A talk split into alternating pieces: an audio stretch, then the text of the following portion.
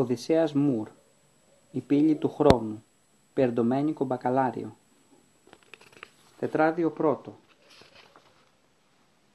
Σημείωση για τον αναγνώστη Η ιστορία του βιβλίου αυτού είναι στα αλήθεια απίστευτη.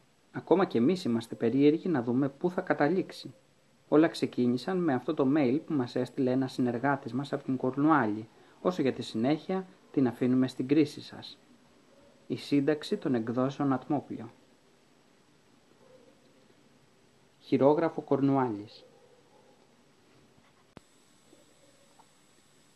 Από Πιερντομένικο Μπακαλάριο Θέμα Χειρόγραφο Κορνουάλης Προς Σύνταξη εκδόσεων Ατμόπλιο Γεια σε όλους.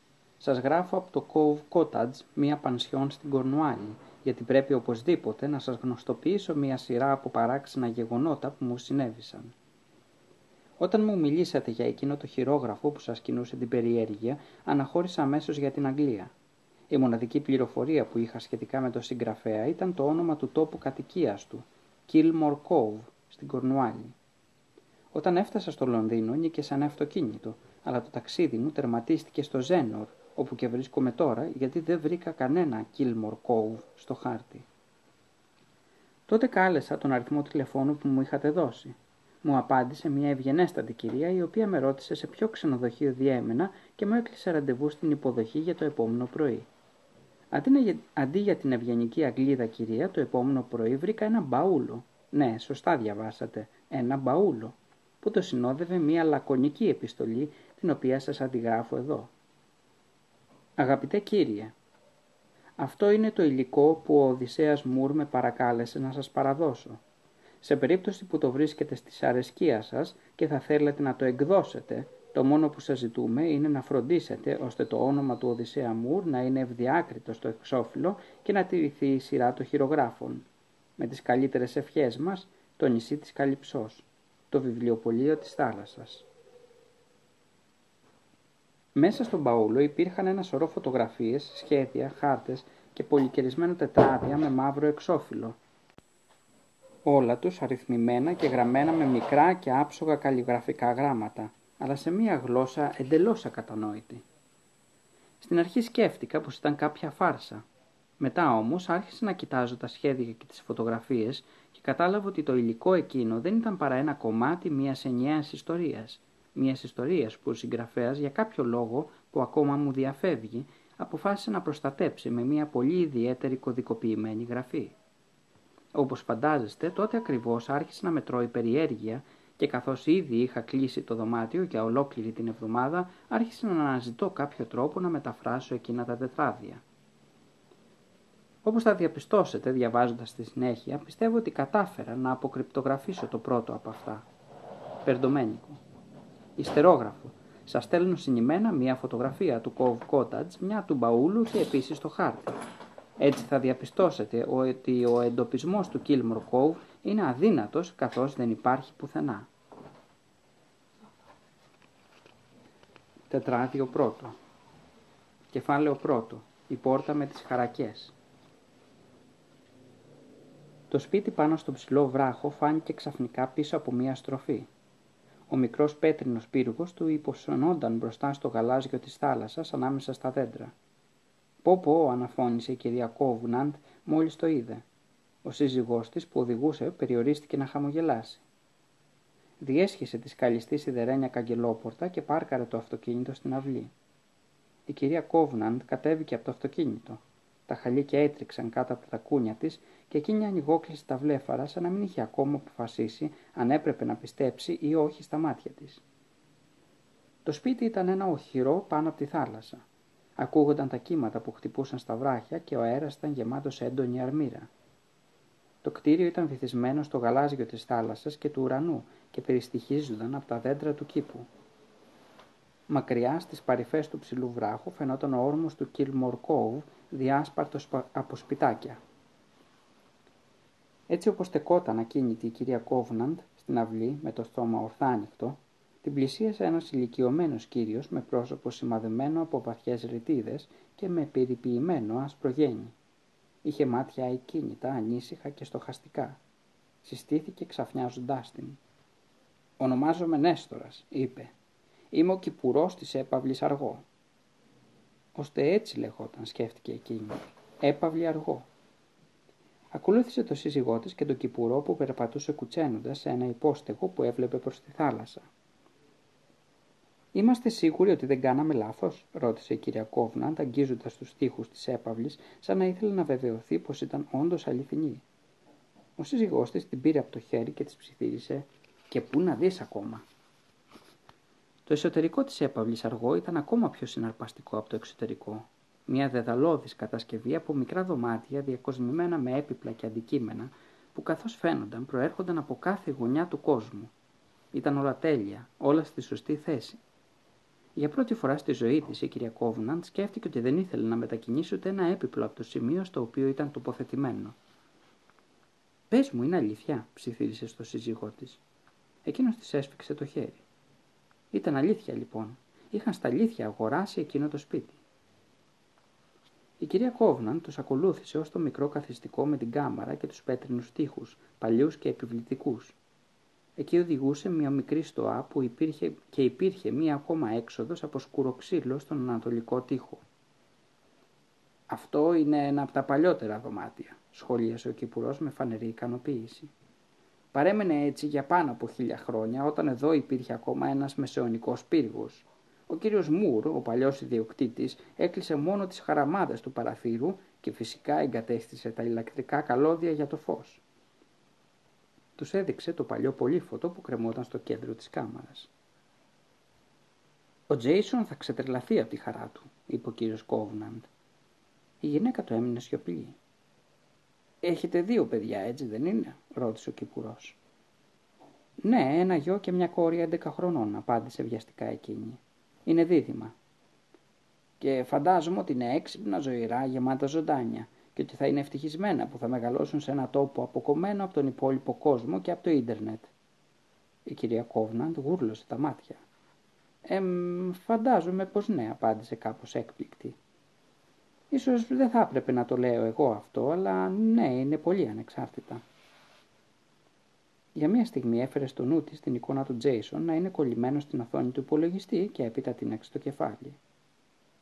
Είμαι σίγουρη ότι και χωρίς ίντερνετ θα είναι ενθουσιασμένα και θα ζήσουν σε ένα τέτοιο σπίτι. Τέλεια, τέλεια, είπε ο Κυπουρός. Αν λοιπόν το σπίτι αρέσει στην κυρία θα έλεγα ότι έχει κλείσει η συμφωνία μας. Ο κύριος Κόβναν εξήγησε στη σύζυγό του ότι η επιθυμία του παλιού ιδιοκτήτη του κυρίου Οδυσσέα Μουρ ήταν το σπίτι να δοθεί σε μια οικογένεια νεαρής ηλικίας με τουλάχιστον δύο παιδιά. Ήθελε το σπίτι να είναι πάντα γεμάτο ζωή, πρόσθεσε ο Κυπουρός οδηγώντας τους έξω από το μικρό πέτρινο καθιστικό. Έλεγε πως ένα σπίτι χωρίς παιδιά είναι νεκρό. Είχε δίκιο, παραδέχτηκε η κυρία Κόβναντ. Μία στιγμή πριν βγει έξω, κοίταξε πιο προσεκτικά την ξύλινη πόρτα στον ανατολικό τοίχο. Διαπίστωσε ότι σε μερικά σημεία το ξύλο φαινόταν καμένο, ενώ σε άλλα ήταν καταστραμμένο από χαρακές και βαθιές γρατζουνιές. Τι έπαθε αυτή η πόρτα, ρώτησε. Ο Νέστορας σταμάτησε, κοίταξε την πόρτα και κούνησε το κεφάλι. Α, με συγχωρείτε, μουρμούρισε. Πείτε πως δεν την είδατε ποτέ αυτή την πόρτα. Τα κλειδιά έχουν χαθεί. Βλέπετε εκείνες τις τέσσερις τρύπες. Ο κύριος Μουρ νόμιζε πως ήταν κλειδαριές. Προσπάθησε να την ανοίξει με κάθε τρόπο, αλλά μάταια. Και πού οδηγεί, ο κύπουρος ανασήκωσε τους ώμους. Ποιος ξέρει, ίσως κάποτε να οδηγούσε στην παλιά δεξαμενή νερού που σήμερα δεν νομίζω ότι υπάρχει πια. Η κυρία Κόβναντ άγγιξε το μαυρισμένο χαραγμένο ξύλο και ένιωσε να τη διαπερνά ένα ρίγος ανησυχίας. Ίσως θα έπρεπε να βάλουμε κάτι μπροστά ώστε τα παιδιά να μην μπουν στον πειρασμό να την ανοίξουν, σχολίασε γυρίζοντας προς τον άντρα της. Πολύ σωστά, μουρμούρισε ο κυπουρός κουτσένοντας έξω από το δωμάτιο. Το καλύτερο που έχετε να κάνετε είναι να μην αφήσετε ποτέ τα παιδιά σας να δοκιμάσουν να την ανοίξουν. Κεφάλαιο δεύτερο. Το ρεύμα. Ακίνητο στη βάση της σκάλας, ο Τζέισον έστησε αυτή. Υπήρχε ένα παράξενο ρεύμα αέρα που μετέφερε ήχους από μακριά. Έπιπλα που έτριζαν, σφυρίγματα του ανέμου, ποδοβολητά ζώων. Και άλλες φορές εκείνη τη βδομάδα ο Τζέισον είχε φανταστεί ότι τα έπιπλα της έπαυλης αργό είχαν τη δική του ζωή. Μόλις το δωμάτιο άδειαζε από κόσμο, μετακινούνταν κατά ένα χιλιοστό. Όχι παραπάνω, για να μην τα πιάσουν στα πράσα. Αυτή τη φορά ήταν διαφορετικά. Δεν μπορεί να ήταν έπιπλο αυτό που σέρνονταν, ούτε οι γλάροι που κούρνιαζαν στη στέγη, ούτε και οι σάβρες στον αναρριχόμενο κισό ή τα ποντίκια στη σοφίτα. Αποκλείεται. Αυτή τη φορά είχε ακούσει ένα χαρακτηριστικό ήχο, βιαστικά βήματα στον επάνω όροφο. Κοντοστάθηκε να φουγκραστεί και τα βήματα ακούστηκαν πάλι. Ο Τζέισον έσφιξε τα χείλη του ανήσυχος. Ωστε πάνω είσαι, μουρμούρισε στο μυστηριώδη εχθρό του, σαν να βρισκόταν οι δυο του αντιμέτωποι. Μα καλά κανείς από την οικογένεια δεν είχε αντιληφθεί την ύπαρξή του. Ούτε ο πατέρας του, ούτε η μητέρα του, ούτε και οι αδερφοί του είχαν καταλάβει πως υπήρχε και κάποιος άλλος μέσα σε εκείνο το τεράστιο σπίτι. Ο Τζέισον το είχε καταλάβει αμέσως από την πρώτη στιγμή που ξεφόρτωσαν τις βαλίτσες στην αυλή. Η έπαυλη αργό ήταν υπερβολικά μεγάλο σπίτι για να μπορεί κάποιος να το γνωρίζει από άκρη σ' άκρη. Ένα σπίτι γεμάτο με δωμάτια και μυστικά, με αντικείμενα συναρπαστικά και μυστηριώδη. Όταν κοίταξε το σπίτι για πρώτη φορά ήταν λες και η έπαυλη αργό του ψιθύριζε «Τα φαινόμενα απατούν». Ανακάλυψε το μυστικό μου Τζέισον και εκείνος δέχτηκε. Τυλιγμένος μέσα στο ρεύμα αέρα, ο Τζέισον κοίταξε τα πορτρέτα που ήταν κρεμασμένα στον τοίχο κατά μήκος της κάλα ως τον πρώτο όροφο και στη συνέχεια ως το δωμάτιο του μικρού πύργου όπου κατέληγαν τα σκαλιά μπροστά σε μία πόρτα καθρέφτη. Ο πατέρας του του είχε εξηγήσει ότι εκείνα τα ηλικιωμένα κορνιζαρισμένα πρόσωπα άνοικαν στους προηγούμενους ιδιοκτήτες του σπιτιού και τους σύντομα και οι ίδιοι θα είχαν το δικό τους πορτρέτο κρεμασμένο δίπλα στα υπόλοιπα. Α, όχι, εγώ δεν κάθομαι να ποζάρω, βιάστηκε να πει η αδερφή του η Τζούλια, που δεν μπορούσε να μείνει ακίνητη στην ίδια θέση για πάνω από 15 λεπτά. Στο Τζέισον αντίθετα άρεσε αυτή η ιδέα. Τον έκανε να νιώθει πολύ σημαντικό πρόσωπο, κάτι σαν εξερευνητή ή κυνηγό φαντασμάτων. Εντάξει, όποιος κι αν είσαι, μουρμούρισε. Μήπως τα βήματα που είχαν μόλις ακούσει άνοικαν σε κάποιο φάντασμα; Έβγαλε από την τσέπη του το εγχειρίδιο των τρομακτικών πλασμάτων που είχε γράψει ο μυστηριώδης δόκτωρ Μέσμερο, ήρωας κόμικ. Βρήκε τη σελίδα που τον ενδιέφερε και διάβασε. Μην νομίζετε ότι τα φαντάσματα δεν μιλούν. Μπορούν να παράγουν ήχους κάθε είδους. Βήματα, αλυσίδες που σέρνονται, καμπάνες και συχνά μπορούν να μιλούν. Εξάλλου δεν είναι πάντοτε άειλα. Ο Τζέισον κούνησε το κεφάλι με περισσότερο κουράγιο. Πέρα από το ότι επιβεβαίωναν τις υποψίες τους σχετικά με την ταυτότητα του εχθρού του, οι λίγες αυτές γραμμές έλυναν και μια μεγάλη απορία. Πάντοτε αναρωτιόταν πώς στι ταινίες τα φαντάσματα διέσκιζαν για παράδειγμα τις πόρτες και ποτέ τα πατώματα. Συνέχισε να διαβάζει. Συνήθως τα φαντάσματα κυκλοφορούν σε σπίτια όπου υπάρχει ακόμη ανεκπλήρωτο κάτι που πρέπει να συντελεστεί. Κάτι ανεκπλήρωτο, μα βέβαια. Μπορεί λοιπόν να ήταν ένα φάντασμα που έκοβε βόλτες στον επάνω όροφο για να φέρει σε πέρας κάτι. Ο Τζέισον ξαναδιάβασε βιαστικά τις οδηγίες του δόκτωρα Μέσμερο για την παγίδευση ενός φαντάσματος και έπειτα ξαναέβαλε στην τσέπη του το βιβλίο. Και τώρα έρχομαι να σε τσακώσω, ψιθύρισε.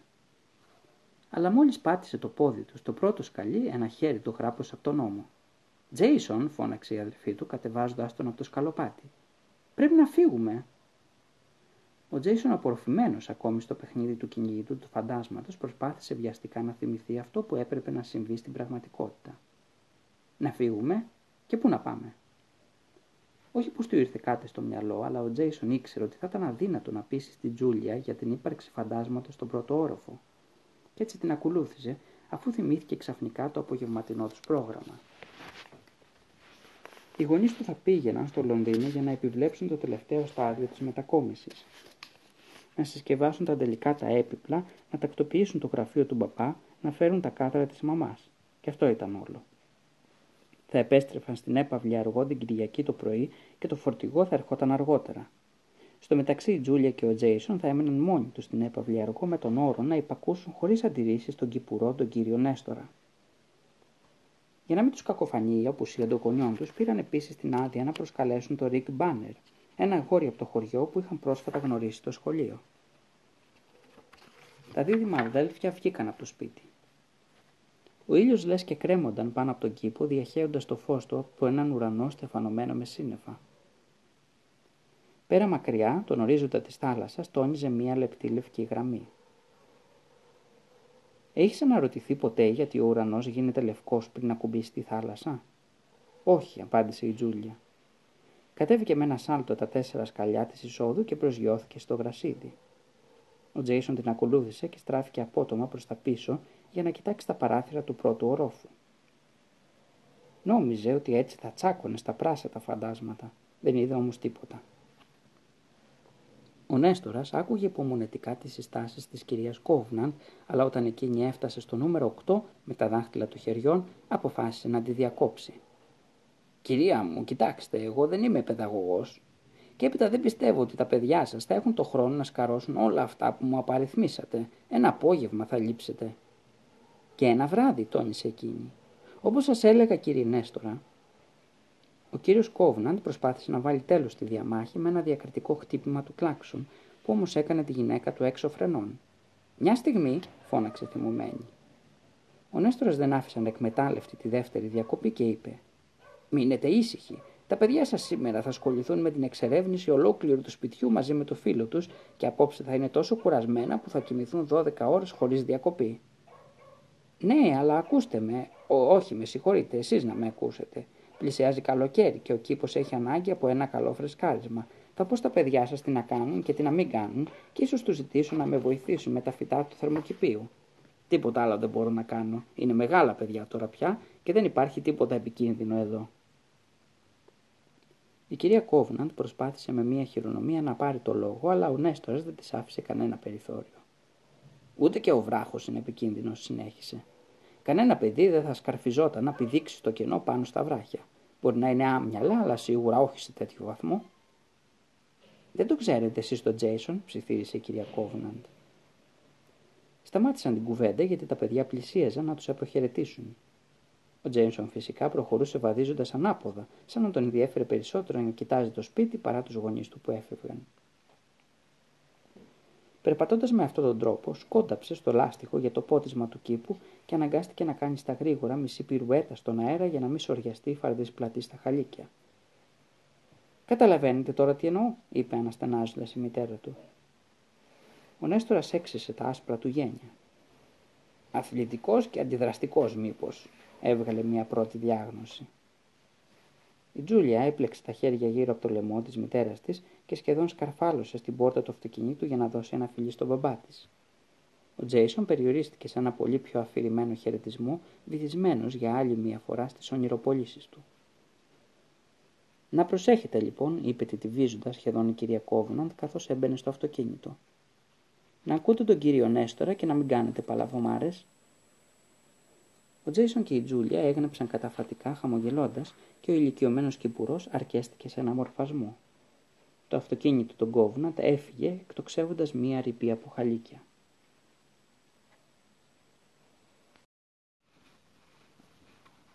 Κεφάλαιο 3. Η ανάβαση. Ο Ρικ Μπάνερ έκανε πετάλι με μανία στον ανήφορο που οδηγούσε στον ψηλό βράχο Χοντρές σταγόνες υδρότα μουσκευαν το μπλουζάκι του καθώς έτρεχαν από το μέτωπό του, που ήταν ζερωμένο από την προσπάθεια. Εκείνος όμως δεν είχε την παραμικρή πρόθεση να αλλάξει ταχύτητα. Η μικρότερη ταχύτητα ήταν για τα κοριτσάκια. Αν ήταν έτσι, ας πήγαινε και με τα πόδια. Ένιωθε τις γάμπες του να παίρνουν φωτιά, αλλά ήξερε πως ήταν μια φωτιά που έκανε καλό, δυνάμωνε τους μυς. Μυς και πνευμόνια, τίποτα άλλο δεν θα σου χρειαστεί στη ζωή, έλεγε πάντοτε ο πατέρας του. Και ο πατέρας του ήταν ένας άνθρωπος που με το ποδήλατο είχε κάνει το γύρο ολόκληρης της Αγγλίας, από το Kilmore Cove ως το νησί Σκάι στη Σκωτία και πίσω πάλι. Και βέβαια δεν είχε τις ταχύτητες των σημερινών ποδηλάτων βουνού, έκανε πετάλι και τίποτα άλλο. Σφίγγοντας τα δόντια, ο Ρικ συνέχισε να τα δίνει όλα στο πετάλι, περιμένοντας τη στιγμή που ξαφνικά θα βρίσκονταν μπροστά στον επιβλητικό πυργίσκο της έπαυλης αργό. Και μόνο στη σκέψη αυτή οι δυνάμεις του πολλαπλασιάζονταν.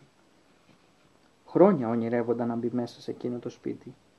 Είχε περάσει ατελείωτες μέρες να το κοιτάζει με τα κιάλια του πατέρα του από το παράθυρο του σπιτιού ή από την παραλία, όταν η άμποτη αποκάλυπτε μια απέραντη έκταση σκεπασμένη με φύκια, και ο Ρίκ τολμούσε να προχωρήσει ακόμη πιο πέρα στην προσπάθειά του να παρατηρήσει την έπαυλη κάθε φορά από μια νέα αγωνία.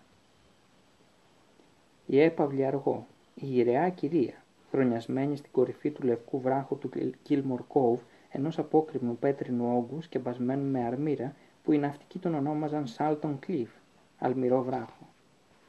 Πόσες και πόσες ιστορίες δεν είχε ακούσει για εκείνο το σπίτι, το βράχο και τον εκεντρικό ιδιοκτήτη που κατοικούσε εκεί για 40 ολόκληρα χρόνια, τον Οδυσσέα Μουρ. Και πόσα λίγε πεταλίε το χώριζαν από εκεί. Ο Ρίκ σηκώθηκε κάνοντας ορθοπεταλιά και ρίχτηκε στις τελευταίες στροφές με μεγάλη ορμή. Θα έλεγες πως ήταν ένα αγόρι ήρεμο, ήσυχο, με ελάχιστες από εκείνες τις μανίες που όλοι σχεδόν οι συμμαθητές του θεωρούσαν απολύτως απαραίτητες. Ποτέ δεν είχε υπολογιστεί. Όταν όμως το σχολείο πριν μερικές μέρες η δεσποινή Στέλλα είχε παρουσιάσει τον Τζέισον και την Τζούλια στο μονοτάξιο σχολείο του Κίλμορ Κόβ, ο Ρίκ είχε κυριολεκτικά ξετρελαθεί από τη χαρά του. Τι τύχη, σκέφτηκε. Δύο παιδιά, ένα χρόνο μικρότερά του, που δεν γνώριζαν τίποτα για το χωριό και είχαν μόλις μετακομίσει στην έπαυλη των ονείρων του. Ο θάνατος του γέρο Οδυσσέα και η άφηξη των διδήμων του είχε ανοίξει μια νέα απίστευτη προοπτική, να επισκέπτεται επιτέλους την έπαυλη αργό. Καθώς έκανε πετάλι, ο Ρίκ ένιωσε κάτι απειλητικό στον αέρα. Ένα αυτοκίνητο πλησίαζε με μεγάλη ταχύτητα πίσω του. Συνειδητοποίησε ότι βρίσκονταν κατά μεσής του δρόμου, αλλά δεν προλάβαινε να κάνει στην άκρη. Τον πρόλαβε ένα επίμονο κορνάρισμα του κλάξον και έστριψε απότομα προς τα αριστερά, χάνοντας τελείως τον έλεγχο του ποδηλάτου. Με την άκρη του ματιού του είδε ένα καλογιαλισμένο αυτοκίνητο να περνά σαν να στραπεί λίγα μόλις εκατοστά από την πίσω ρόδα του πριν κατα... κατρακυλήσει στα χόρτα με τα πόδια στον αέρα. Ο Ρίκα απεγκλωβίστηκε από το ποδήλατο που τον είχε καταπλακώσει, σηκώνοντας το από πάνω του με μια θυμωμένη κίνηση. Έπειτα εξοργισμένος ανέβηκε ως την άκρη του δρόμου και σήκωσε τη γροθιά του εναντίον εκείνου του πειρατή της ασφάλτου. Καλά δεν βλέπεις που πας, του φώναξε. Σαν να τον άκουσε, το αυτοκίνητο πλεύρισε στην άκρη του δρόμου με ένα τσιριχτό στρίγκλισμα των φρένων. Ήταν από εκείνα τα τεράστια αυτοκίνητα με φημέ τζάμια που βλέπει κανείς μόνο σε ταινίες με γκάγκστερ. Ο Ρίκ ξεροκατάπια και επιθεώρησε βιαστικά την κατάσταση του ποδηλάτου του. Τίποτα δεν είχε σπάσει ή έτσι του φαινόταν τουλάχιστον. Άρπαξε το τιμόνι και τράβηξε προς τα πάνω το ποδήλατο. Λυπάμαι πάρα πολύ, ακούστηκε μια γυναικεία φωνή μέσα από το αυτοκίνητο.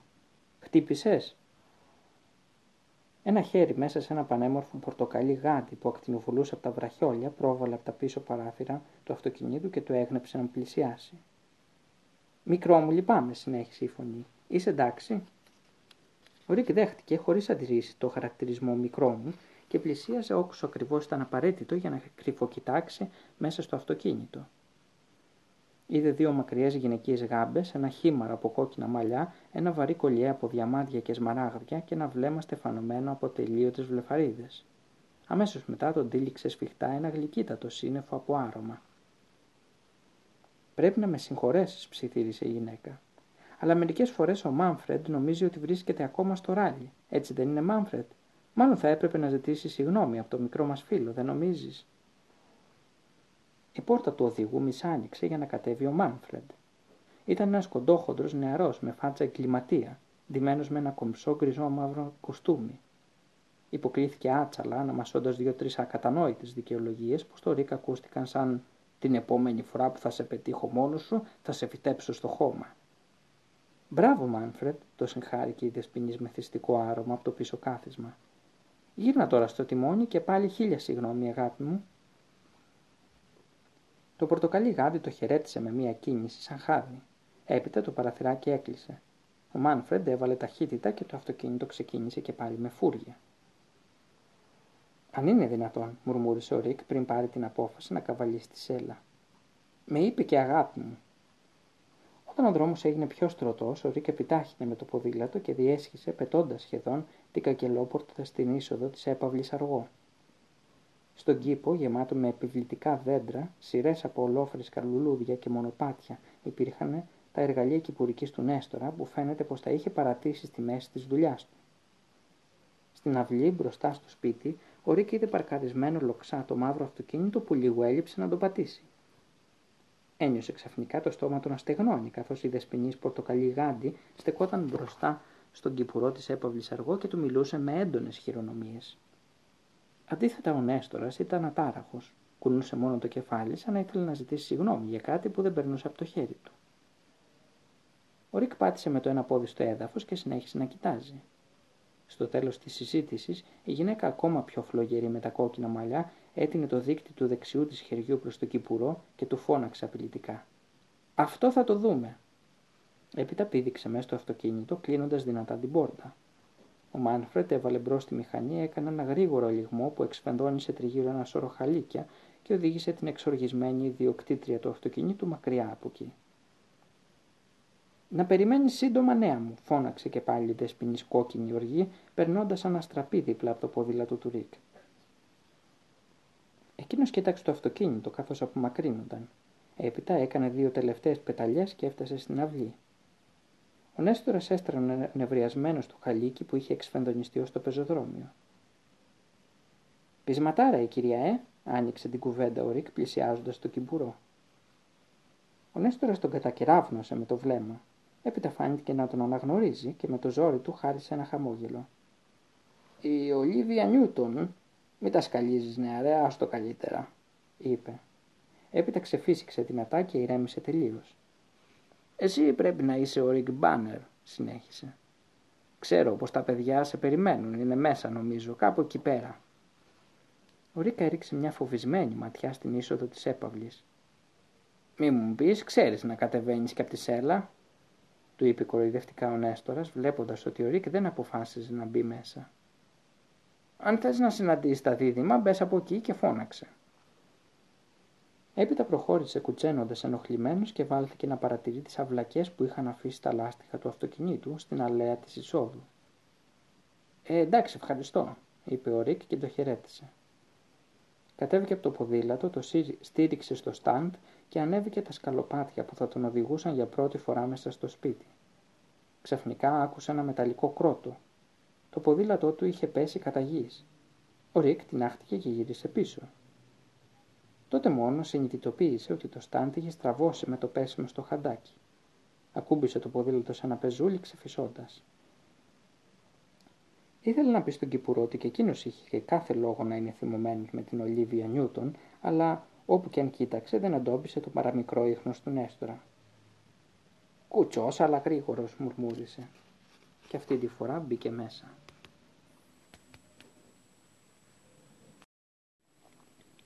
Κεφάλαιο τέταρτο. Μέσα στο σπίτι. Το πρώτο δωμάτιο στο οποίο βρέθηκε ο Ρίκ ήταν κάτι μεταξύ στοάς με θέα τη θάλασσα βιβλιοθήκης και καθιστικού. Τρεις μεγάλες τζαμόπορτες άνοιγαν προς το βράχο, λούζοντας το χώρο με άπλετο φως. Σε μερικά ράφια, κρεμασμένα στους τοίχους, ήταν στιβαγμένα βιβλία και περιοδικά, ενώ εφημερίδες βρίσκονταν πάνω από ένα κρυστάλλινο τραπέζι. Στο κέντρο του δωματίου υπήρχε το άγαλμα μιας γυναίκας σε φυσικό μέγεθος που την έδειχνε να προσπαθεί να μπαλώσει ένα δίχτυ ψαρέματος απλωμένο πάνω στα γόνατά της. Η κοπέλα με το δίχτυ κοιτούσε προς ένα σταθερό σημείο της θάλασσας με μία έκφραση όνειροπόλα. «Όμορφη, ε», το ρώτησε ο Τζέισον που εμφανίστηκε πίσω του. «Έι, έι», με δύο φιλικά χτυπήματα στην πλάτη συμπλήρωσαν το χαιρετισμό σαν να γνωρίζονταν από μικρά παιδιά. Γυρόφεραν το άγαλμα. Η μαμά είπε ότι δεν μπορούμε να το μετακινήσουμε από εδώ. Γιατί; Γιατί έτσι πρόσταξε ο παλιός ιδιοκτήτης. Ο Τζέισον χάιδεψε τον, προστινό, τον μπρούτζινο δίχτυ ρίχνοντας ένα βλέμμα προς το Ρικ. Λένε ότι ο Οδυσσέας Μουρ ήταν λίγο παράξενος. Έτσι λένε. Τώρα όμως που έχει πεθάνει, αν έχει πεθάνει, ο Ρικ ζάρωσε το μέτωπό του. Με ποια έννοια αν έχει πεθάνει; Με την έννοια ότι ο, αδερφό... με την έννοια ότι ο αδερφός μου έχει λίγο αρρωστημένη φαντασία, τους διέκοψε η Τζούλια. Γεια σου Ρικ, καλώς ήρθες. Αυτή τη φορά ο χαιρετισμός περιορίστηκε σε δύο σηκωμένα χέρια από μακριά και δύο χαμόγελα όλο αμηχανία. Με εξαίρεση το φίλο, ο Τζέισον και η Τζούλια έμοιασαν με δυο σταγόνα νερό. Τα ίδια ανοιχτόχρωμα μαλλιά, τα ίδια μάτια, τα ίδια λακάκια δίπλα στο στόμα. Μόνο που η Τζούλια ήταν λίγο πιο ψηλή και κάπως πιο εύσωμη από τον Τζέισον, σαν να βιάζονταν πιο πολύ να μεγαλώσει. Με ένα σάλτο βούλιαξε σε μία από τις πολυθρόνες που βρίσκονταν γύρω από την κοπέλα με το δίχτυ. Αν δώσει σημασία σε αυτά που λέει ο Τζέισον, ο γεροκυπουρός μας θα μπορούσε να είναι ένας αιμοσταγής δολοφόνος που έχει αποσυρθεί για να ζήσει εδώ, όπου κανείς δεν θα σκεφτόταν να τον αναζητήσει. Ο Τζέισον έκανε ένα μορφασμό, προσπαθώντας μάταια να αλλάξει θέμα συζήτησης. Ο αδερφός μου τρελαίνεται να πλάθει απίθανες ιστορίες, συνέχισε η Τζούλια. Αυτό θα μπορούσε να είναι και προσόν, εδώ στο Κίλμορ Κλόβ, σχολίασε ο Ρικ. Η Τζούλια κοκάλωσε ανήσυχη με την προοπτική να μην συνέβαινε ποτέ τίποτα στο Κίλμορ Κόβ. Σε κάθε περίπτωση, συνέχισε ο Ρικ, εδώ θα ήταν ο ιδανικός τόπος για, να... για κρυψώνα. Θέλω να πω, πόσα δωμάτια λέτε να υπάρχουν σε αυτό το σπίτι; Εκατό; Το πρόσωπο του Τζέισον φωτίστηκε. Μπορώ να σου εκμυστηρευτώ κάτι. Εγώ πιστεύω ότι σε αυτό το σπίτι. Μην αρχίζεις πάλι τα ίδια, πετάχτηκε η Τζούλια. Αλλά τώρα πια το δόλωμα είχε πιάσει. Σε αυτό το σπίτι τι πράγμα, ρώτησε ο Ρικ. Νομίζω πως υπάρχει ένα φάντασμα, ολοκλήρωσε αυτό που είχε να πει ο Τζέισον με ικανοποίηση. Εσύ πιστεύεις στα φαντάσματα, ρώτησε η Τζούλια, ανεβάζοντας τα πόδια της στην πολυθρόνα. Ο Ρικ κατάλαβε ότι βρίσκονταν στη μέση μιας διαμάχης ανάμεσα στα αδέλφια. Σκέφτηκε την καλύτερη απάντηση γιατί δεν ήθελε να απογοητεύσει τον Τζέισον, ούτε όμως να φανεί κουτός μπροστά στην Τζούλια. «Πώς το ξέρεις ότι υπάρχει φάντασμα» ρώτησε τον Τζέισον. Το άκουσα να περπατάει στον επάνω όροφο όταν κανονικά δεν έπρεπε να είναι κανείς σπίτι. Βήματα, καταλαβαίνεις.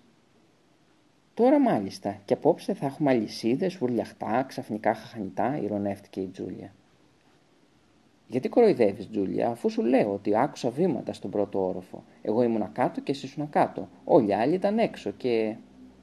Πρέπει να ξέρεις, Ρικ, διέκοψε βιαστικά η Τζούλια, ότι ο Τζέισον διαβάζει ένα σωρό χαζομάρες. Ξέρεις τα κόμικ εκείνου του βλάκα από το Λονδίνο που κυνηγάει τέρατα. Ο Ρικ κούνησε αρνητικά το κεφάλι. Ποτέ του δεν του άρεσαν τα κόμικ με τέρατα.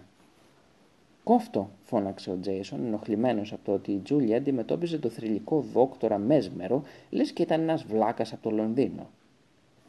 Έπειτα έδωσε στο Ρικ μερικές πιο ακριβείς πληροφορίες, αλλά ο νερό από το Κίλμορ Κόβου πραγματικά φαινόταν ότι δεν τον είχε καθόλου ακουστά. Μα είναι δυνατόν να υπάρχει έστω και ένας ανήλικος Άγγλος που να μην έχει ακούσει τίποτα ως τώρα για το δόκτωρα Μέσμερο;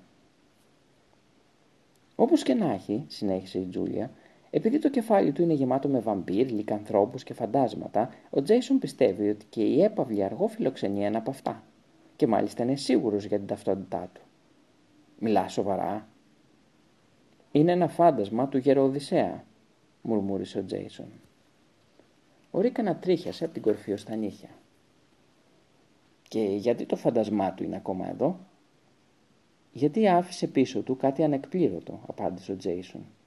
Μάλιστα, είπε ο Ρικ, κάτι ανεκπλήρωτο. Τι όμως; Αυτό δεν το έχω ανακαλύψει ακόμα. Έχω ελάχιστα στοιχεία. Δεν έχω κλείσει ούτε μια εβδομάδα στο Κίλμορ Κόουβ και ακόμα δεν το ξέρω καλά αυτό το σπίτι. Ε, βέβαια, συμφώνησε ο Ρικ. Είναι τεράστιο.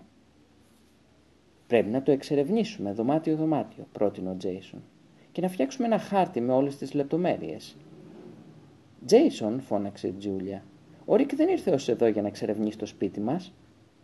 Όχι, όχι, θα ήταν φανταστικά, πετάχτηκε ο Ρίκ ενθουσιασμένος με την ιδέα. Για να είμαι ειλικρινής, αυτό το σπίτι το εξερευνούσα κάθε μέρα, απ' έξω όμως.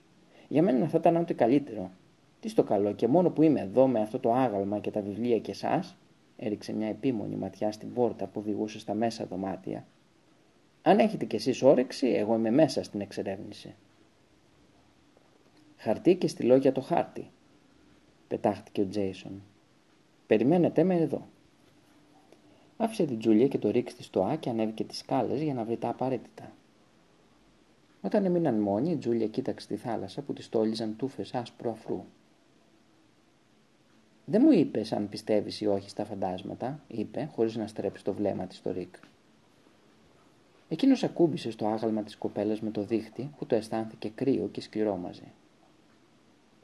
Ο πατέρας μου έλεγε πως υπάρχουν φαντάσματα, είπε, και ότι ο καθένας έχει το δικό του. Η Τζούλια γύρισε προς το μέρος του. Και το δικό σου ποιο είναι; Ο ίδιος ο πατέρας μου, απάντησε ο Ρικ με μάτια τελείως απλανή, μάτια ξαφνικά παγωμένα.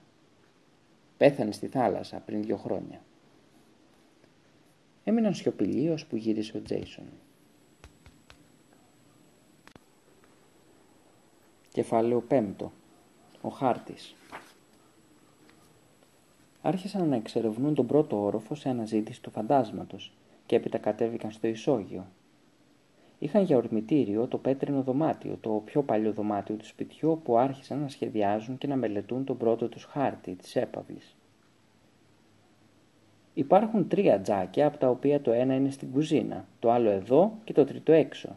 Τρία μπάνια, δύο τραπεζαρίες, τέσσερα καθιστικά, πέντε κρεβατοκάμαρες, μία κανονική βιβλιοθήκη, μία μισή βιβλιοθήκη και ένα... Τι γράφεις εδώ Τζούλια; Επαγγελματικό γραφείο. Είναι εκείνο το δωμάτιο με το ξύλινο γραφείο κοντά στη βιβλιοθήκη, με το ζωγραφισμένο ταβάνι. Και ένα επαγγελματικό γραφείο, όπως το αποκαλεί η Τζούλια, ολοκλήρωσε ο Τζέισον.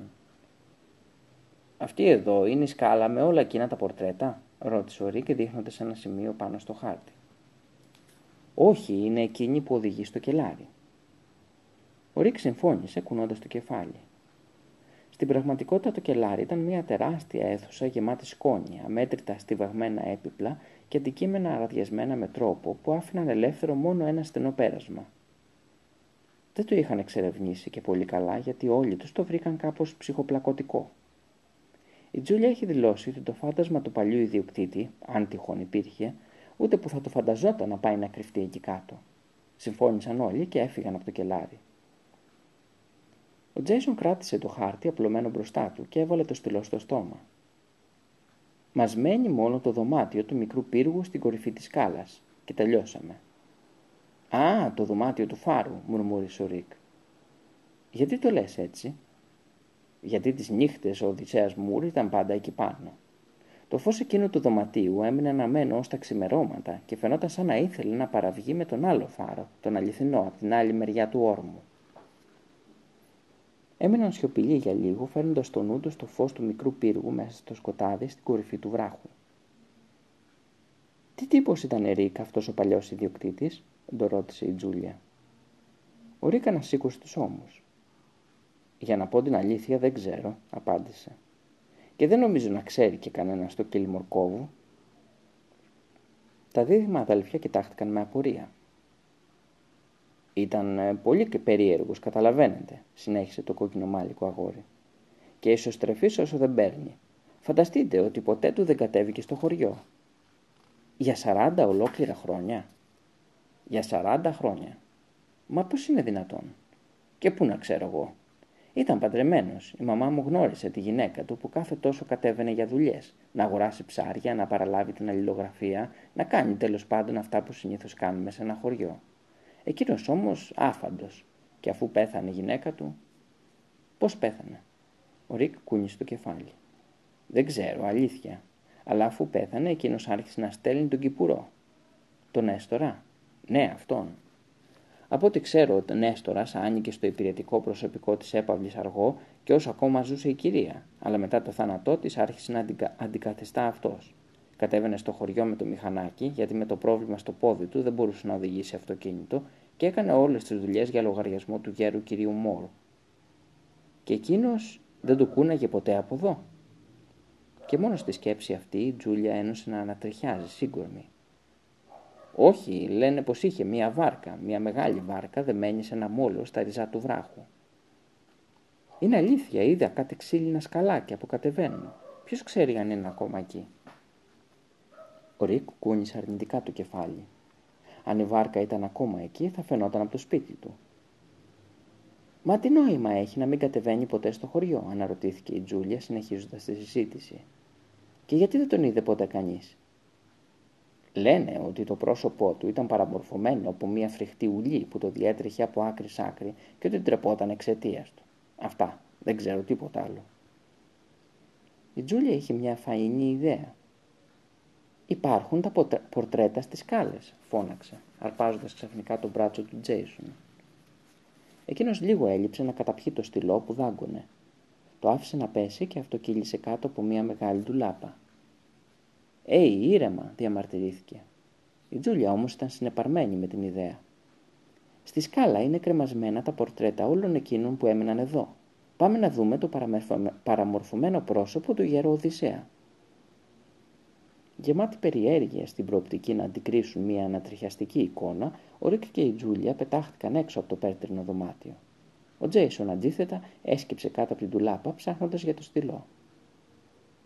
Δεν είναι δυνατόν, φώναξαν με ένα στόμα η Τζούλια και ο Ρικ μετά από λίγα δευτερόλεπτα.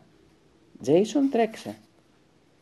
Ο Τζέισον παράτησε το στυλό κάτω από την ντουλάπα και τους πρόφτασε στις σκάλες. Δεν είναι δυνατόν, ψιθύρισε με τη σειρά του. Στην κορυφή της σκάλας με τα πορτρέτα έλειπε ένα κάδρο. Φαινόταν μόνο το ίχνος του πλαισίου του ξεθοριασμένο στον τοίχο. Λείπει το δικό του. Κάποιος το έκλεψε. Το ξεκρέμασαν. Ποιος το κάνει να κάνει κάτι τέτοιο και γιατί; Το ακούσατε κι εσείς; Όχι, τι πράγμα; Εγώ ναι, μα εσύ το άκουσες; Δεν ξέρω, έμοιαζε με... Από πού ερχόταν; Παιδιά, φώναξε η Τζούλια, εγώ δεν άκουσα τίποτα. Έπειτα το άκουσε και εκείνη. Ένα υπόκοφο απαλό ήχο βημάτων. Και οι τρεις γύρισαν αργά προς την πόρτα καθρέφτη στην κορυφή της σκάλας. Ήταν η πόρτα που οδηγούσε στο δωμάτιο του μικρού πύργου, το δωμάτιο του φάρου. Ο θόρυβος ερχόταν από εκεί. Έμειναν ακίνητοι και αφουγκράστηκαν για τελείωτη όπως τους φάνηκε ώρα, αλλά ο θόρυβος δεν ξανακούστηκε. Έτσι, δίνοντας κουράγιο ένα στον άλλον, πλησίασαν στην πόρτα. Ο καθρέφτης αντανακλούσε την εικόνα τους. Τρία διστακτικά παιδιά που ανέβαιναν αργά-αργά τα τελευταία σκαλοπάτια. Ο Τζέισον γύρισε το πόμολο. Η πόρτα καθρέφτης μισάνοιξε αρκετά ώστε να μπορέσει να κοιτάξει μέσα. «Λοιπόν, τι βλέπεις» ψιθύρισαν οι άλλοι δύο πίσω του. Ο Τζέισον είδε ένα δωμάτιο λιτό και συγκυρισμένο με ένα μεγάλο τραπέζι ανάμεσα σε δύο παράθυρα που έβλεπαν προς τη θάλασσα. Μια συλλογή από μινιατούρες μοντέλα πλοίων και μερικά περιοδικά στιβαγμένα στο πάτωμα. Από εκεί ψηλά, μέσα από τις τζαμόπορτες, απλώνονταν μια εκπληκτική θέα του βράχου του Κίλμορ Κόβ και του κήπου που έκοβε την ανάσα. Τίποτα, ψέλισε ο Τζέισον σπρώχνοντας την πόρτα όσο χρειαζόταν για να μπει μέσα μαζί με τα άλλα παιδιά. Τίποτα απολύτως. Μα πώς είναι δυνατόν, αναρωτήθηκε η Τζούλια.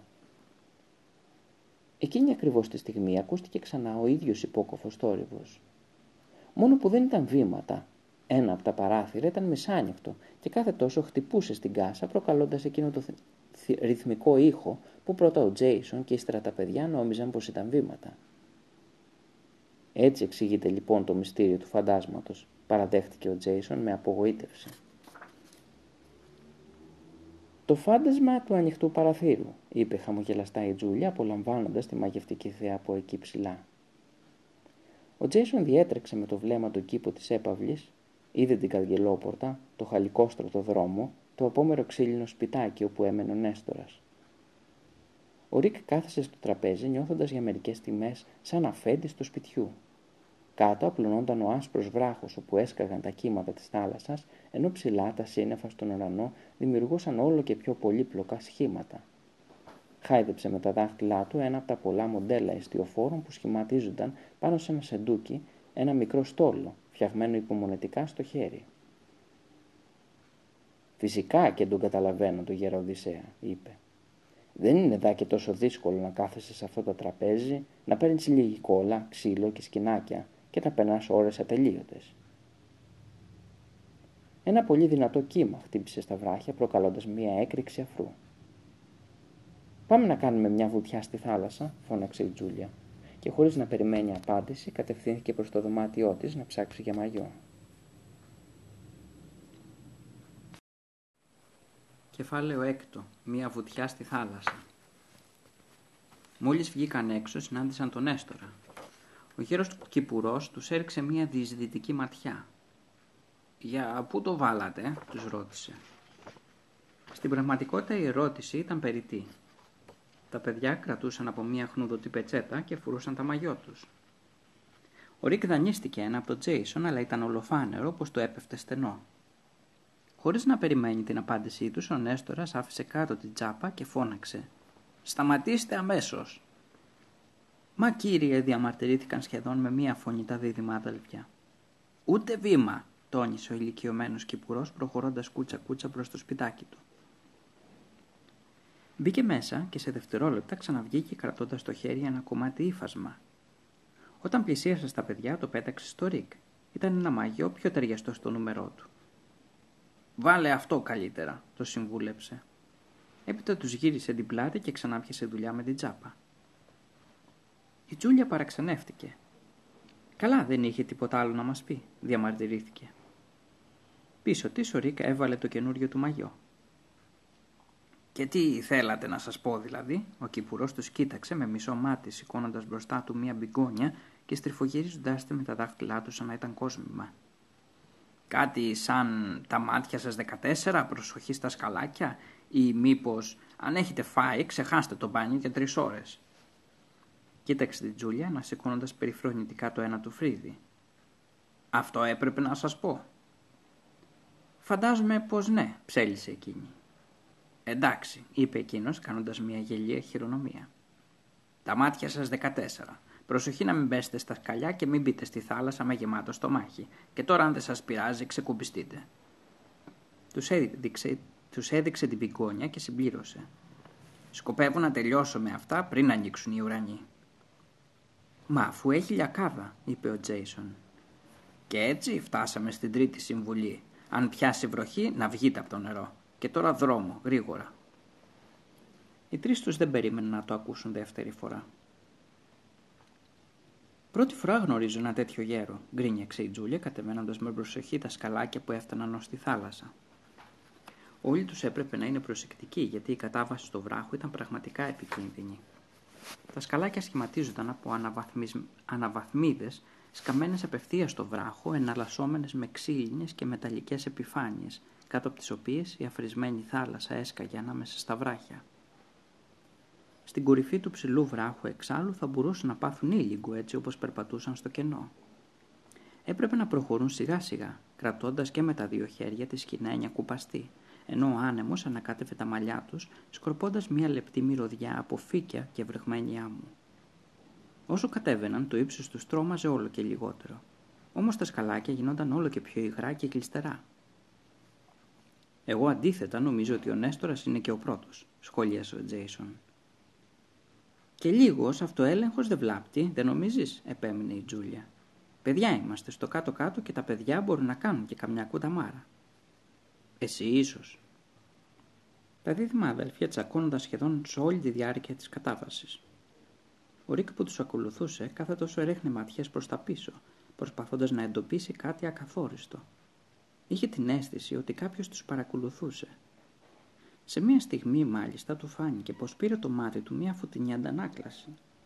Και η αντανάκλαση αυτή του ήταν αρκετή για να φανταστεί ότι ο καλός τους ο Νέστορας στην πραγματικότητα τους παρακολουθούσε με τα κιάλια. Καθησυχασμένος με αυτή την ιδέα ακολούθησε τα αδέλφια. Κάποια στιγμή οι τρεις τους έφτασαν σε ένα απόμερο μόλο, μια λωρίδα άμμου ανάμεσα σε δύο σειρές βράχους προστατευμένοι από τον ήλιο και τα αδιάκριτα βλέμματα. Η έπαυλη αργό δέσποζε από πάνω τους, λουσμένη στο φως. Η γλάρη πηγαίνω ερχόταν στις φωλιές του στο βράχο κρόζοντας. Το χρώμα που κυριαρχούσε σε εκείνη τη μικρή γωνία του κόσμου ήταν το λευκό. Η Τζούλια ήταν η πρώτη που παράτησε την πετσέτα πάνω στην άμμο και έκανε βουτιά στη θάλασσα. Το νερό ήταν παγωμένο αλλά αναζωογονητικό. Βούτυξε κάτω από το νερό και ξαναφάνηκε δέκα μέτρα πιο πέρα. Ελάτε, φώναξε, στρώνοντας τα μαλλιά προς τα πίσω. Είναι φανταστικά. Και δεν είχε άδικο.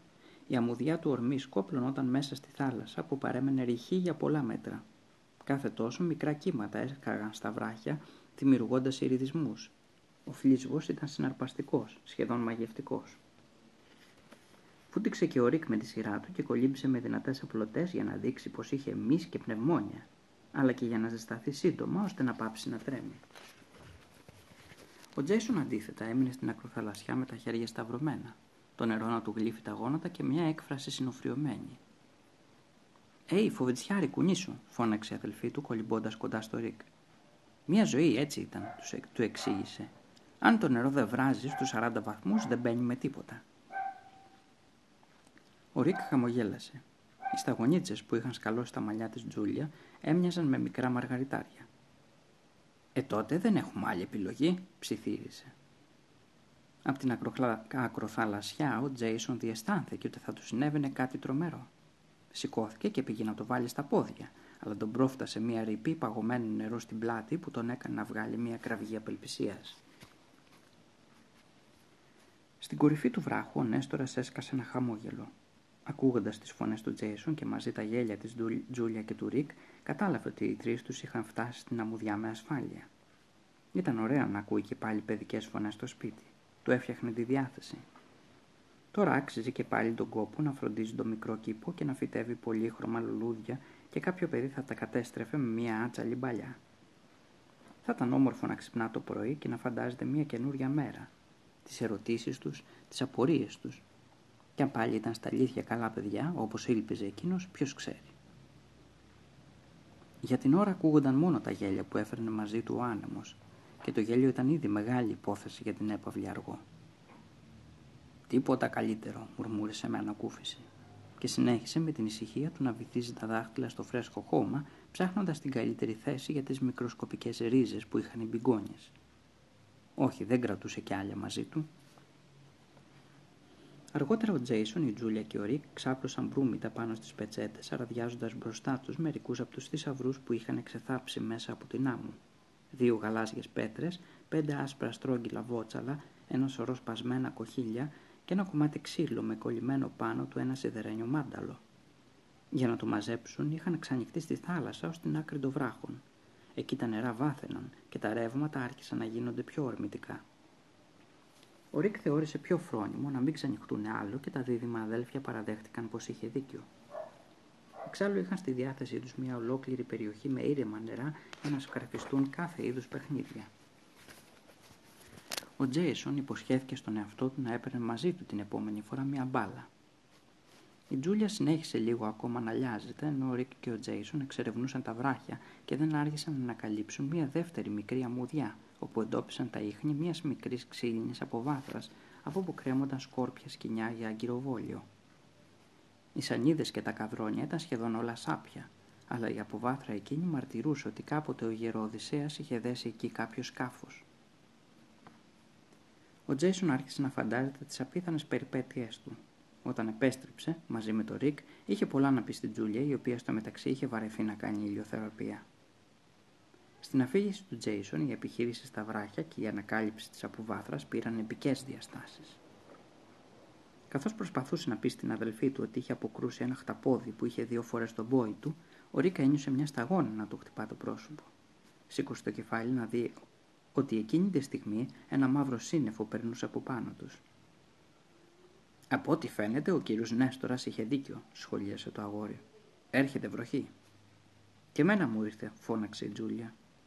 Ο Τζέισον σταμάτησε να μιμείται την πάλη του ενάντια στο τεράστιο χταπόδι και έριξε μια ανόρεκτη ματιά στην ατέλειωτη σειρά από σκαλοπάτια που ανέβαιναν ως το σπίτι. Είναι ανάγκη να ανέβουμε τόσο δρόμο, ρώτησε ξεροκαταπίνοντας. Καλύτερα ναι, είπαν με μια φωνή η Τζούλια και ο Ρικ. Με βαριά καρδιά ο Τζέισον έδεσε τη βρεγμένη πετσέτα γύρω από τη μέση του. Η βροχή τους πρόφτασε μετά από μερικά σκαλοπάτια και ήταν κρύα σαν τον πάγο. Τα σκαλάκια δεν άργησαν να γίνουν γλιστερά. Ο Τζέισον βαρέθηκε εκείνη την ατελείωτη ανάβαση κατά από τη βροχή και τάχυνε το βήμα του, ανεβαίνοντας τρεχάτος στα σκαλάκια. Τα λέμε πάνω, φώναξε περιπεκτικά. Η Τζούλια έστρεψε το κεφάλι αναζητώντας παρηγοριά στο ήρεμο βλέμμα του Ρικ που περπατούσε πίσω της.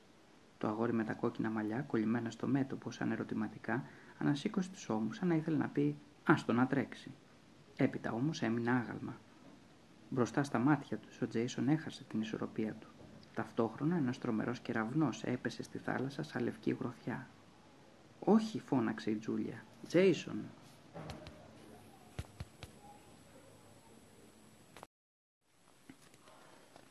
Κεφάλαιο 7. Το άνοιγμα.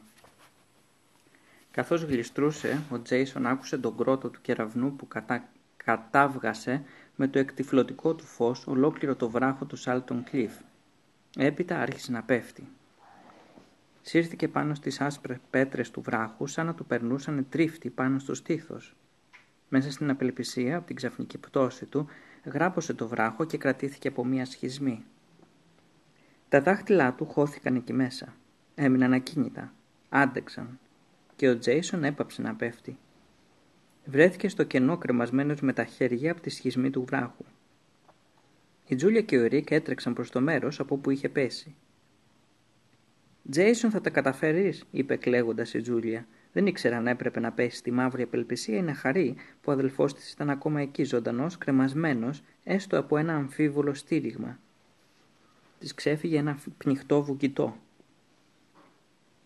Να τον τραβήξουμε πάνω, να τον τραβήξουμε πάνω, φώναξε η Τζούλια παραμερίζοντας τα βρεγμένα της μαλλιά από τα μάτια. Αυτό προσπαθώ να κάνω, της απάντησε φωνάζοντας ο Ρικ. Βάλε και ένα χεράκι να δέσουμε τις πετσέτες. Η Τζούλια συνειδητοποίησε ότι δεν μπορούσε να κάνει ουσιαστικά τίποτα. Σήκωσε με μηχανικές κινήσεις την πετσέτα του Τζέισον, αλλά ο Ρικ αναγκάστηκε να της την αρπάξει από τα χέρια. Έπειτα την έδεσε στις άλλες δύο με ένα κόμπο από εκείνος που του είχε δείξει ο πατέρας του. Έτοιμη, Τζέισον, σχεδόν έτοιμη. Κρατήσου γερά, ερχόμαστε, επαναλάμβανε νευρικά η Τζούλια, έχοντας πάντα τα μάτια της καρφωμένα στον αδελφό της από κάτω. Ο Τζέισον είπε κάτι, αλλά ο θόρυβος της καταιγίδας δεν την άφησε να καταλάβει. Τι είπες, κρατήσου, ερχόμαστε να σε πιάσουμε. Τι άξενο, είπε μέσα από τα δόντια του ο Τζέισον, κολλημένος σαν πεταλίδα στο βράχο. Ο Ρίκ πλησίασε στη σχοινένια κουπαστή και έριξε προς τα κάτω του σκηνή που σχημάτιζαν οι πετσέτες δεμένες η μία με την άλλη. Μπαμπά, πώς κόλλησε; Δεν το είπε. Στηρίχτηκε γερά στα πόδια του και φώναξε «Πιάστο». Η Τζούλια δεν τόλμησε να το ρωτήσει αν ήταν σίγουρος πως οι κόμποι εκείνοι, δεμένοι τόσο βιαστικά κάτω από τη βροχή, θα κρατούσαν. Κρεμασμένος σε μία σχισμή του βράχου, 20 μέτρα πάνω από την επιφάνεια της θάλασσας, κάτω από τη δυνατή νεροποντή, ο Τζέισον ένιωθε απόλυτα, απόλυτα νυφάλιος και συγκεντρωμένος. Και το περίεργο ήταν ήρεμος. Ήξερε ακριβώς τι έπρεπε να κάνει. Πρώτα-πρώτα εντόπισε δύο κάπως μεγάλες εσοχές για να κουμπίσει τις μύτες των ποδιών του. Σύρθηκε λίγο πιο ψηλά και χαλάρωσε τα χέρια. Κατάφερε μάλιστα να ισορροπήσει μόνο με τα πόδια του, χωρίς να αναγκάζεται να στηρίζεται βάζοντας δύναμη στα χέρια. Πήρε θάρρος και κοίταξε προς τα πάνω. Είδε την αδελφή του που έβγαζε κάτι ακατανόητες κραυγές. Στην πραγματικότητα ήταν βέβαιος ότι θα μπορούσε να σκαρφαλώσει μόνος του και να φτάσει ως εκεί πάνω.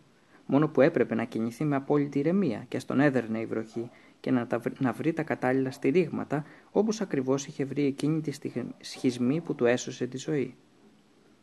Βέβαια η σχισμή, κοιτάζοντας με περισσότερη προσοχή, ο Τζέισον συνειδητοποίησε ότι δεν ήταν συνηθισμένη σχισμή. Ήταν μάλλον ένα άνοιγμα, σαν μικρός γλάρος με απλωμένες φτερούγες, αλλά ομαλό και στις τέσσερις πλευρές του, σαν να έχει λαξευτεί από το χέρι ανθρώπου. Κι ήταν βαθύ, σαν εσοχή, και στενό, σαν πολεμίστρα. Αλλά δεν ήταν εσοχή, ούτε πολεμίστρα. «Υπάρχει κάτι παράξενο», φώναξε στους άλλους δύο μέσα στη βροχή. Ένιωθε τα δάχτυλα των ποδιών του να μουδιάζουν πάνω στο βράχο. Ψαχούλεψε το εσωτερικό του ανοίγματος με τα δάχτυλα του ενός χεριού, ενώ κρατιόταν γατζωμένος με το άλλο. Και βρήκε μόνο βράχο. Και πάλι βράχο. Έπειτα άγγιξε μια εύθρυπτη επιφάνεια που έγινε σκόνη στο χέρι του. Κάτι βαρύ κουνήθηκε ανάμεσα στα δάχτυλά του. Ο Τζέισον τεντώθηκε για να δει και για μια στιγμή είχε την εντύπωση ότι πίσω από την πολεμίστρα υπήρχε το κενό. Ένα άνοιγμα Τράβηξε βιαστικά το χέρι του και συνειδητοποίησε ότι κρατούσε ανάμεσα στα δάχτυλα ένα μικρό τούβλο τυλιγμένο σε μαλακό ύφασμα. Έπειτα ένιωσε την άκρη μιας πετσέτας να τον αγγίζει στα μάγουλα. Ο Τζέισον τινάχτηκε από τον τρόμο και λίγο έλειψε να του πέσει το τούβλο από το χέρι. Πιάσ' το, φώναξε ο Ρικ μερικά μέτρα πιο ψηλά. Κρατούσε την άλλη άκρη ενός σκοινιού από πετσέτες. Ο Τζέισον έχωσε εκείνο το παράξενο αντικείμενο μέσα στο μαγιό του, γράπωσε το σκοινί της σωτηρίας που είχε φτιάξει ο Ρικ και άρχισε να σκαρφαλώνει. Η ανάβαση κράτησε λίγες μόλις στιγμές, αλλά για την Τζούλια ήταν ολόκληρες ώρες. Όταν ο Ρικ ανέβασε τον Τζέισον ασφαλή, κρατώντας τον από το μπράτσο, εκείνη κόντεψε να λιποθυμήσει από ευτυχία. Είσαι καλά, τον ρώτησε ξέπνοα. Το στήθος του Τζέισον ήταν γεμάτο γρατζουνιές και γδαρσίματα, μια χαρά, απάντησε εκείνος στα ανέμελα. Κοιτάξτε τι βρήκα μόλις τώρα. Και με τα λόγια αυτά έβγαλε μέσα από το μαγιό το παράξενο αντικείμενο που είχε μαζέψει. Μία στραπή έσκησε στα δύο τον ορίζοντα. Τι είναι αυτό, ρώτησε ο Ρικ με δυνατή φωνή για να ακουστεί μέσα στο θόρυβο της βροχής. Ξέρω κι εγώ, του απάντησε φωνάζοντας ο Τζέισον. Παράξενο, ε. Η Τζούλια ένιωσε να την πλημμυρίζει οργή μετά από εκείνες τις ατελείωτες στιγμές που σκεφτόταν με τρόμο ότι ο Τζέισον είχε γκρεμοτσακιστεί στα βράχια, τώρα τον είχε μπροστά στα μάτια της γεμάτο πληγές, αλλά απόλυτα προσιλωμένο σε κάτι παράξενο που μόλις είχε βρει. Συγγνώμη κιόλας, του φώναξε. Συγγνώμη που ανησυχήσαμε για σένα. Πού να ξέραμε ότι ήθελες μόνο να πας να μαζέψεις αυτή τη σαβούρα. και ανέβηκε εξοργισμένη τα σκαλοπάτια που οδηγούσαν στην έπαυλη αργό. «Καλά, τι την έπιασε» ρώτησε ο Τζέισον. Ο Ρίκ τον αγκάλιασε από τον νόμο. Την έπιασε το ότι είναι χαρούμενη που δεν έπαθε τίποτα, εκτός από όλες αυτές τις γρατζουνιές φυσικά. Γρατζουνιές; Ποιες γρατζουνιές; Ο Τζέισον κοίταξε το στήθος του για πρώτη φορά και η ανεμελιά του πήγε περίπατα. «Όχ», φώναξε νιώθοντας τα πόδια του ξαφνικά να λυγίζουν. «Και αυτά εδώ πώς έγιναν». Ο Ρίκ του πρότεινε να πάνε στο σπίτι και να ασχοληθούν με αυτό αργότερα. Ανέβηκαν με προσοχή τα σκαλάκια και μόλις έφτασαν στην κορυφή, ο Ρίκ συμβούλεψε τον Τζέισον να καλύψει τις πληγές με, με τις πετσέτες. Αν ο Νέστορας πάρει ήδη στη συνέβη, ψιθύρισε, δεν θα μας αφήσει άλλη φορά να κατέβουμε για μπάνιο. Ο Τζέισον συμφώνησε, κουνώντας το κεφάλι. Ο φίλος του είχε απόλυτο δίκιο. Κεφάλαιο 8. Μέσα στους επιδέσμους. Στην κουζίνα ο Τζέισον έβαλε τις φωνές. «Ωχ, τσούζι!» «Σουτ, κάτσε ήσυχα επιτέλους», το μάλωσε η Τζούλια. «Ή μήπως θέλεις να πάω να φωνάξω τον Έστορα». «Κοίτα που έμπλεξα». «Μην κουνιέσαι γιατί θα πονέσεις πιο πολύ». «Έχει και πιο πολύ». Ο Ρίκ χασκογελούσε απολαμβάνοντας τη σκηνή. Ο Τζέισον ήταν καθισμένος πάνω στο τραπέζι της κουζίνας. Η Τζούλια όρθια μπροστά του περιποιόταν τα καθαρσίματα με βαμβάκι και οξυζενέ. Αντίθετα από ό,τι φαινόταν, καμία από τις γρατζουνιές δεν ήταν βαθιά. Ήταν μόνο καθαρσίματα και μικρές γρατζουνιές στο δέρμα από εκείνες τις πληγές που πάνω τους το οξυζενέ τσούζει ακόμη πιο πολύ. Ο Τζέισον έσφιξε τα δόντια για να μην ουρλιάξει πάλι και καταβάλλοντας μεγάλη προσπάθεια ρώτησε το Ρικ. Κατάλαβες τι είναι; Στη μέση του τραπεζιού βρισκόταν το μυστηριώδες αντικείμενο που είχε βρει στο βράχο. Αυτό ήταν, φώναξε η Τζούλια. Το στήθος του αδελφού της γυάλιζε και λαμποκοπούσε από το ξεσνέ. Πρέπει να περιμένεις λίγο να στεγνώσει πριν. Δεν πρόλαβε να τελειώσει τη φράση. Ο Ρικ τράβηξε την άκρη του υφάσματος όπου ήταν τυλιγμένο το μυστηριώδες αντικείμενο και ο Τζέισον, που η περιέργειά του ήταν μεγάλη για να περιμένει να στεγνώσει το ξεζενέ, πήδηξε κάτω από το τραπέζι και με μία κίνηση φόρεσε ένα στεγνό μπλουζάκι. Το ύφασμα κόλλησε σαν δεύτερο δέρμα πάνω στις πληγές και η Τζούλια έκανε ένα μορφασμό πόνου μόλις σκέφτηκε τη στιγμή που ο αδερφός της θα πήγαινε να βγάλει εκείνο το μπλουζάκι. Είναι επίδεσμη, φώναξε ο Ρίξ, συνεχίζοντας να τραβάει. Το ύφασμα άρχισε σιγά σιγά να σκίζεται και να ξετυλίγεται. Ήταν υγρό και σαπισμένο. Η Τζούλια άφησε κάτω το βαβάκι και πλησίασε. Ο Ρίξ συνέχισε να ξετυλίγει με προσοχή. Μοιάζει με κοτή, σχολίασε ο Τζέισον όταν το αντικείμενο φάνηκε τελείως κάτω από το ύφασμα. Ήταν ένα παραλληλεπίπεδο από σκούρο ξύλο με μάκρο 15 εκατοστά, πλάτος 7 και πάχος 3. «Ανοίγει», είπε ο Ρικ. Πίεσε το σειρώμενο καπάκι και το άφησε να κυλήσει προς τα κάτω. «Τι έχει μέσα» Όταν το είδαν και οι τρεις έσμιξαν τα φρύδια. Μέσα στο κουτί υπήρχαν γύρω στους 100 βόλους από πυλό και μια μικροσκοπική περγαμηνή τυλιγμένη και δεμένη με ένα κορδονάκι. Μόλις ο Ρίκ άγγιξε το κορδονάκι αυτό διαλύθηκε μέσα στα δάχτυλά του. «Σιγά», μουρμούρισε ο Τζέισον. «Ποιος ξέρει τι να είναι». Ίσως μάζεψες το μεσαιωνικό αντίστοιχο ενός κουτιού με σοκολατάκια, Τζέισον, τον πήραξε η αδελφή του. Με πολύ αργές κινήσεις, ο Ρίκ άπλωσε την περγαμηνή πάνω στο τραπέζι. Πάνω της υπήρχαν παράξενα σχέδια και σύμβολα. Η καταιγίδα ξαφνικά σταμάτησε. Ένας δειλός ήλιος ξεμύτησε μέσα από τα σύννεφα, κάνοντας τις σταγόνες της βροχής που έμειναν κρεμασμένες στα κλαδιά και στους μίσχους του θάμνου να λαμπυρίζουν. Ο Νέστορας ήταν στο θερμοκήπιο, απασχολημένος να διαλέγει τα φυτά που έπρεπε να μεταφυτέψει στο φρεσκοσκαμένο χώμα του κήπου. Είχε καταφύγει εκεί με τις πρώτες σταγόνες της βροχής και απολάμβανε το λυτρωτικό ήχο του νερού που χτυπούσε πάνω στα πλαγιαστά κρίσταλα του θερμοκηπίου. Δεν ανησύχησε για τα παιδιά. Τι βρεγμένη από τη θάλασσα, τι βρεγμένη από τη βροχή, σκέφτηκε. Το πολύ πολύ να τους έπιανε κανένα κρυολόγημα. Μόλις τα είδε να κάνουν βόλτες γύρω από το θερμοκήπιο, κατάλαβε ότι δεν τολμούσαν να τον ενοχλήσουν σε ώρα εργασίας. Τα άφησε να τριγυρίζουν για αρκετή ώρα πριν πάρει την απόφαση να σκουπίσει τα χέρια του στην άσπρη ποδιά και να βγει έξω. «Τι θέλετε» ρώτησε ο Νέστορας. «Μήπως κάνατε καμιά ζημιά» Τα παιδιά δεν ήταν και τόσο συνηθισμένα να δίνουν πρακτικές και άμεσες απαντήσεις. Η Τζούλια έδωσε μια αγκονιά στον αδελφό της, σαν να προσπαθούσε να τον πείσει πως έπρεπε εκείνος να μιλήσει πρώτος. Ο Τζέισον ψέλισε κάτι σαν. Όχι, αναρωτιόμασταν αν δηλαδή. Γιατί εδώ και πολλά χρόνια. Εμείς λοιπόν, έλεγε η Τζούλια.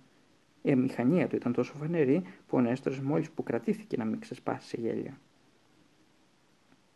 Νομίζεις ότι θα μου καταφέρεις να μου το εξηγήσεις πριν γεχτώσει, το ρώτησε ηρωνικά. Ή μήπως δεν βιάζεσαι και τόσο πολύ; Ο Νέστορας δεν έδειχνε να έχει κακία μέσα του. Ήταν μόνο ένας δίστροπος άνθρωπος, όπως όλοι οι μοναχικοί που δεν είναι συνηθισμένοι να έρχονται σε επαφή με άλλους ανθρώπους. Ο Τζέισον αποφάσισε να μιλήσει ξεκάθαρα και του έδειξε κάτι που έμοιαζε με χάρτινο σωληνάκι. «Βρήκαμε αυτό», είπε, «και δεν ξέρουμε τι μπορεί να είναι. Γι' αυτό σκεφτήκαμε να ρωτήσουμε εσάς». Ο Νέστορας άνοιξε την τυλιγμένη περγαμηνή όσο έπρεπε για να διακρίνει μερικά σύμβολα. «Πού τη βρήκατε» ρώτησε με μία ανάσα ξαναπαίρνοντας ξαφνικά το σοβαρό του ύφος. Σταμάτησαν στο, στη Θέο από όπου ξεκινούσαν τα σκαλάκια. Ο Τζέισον έδειξε με το χέρι και εξήγησε πάνω κάτω πού είχε βρει το κουτί, παραλείποντας τις λεπτομέρειες της πτώσης και το γεγονός ότι στο παραπέντε είχε γλιτώσει από τον αγκρεμοτσακιστή στα βράχια. Ο Νέστορας τον άκουγε σιωπηλός. Όταν ο Τζέισον είπε ότι είχε να πει, ο Κυπουρός έμεινε σκεφτικός για πολλή ώρα, σαν να τον είχε συνεπάρει ο ήχος των κυμάτων που έσκαγαν και τα απόμακρα κροξίματα των γλάρων. Τελικά απόδιωξε τις σκέψεις του. Επέστρεψε την περγαμηνή στον Τζέισον και είπε κουνώντας το κεφάλι. Δεν έχω κάτι να πω, ούτε ξέρω τι θα μπορούσε να είναι. Θα μπορούσε να είναι κάποια επιγραφή, ρώτησε ο Τζέισον. Σαν ιερογλυφικά, ας πούμε. Αυτά δεν είναι ιερογλυφικά, σχολίασε η Τζούλια. Έχω δει ιερογλυφικά. Είναι χρωματιστά και τα σχέδια διαφορετικά. Και έπειτα αυτή είναι περγαμηνή, ενώ οι αρχαίοι Αιγύπτιοι έγραφαν σε πάπυρο, παρατήρησε ο Ρίκ. Όπως και να έχει, κανένας Αιγύπτιος δεν θα μπορούσε ποτέ να φτάσει ως εδώ, στην Κορνουάλη. Γιατί όχι, ρώτησε ο Τζέισον. Γιατί δεν ήταν ικανοί ναυτικοί, συνέχισε ο Ρίκ. Είχαν πλοία φτιαγμένα από πλεγμένα καλάμια, που μπορούσαν να κινούνται μόνο κατά μήκος του Νείλου. Με τίποτα δεν θα άντεχαν στα κύματα της ανοιχτής θάλασσας. Εξάλλου δεν γνώριζαν τι είναι πιδάλιο. Ο Νέστορας κοίταξε με θαυμασμό το αγόρι με τα κόκκινα μαλλιά. Άρα δεν μπορεί παρά να είναι μία φάρσα, είπε η Τζούλια. Στόπα, ένα κουτάκι λιγμένα σοκολατάκια. Ο Τζέισον ξεφύσηξε. Τι είδους φάρσα είναι αυτή να κρύβεις ένα κουτί γεμάτο με πύλινους βόλους σε ένα βράχο; Και έπειτα, συγγνώμη δηλαδή, αυτό τι είναι; Το σημείωμα με τις ευχαριστίες, συνέχισε η Τζούλια τάραχη. Έκανε τάχα πως διάβαζε τα σύμβολα. Ήταν πράγματι μεγάλη μας ευχαρίστηση που ήρθαμε να διπνήσουμε μαζί σας μπλα μπλα μπλα. Κάτι τέτοια γράφει και η μαμά κάθε φορά που μαζί με τον μπαμπά κάνουν επίσκεψη στους φίλους τους. Εγώ πάλι λέω πως είναι ένα είδος χάρτη, μουρμούρισε ο Τζέισον. Ίσως κάποιος πειρατής να είχε κάποτε για ορμητήριο το Κιλμορκόβ και έθαψε το θησαυρό κάπου εδώ κοντά. Άντε πάλι, φώναξε η Τζούλια. Πρώτα το και τώρα ο πειρατής. Δεν είπε τη λέξη φάντασμα μπροστά στον Έστορα, αλλά ο Ρίκ και ο Τζέισον το πιασαν στον αέρα. Ο παλιός ιδιοκτήτης, άρχισε να λέει ο Κυπουρός. Ξαφνικά όμως τίναξε προς τα πίσω το κεφάλι, έκανε απότομα μεταβολή και απομακρύνθηκε, λύνοντας τα πόδια του σχεδόν θυμωμένος. Ο παλιός ιδιοκτήτης τι πράγμα, το ρώτησε ο Τζέισον που τον ακολούθησε και στάθηκε ανάμεσα σε αυτόν και το θερμοκήπιο. Μην τα σκαλίζεις, νεαρέ, δεν είναι και τίποτα ενδιαφέρον. Ο Νέστορος τον παραμέρισε ευγενικά με το χέρι. Μόλις τον ακούμπησε στις πληγές, ο Τζέισον έβγαλε μια κραυγή. Όχ, τι έπαθες. Ο Τζέισον έσφιξε τα δόντια. Τίποτα, απάντησε. Έπειτα συνέχεια να τον κοιτάζει, σαν να τον παρακινούσε. Ολοκλήρωσε αυτό που ήθελες να πεις. Ο Νέστορας αναστέναξε, υποκύπτοντας την ασυνήθιστη επιμονή του αγοριού. Δεν νομίζω ότι μπορεί να σας ενδιαφέρει, αλλά τέλος πάντων ο παλιός ιδιοκτήτης ήταν λάτρης των αρχαίων γλωσσών. Είχε ένα σωρό βιβλία για χαμένες γραφές, κώδικες, γλώσσες προς αποκρυπτογράφηση και, άλλα ήδη αποκρυ... και άλλες ήδη αποκρυπτογραφημένες. Ίσως με τη βοήθεια εκείνων των βιβλίων καταφέρετε να μεταφράσετε το μήνυμα της περγαμηνής. Ο Τζέισον έγνεψε καταφατικά. «Ευχαριστούμε», είπε. «Και τώρα είναι η σειρά σου να μου πεις τι έχεις. Πονάς πουθενά». Πονάω αν κάποιος με αγγίξει εδώ στο στήθος. Για ποιο λόγο; Ο Τζέισον χαμογέλασε. γιατί είναι γεμάτο γρατζουνιές. Είναι οι πληγές που απέκτησα πέφτοντας με τα μούτρα πάνω στο βράχο. Τώρα ήρθε η σειρά του Νέστορα να χαμογελάσει. Σου αρέσει να με κοροϊδεύεις, ε; Και χωρίς να φανταστεί ότι ο Τζέισον του είχε πει την καθαρή αλήθεια, προχώρησε προς το θερμοκήπιο.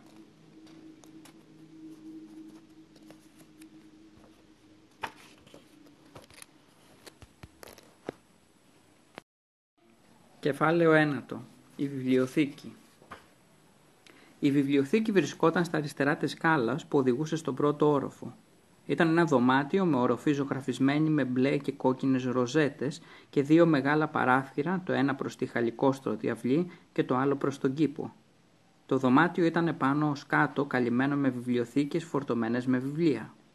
Υπήρχε ένας καναπές από δέρμα βουβαλιού, ένα πιάνο που ήταν σοριασμένες ολόκληρες στίβες από περιοδικά και δύο άβολες πολυθρόνες με ροδάκια. Σε κάθε ράφι υπήρχε μία χάλκινη πλάκα που υποδείκνυε το περιεχόμενο των βιβλίων. Ιστορία, ιατρική, γεωγραφία. Τα τρία παιδιά στρώθηκαν στη δουλειά για να βρουν τα βιβλία που τους υπέδειξε ο Νέστορας. «Πρέπει να είναι αυτό εδώ στο ράφι», υπέθεσε η Τζούλια κάνοντας τη δική της εξερεύνηση. «Τι γράφει» Παλαιογραφία. Και τι στο καλό σημαίνει παλαιογραφία; Η λέξη παλαιό μπορεί να σημαίνει και αρχαίο, όπως οι παλαιολιθικοί άνθρωποι, ενώ το γραφία πρέπει να έχει σχέση με τη γραφή, και αν, αν δεν κάνω λάθος. Ο Ρικ, ο Ρικ και ο Τζέισον την κοίταξαν γεμάτοι θαυμασμό. Έπειτα ο Ρικ σηκώθηκε στις μύτες των ποδιών του και έπιασε ένα χοντρό βιβλίο με τον τίτλο «Λεξικό ξεχασμένων γλωσσών». Στο εσωτερικό του υπήρχαν δεκάδες εικόνες και σύμβολα που αναπαριστούσαν τις αρχαίες μορφές γραφής. Το φοινικικό αλφάβητο, το Ινδικό αλφάβητο, τα Αιγυπτιακά ιερογλυφικά, τη μυστηριώδη ετρουσκική γλώσσα, το ελληνικό αλφάβητο, τα άγνωστα ρόγκο-ρόγκο της νήσου του Πάσχα και πολλές ακόμα. Κάθε σελίδα του λεξικού ήταν από μόνη της συναρπαστική. Περιείχε σύμβολα, σχέδια, μυστικούς κώδικες, χαμένες γλώσσες, ξεχασμένες λέξεις, όταν ο Ρίκα έφτασε στη σελίδα 197, ο Τζέισον φώναξε «Σταμάτα, αυτή είναι». Στη μέση της σελίδας υπήρχε ένα σχέδιο. «Αυτά πρέπει να είναι». «Τι γράφει εδώ κάτω» Ο Ρίκ διάβασε μεγαλόφωνα. Πρόκειται για τα 45 μυστηριώδη σύμβολα που είναι τυπωμένο πάνω στο λεγόμενο δίσκο της φεστού. Το αντικείμενο αυτό, ένας πύληνος δίσκος με ακανόνιστη περιφέρεια, ανακαλύφθηκε στη φεστό της Κρήτης στις αρχές του 20ου αιώνα από τον αρχαιολόγο, αρχαιολόγο Περνιέ και ουδέποτε αποκρυπτογραφήθηκε. «Καλή αρχή», ψιθύρισε η Τζούλια. Ο δίσκος φέρει και στις δύο όψεις του μια επιγραφή σε διάταξη σπήρας, παρόμοια με φίδι. Τα γράμματα που συνοδεύουν κάθε ιδεόγραμμα οφείλονται στην προσπάθεια φωνητικής μετάφρασης που πραγματοποιήθηκε από τον παλαιογράφο Έλτον Κάρτερ το Μάρτιο του 2003. Δίπλα από κάθε σύμβολο πραγματικά υπήρχε η αντίστοιχη σημασία σε έναν από τους χαρακτήρες του δικού μας αλφαβήτου. Το ανθρωπάκι που περπατάει δηλώνει τον αριθμό 1. Ο δίσκος με τις τελίτσες είναι το δικό μας α, μουρμούρισε ο Τζέισον. Α δοκιμάσουμε να μεταφράσουμε την περγαμηνή, είπε με έξαψη η Τζούλια. Ο Ρικ κούνησε αρνητικά το κεφάλι. Αδύνατον. Δεν φτάνει να ξέρουμε τη σημασία των γραμμάτων για να καταφέρουμε να αποκρυπτογραφήσουμε ένα αρχαίο μήνυμα, θα έπρεπε να ξέρουμε και τη γλώσσα στην οποία γράφτηκε. Και ποιος μας λέει ότι είναι μια αρχαία γλώσσα, πετάχτηκε ο Τζέισον. Μα είναι ολοφάνερο. Οι χαρακτήρες του δίσκου της Φεστού χρησιμοποιήθηκαν, διάβασε στο λεξικό, μερικές χιλιάδες χρόνια πριν τη γέννηση του Χριστού. Τα δύο αδέλφια όμως είχαν τελείως διαφορετική άποψη. Πήραν στυλό και χαρτί και άρχισαν να μεταφέρουν δίπλα σε κάθε ιερογλυφικό σύμβολο της περγαμηνής τη φωνητική του μετάφραση. «Στο», φώναξε ο Τζέισον μεταφράζοντας τους τρεις πρώτους χαρακτήρες. Ο Ρίκ συνέχισε να κουνά αρνητικά το κεφάλι. «Δεν βγαίνει νόημα», είπε. «Σκοτάδι», φώναξε η Τζούλια. Τα αδέλφια κοιτάχτηκαν. «Στο σκοτάδι», φώναξαν. «Βγαίνει και παραβγαίνει νόημα». Ο Ρικ έμεινε κατάπληκτος. Θα μπορούσε η περγαμηνή να περιείχε ένα μήνυμα που να έχει νόημα στη δική τους γλώσσα, αλλά να είναι γραμμένο σε ένα άγνωστο αλφάβητο; Σιγά σιγά εμφανίστηκε μία φράση με ολοκληρωμένο νόημα στο σκοτάδι της σπηλιάς με το φως. Εκείνη τη στιγμή το στυλό με το οποίο σημείωναν τη σημασία των συμβόλων έπαψε να γράφει. Ε, όχι, αγανάκτησε ο Τζέισον κουνώντας το στυλό με μανία. Πήγαινε φέρε ένα άλλο στυλό, είπε στην Τζούλια. Να πας εσύ. Και πού να το βρω. Πού είναι εκείνο το στυλό που χρησιμοποίησες για να σχεδιάσεις το χάρτη; Το στυλό που σχεδίαζε το χάρτη. Ο Τζέισον θυμήθηκε ότι το είχε ρίξει στο πάτωμα άθελά της η Τζούλια και είχε κυλήσει κάτω από μία ντουλάπα. Κάτω είναι, τρέχω. Κατέβηκε με ένα σάλτο τις σκάλες, ενώ ο Ρικ και η Τζούλια συνέχισαν να μεταφράζουν φωνακτά τα γράμματα ένα-ένα καθώς τα ξεχώριζαν σιγά-σιγά. Ο Τζέισον κατέβηκε δύο-δύο τα σκαλιά και έτρεξε στο πέτρινο δωμάτιο. Σταμάτησε απότομα όταν διαισθάνθηκε μια σκιά να κινείται μπροστά του. Άνοιξε διάπλατα το στόμα για να μιλήσει, αλλά του είχε κοπεί η ανάσα. Μέσα στο κεφάλι του χιλιάδες σκέψεις βούιζαν σαν μελίσι. Από πάνω πιο αδύναμες εξαιτίας της απόστασης έφταναν στα αυτιά του οι φωνές του Ρικ και της αδελφής του που επαναλάμβαναν. Στο σκοτάδι της σπηλιάς με το φως με το φως της γης, σιγά σιγά η αίσθηση του πανικού τον εγκατέλειψε. Ο Τζέισον κοίταξε πιο επίμονα γύρω του, αλλά δεν είδε κανέναν, ούτε άκουσε κάποιο ύποπτο θόρυβο. Μάλλον είχε κάνει λάθος. Δεν είχε δει κάποια σκιά, αλλά μόνο ένα από τα τόσα έπιπλα που διακοσμούσαν το σπίτι. Μπήκε με προσοχή στο πέτρινο δωμάτιο. Κάτω στο πάτωμα είδε το χάρτη που είχε ολοκληρώσει λίγο νωρίτερα, όταν πήγαν να ψάξουν για το πορτρέτο του γέρο Οδυσσέα. Ο Τζέισον διέσχισε όλο το δωμάτιο με όλες τις αισθήσεις του σε επιφυλακή. Πλησίασε στην τουλάπα, κάτω από την οποία είχε κυλήσει το στυλό και ψαχούλεψε με τα χέρια του το πάτωμα. Φυσικά το στυλό είχε χωθεί στην πιο απρόστη γωνία και ο Τζέισον έπρεπε να τεντωθεί ολόκληρος κάτω από το έπιπλο για να το φτάσει. Όταν επιτέλους το άγγιξε, προσπαθώντας να το πιάσει, το χέρι του ακούμπησε στον τοίχο πίσω από την τουλάπα. Και τότε συνειδητοποίησε ότι ο τοίχος αυτός δεν ήταν κανονικός τοίχος, φαινόταν σαν να ήταν φτιαγμένος από ξύλο. Γεμάτος περιέργεια, κρυφοκοίταξε με μεγαλύτερη προσοχή. Πίσω από την τουλάπα υπήρχε μια πόρτα. Ο Τζέισον γύρισε τη βιβλιοθήκη λίγα λεπτά αργότερα. Παρέδωσε το στυλό στους άλλους δύο και στάθηκε κάπως παράμερα, σιωπηλός και σκεφτικό, ώσπου Ρίκ και η Τζούλια ολοκλήρωσαν την αποκρυπτογράφηση του μηνύματος. Η Τζούλια το χώρισε σε τέσσερις γραμμές σαν ποίημα και το ξαναδιάβασε φωναχτά με θριαμβευτικό ύφος. Ακούγοντας εκείνες τις λέξεις, ο Τζέισον ένιωσε ένα ρίγο τρόμου να διατρέχει τη ραχοκοκαλιά του. Στο σκοτάδι της σπηλιάς ρίξε φως της γης με μιας και το στόλο θα φωτίσεις που σε πάει όπου αγαπήσεις. «Τι στο καλό», μουρμούρισε ο Ρίκ. «Πιο πολλά καταλάβαινα πριν». «Υπάρχουν σπηλιές εδώ κοντά», το ρώτησε η Τζούλια. Ο Ρίκα να σήκωσε τους ώμους σαν να ήθελε να πει «Φαντάζομαι πως ναι, παντού υπάρχουν σπηλιές». «Το όνομα Kilmore Cove δεν είναι τυχαίο υποθέτω», είπε τελικά. Cove σημαίνει μυχός, όρμος, αλλά μπορεί επίσης να χρησιμοποιηθεί για να δηλώσει μια σπηλιά. Υπάρχει μια ιστορία στο χωριό που λέει ότι κάποτε οι αρχαίοι Ιδρυίδες συγκεντρώνονταν στο Kilmore Cove κατά το θερινό ηλιοστάσιο και ο τόπος των συνελεύσεών τους ήταν μια σπηλιά στη θάλασσα η οποία όμως κατέρευσε ή καταστράφηκε την εποχή της εισβολής των Ρωμαίων. «Άκουσες, Τζέισον, ιδρύδες», φώναξε η Τζούλια. «Άρα, πω πω, πριν χιλιάδες χρόνια». Από την ώρα που μετάφρασαν εκείνο το μήνυμα, η Τζούλια ήταν μέσα στην καλή χαρά και απολάμβανε ολόψυχα το μυστήριο που είχε βρεθεί στο δρόμο τους. Ο Ρίκαν έλυε όλους τους θρύλους που μιλούσαν για σπηλιές, φαράγγια και στόλους, προσπαθώντας μάταια να δώσει ένα νόημα στη φράση «φως της γης». Ο Τζέισον αντίθετα που δεν χόρταινε να σκαρφίζεται μυστήρια και ανύπαρκτες λέξεις, εξακολουθούσε να είναι αποσβολωμένος και σκεφτικός, ακουμπώντας πάνω στο πιάνο. «Τζέισον», του είπε η αδελφή του, «είσαι καλά, σε πονάνε μήπως οι γρατζουνιές» Το αγόρι είχε καρφώσει το βλέμμα του στο κενό, στα μισά της απόστασης ανάμεσα στην Τζούλια και στο Ρικ. «Τζέισον, μάγια σου κάνανε», επέμεινε η Τζούλια. Τον ταρακούνησε πιάνοντάς τον από τον ώμο. Τα μάτια του Τζέισον έλαμψαν και πάλι σαν χρωματιστές μπίλιες.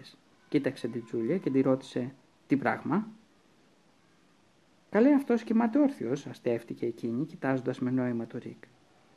Τώρα που πρέπει να λύσουμε ένα πραγματικό μυστήριο, ο αδελφός μου αποφάσισε να ρίξει έναν υπνάκο. Τζέισον ξύπνα και πίεσε με μια δόση κακεντρέχειας το χέρι της στο στήθος του. Ο Τζέισον τινάχτηκε από τον πόνο. Καλώς ήρθες στον πλανήτη Γη, φώναξε η Τζούλια. Άκουσες αυτά που λέγαμε για τους δρίδες. Ναι, ναι, μουρμούρισε εκείνος χαϊδεύοντας το μπλουζάκι του. Μόνο που οι δρίδες... Ο Ρικ λέει ότι κάποτε κάπου στο Κελμορκόβ υπήρχε μια σπηλιά όπου οι δρίδες έκαναν τις συνελεύσεις τους και καταστράφηκε την εποχή της εισβολής των Ρωμαίων. Ο Τζέισον κούνησε αρνητικά το κεφάλι. Όχι, κάνετε λάθος. Δεν καταστράφηκε. Μπα και πώς το ξέρεις εσύ. Γιατί σήμερα, ψιθύρισε, όταν κοίταξα μέσα στο βράχο, την είδα. Κεφάλαιο δέκατο. Πίσω από την τουλάπα. Με τον Τζέισον οδηγό, τα τρία παιδιά κατέβηκαν και πάλι στο πέτρινο δωμάτιο, έχοντας μαζί τους το λεξικό, το κουτί με τους πύλινους βόλους την περγαμενή με τη μετάφραση και το μοναδικό λειτουργικό στυλό σε ολόκληρο το σπίτι. «Είδα ένα άνοιγμα, καταλαβαίνετε», εξήγησε ο Τζέισον. «Ήταν λες και πίσω από την πέτρα υπήρχε κενό. Θες να πεις ότι ο βράχος ήταν κουφιός» Ο Τζέισον έγνεψε καταφατικά. «Αυτό θα εξηγούσε το πώς κατάφερες να βρεις εκείνο το κουτί», είπε ο Ρικ. «Έχωσες το χέρι μέσα σε ένα άνοιγμα και από εκεί μέσα πήρες ό,τι πήρες». Η Τζούλια ξαναδιάβασε φωναχτά το μήνυμα. Στο σκοτάδι της σπηλιάς και το στόλο θα φωτίσεις, βγαίνει νόημα, φώναξε. Το μήνυμα μιλάει για ένα στόλο και ένα στόλο μπορείς να το βρεις μόνο στη θάλασσα. Εκείνος που έγραψε αυτό το μήνυμα, ο παλιός ιδιοκτήτης, διέκοψε ο Τζέισον. Τι εννοείς; Το μήνυμα αυτό το έγραψε ο παλιός ιδιοκτήτης της έπαυλης αργό. Ποιος άλλος; Είναι γραμμένο στη δική μας γλώσσα, μόνο που ο Οδυσσέας Μουρ χρησιμοποίησε το αλφάβητο του δίσκου της Φεστού για να το κάνει πιο μυστηριώδες. Και γιατί να το κάνει τελείως ακατανόητο. Ναι, αλλά γιατί; Και αν, λέω αν, είπε η Τζούλια, μέσα στο βράχο υπάρχει σπηλιά, τότε εκεί μέσα θα μπορούσε να υπάρχει και κάποιος θησαυρός. Και αν, λέω αν, υπάρχει θησαυρός, ο γέρος Οδυσσέας Μουρ θα μπορούσε να είχε οργανώσει κάτι σαν κυνήγι θησαυρού αλλά μόνο για λίγους και εκλεκτούς, όπως πάνω κάτω έκαναν οι πειρατές, ε; Έψαχναν ελάχιστα γνωστές τοποθεσίες, όπου στίβαζαν ό,τι έβρισκαν και έπειτα άφηναν για μοναδικό ίχνος ένα κατανόητο χάρτη για να εξάψει την περιέργεια στους χρυσοθύρες. Οι πειρατές δεν έβρισκαν, οι πειρατές έκλεβαν, τη διόρθωσε ο Ρικ. Η Τζούλια έκανε ένα μορφασμό. Τέλος πάντων, εδώ γίνεται λόγος για κάποιο στόλο, έτσι και για να έχεις έναν ολόκληρο στόλο από καράβια, είτε είσαι μεγάλος ψαράς είτε πειρατής. Άρα πρέπει να έχεις και ένα θησαυρό. Ο Ρίκα έκανε μια γκριμάτσα, καθώς με τίποτα δεν τον έπειθαν τα συμπεράσματα της Τζούλια, αλλά έκρινε σκόπιμο να μην απαντήσει. Η Τζούλια συνέχισε. Εσύ λοιπόν λες ότι το μήνυμα το έγραψε ο παλιός ιδιοκτήτης. Εγώ λέω ότι αυτό το έκανε για να μας οδηγήσει σε κάποιο θησαυρό. Ας πάρουμε για δεδομένα αυτά τα δύο στοιχεία παλιός ιδιοκτήτης και θησαυρός. Ας υποθέσουμε επίσης ότι υπάρχει μια σπηλιά μέσα στο βράχο. Πρέπει ακόμα να ξεκαθαρίσουμε τι είναι αυτό το φως της γης. Και λέγοντας αυτά έριξε μια ματιά στους πύλινους βόλους μέσα στο κουτί. Καθώς και με ποιον τρόπο μπορούμε να μπούμε σε αυτή τη σπηλιά. Αυτό είναι εύκολο, είπε χαμογελαστά ο Τζέισον. Αν ο γέρο Οδυσσέας έγραψε αυτό το μήνυμα και το άφησε μέσα στη σπηλιά, αυτό σημαίνει ότι μπορούσε άνετα να μπει εκεί μέσα, δηλαδή μέσα στη σπηλιά. Σωστά. Άρα σημαίνει ότι κατέβαινε στη σπηλιά από το σπίτι του, από την έπαυλη αργό. Σίγουρα. Νομίζω ότι ξέρω με ποιον τρόπο.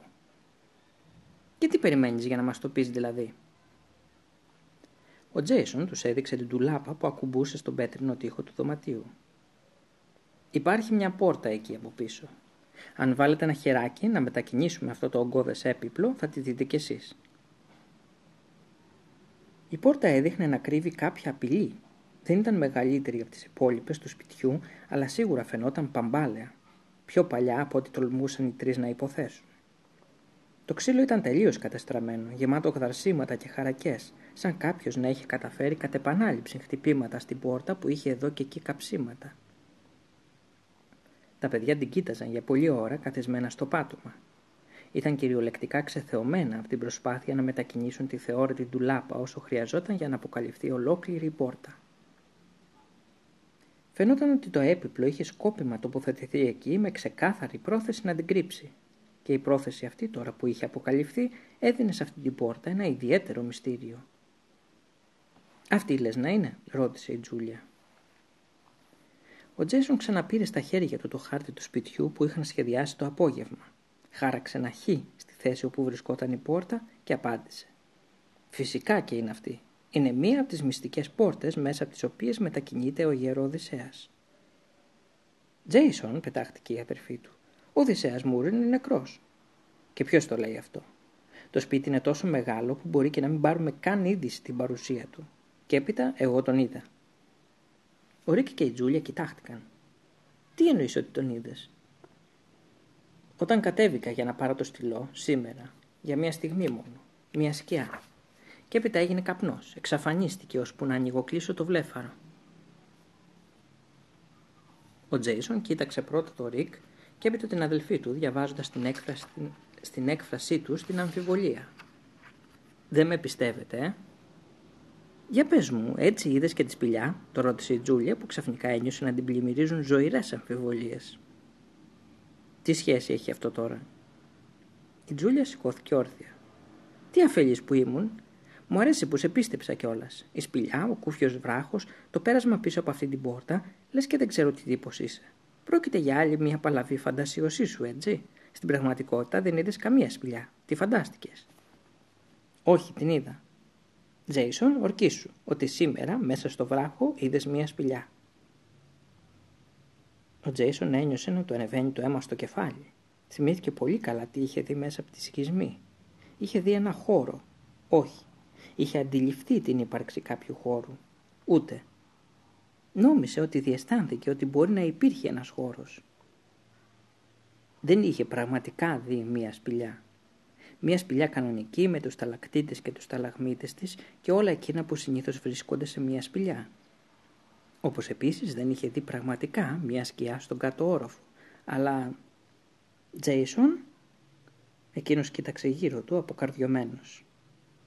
Εγώ όχι, δεν μπορώ να σου ορκιστώ, αλλά Ρικ, πες της το κι εσύ ότι... Ο Ρικ έγνεψε καταφατικά. Στην πραγματικότητα δεν έχει και τόση σημασία το τι είδε. Εξάλλου το κωτί πραγματικά υπάρχει και το έχουμε εμείς. Επίσης υπάρχει το μήνυμα, ό,τι και αν σημαίνει. Και τι στο καλό, υπάρχει και αυτή η πόρτα. Ε, τότε ας την ανοίξουμε, πετάχτηκε η Τζούλια που ξαφνικά αποφάσισε και πάλι να δείξει ενδιαφέρον. Καθώς δεν είχε πόμουλο, η Τζούλια έβαλε ένα από τα δάχτυλά της σε κάτι που της φάνηκε σαν κλειδαριά και δοκίμασε να τη σπρώξει και να την τραβήξει αλλά η πόρτα δεν μετακινήθηκε ούτε χελιοστό. Είναι κλειδωμένη, είπε αναστενάζοντας, και ίσως να μην οδηγεί πουθενά. Ο Ρίκα έσυρε τα δάχτυλά του πάνω στο ταλαιπωρημένο ξύλο σαν να το χάιδευε. Έπειτα γονάτισε μπροστά από την κλειδαριά όπου η Τζούλια είχε βάλει το ένα της δάχτυλο. Είναι κλειδωμένη πραγματικά, αλλά αν δεν οδηγεί πουθενά, γιατί να έχει όχι μία, αλλά τέσσερις διαφορετικές κλειδαριές; Η Τζούλια κοίταξε καλύτερα. Μία, δύο, τρεις, τέσσερις. Στην αριστερή πλευρά της πόρτας υπήρχαν πραγματικά τέσσερις διαφορετικές κλειδαριές που σχημάτιζαν ρόμβο. Τα παιδιά κουβέντιαζαν χαμηλόφωνα, προχωρώντας σε όλο και πιο πολύπλοκες εικασίες. Είχαν στη διάθεσή τους πολλά στοιχεία, αλλά ακόμη πολύ παράτερα μεταξύ τους. Θα μπορούσαν να ξαναπάνε και να μιλήσουν στον Έστορα ή να κάνουν το σπίτι φίλο και φτερό, να το ψάξουν σπιθαμή προς σπιθαμή, σιρτάρι το σιρτάρι, αναζητώντας τα κλειδιά που θα μπορούσαν να ανοίξουν τις κλειδαριές. Ή μάλλον ένιωσαν ένα ξαφνικό ρεύμα αέρα και αμέσως ένα απότομο κρότο από τον επάνω όροφο. Αυτός είναι, φώναξε ο Τζέισον και πετάχτηκε όρθιος. Δεν ήταν όμως ο συγκεκριμένος αυτός που είχε φανταστεί. Το παράθυρο του μικρού πύργου είχε ανοίξει πάλι και ξανάρχισε να χτυπά πάνω στην κάσα. Τα παιδιά ανέβηκαν γρήγορα στο δωμάτιο που βρισκόταν στην κορυφή της σκάλας. Ο Ρίκ προσπάθησε να κλείσει το παράθυρο ερμητικά.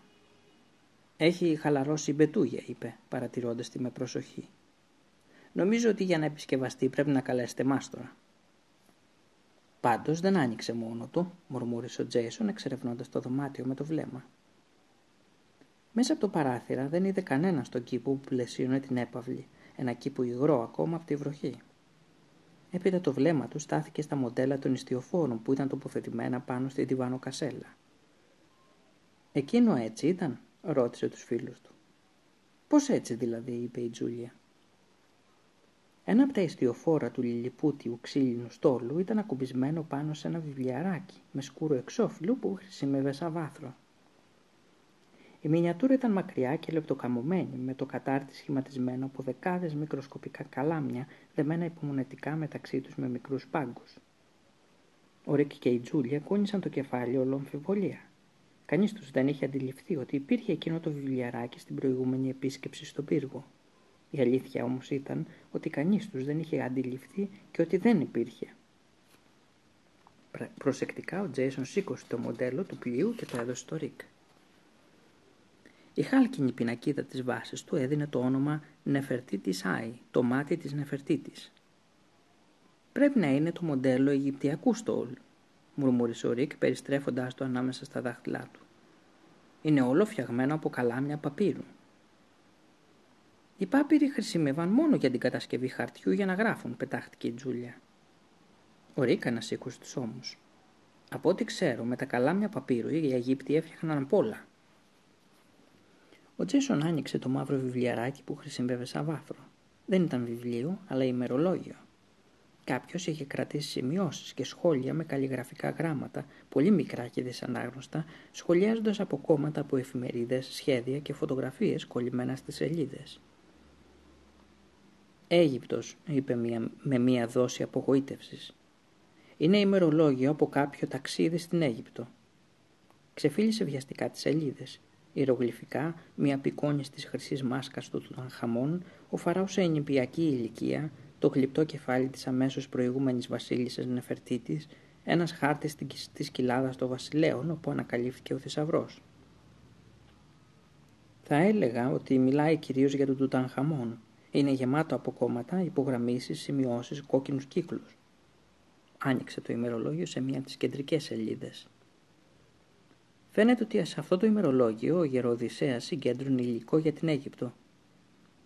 Το ιδανικό βιβλίο για να φτιάξει αυτό το πλοίο, παρα, παρατήρησε ο Ρικ με τον μάτι της Νεφερτίτης ακόμα στην παλάμη του.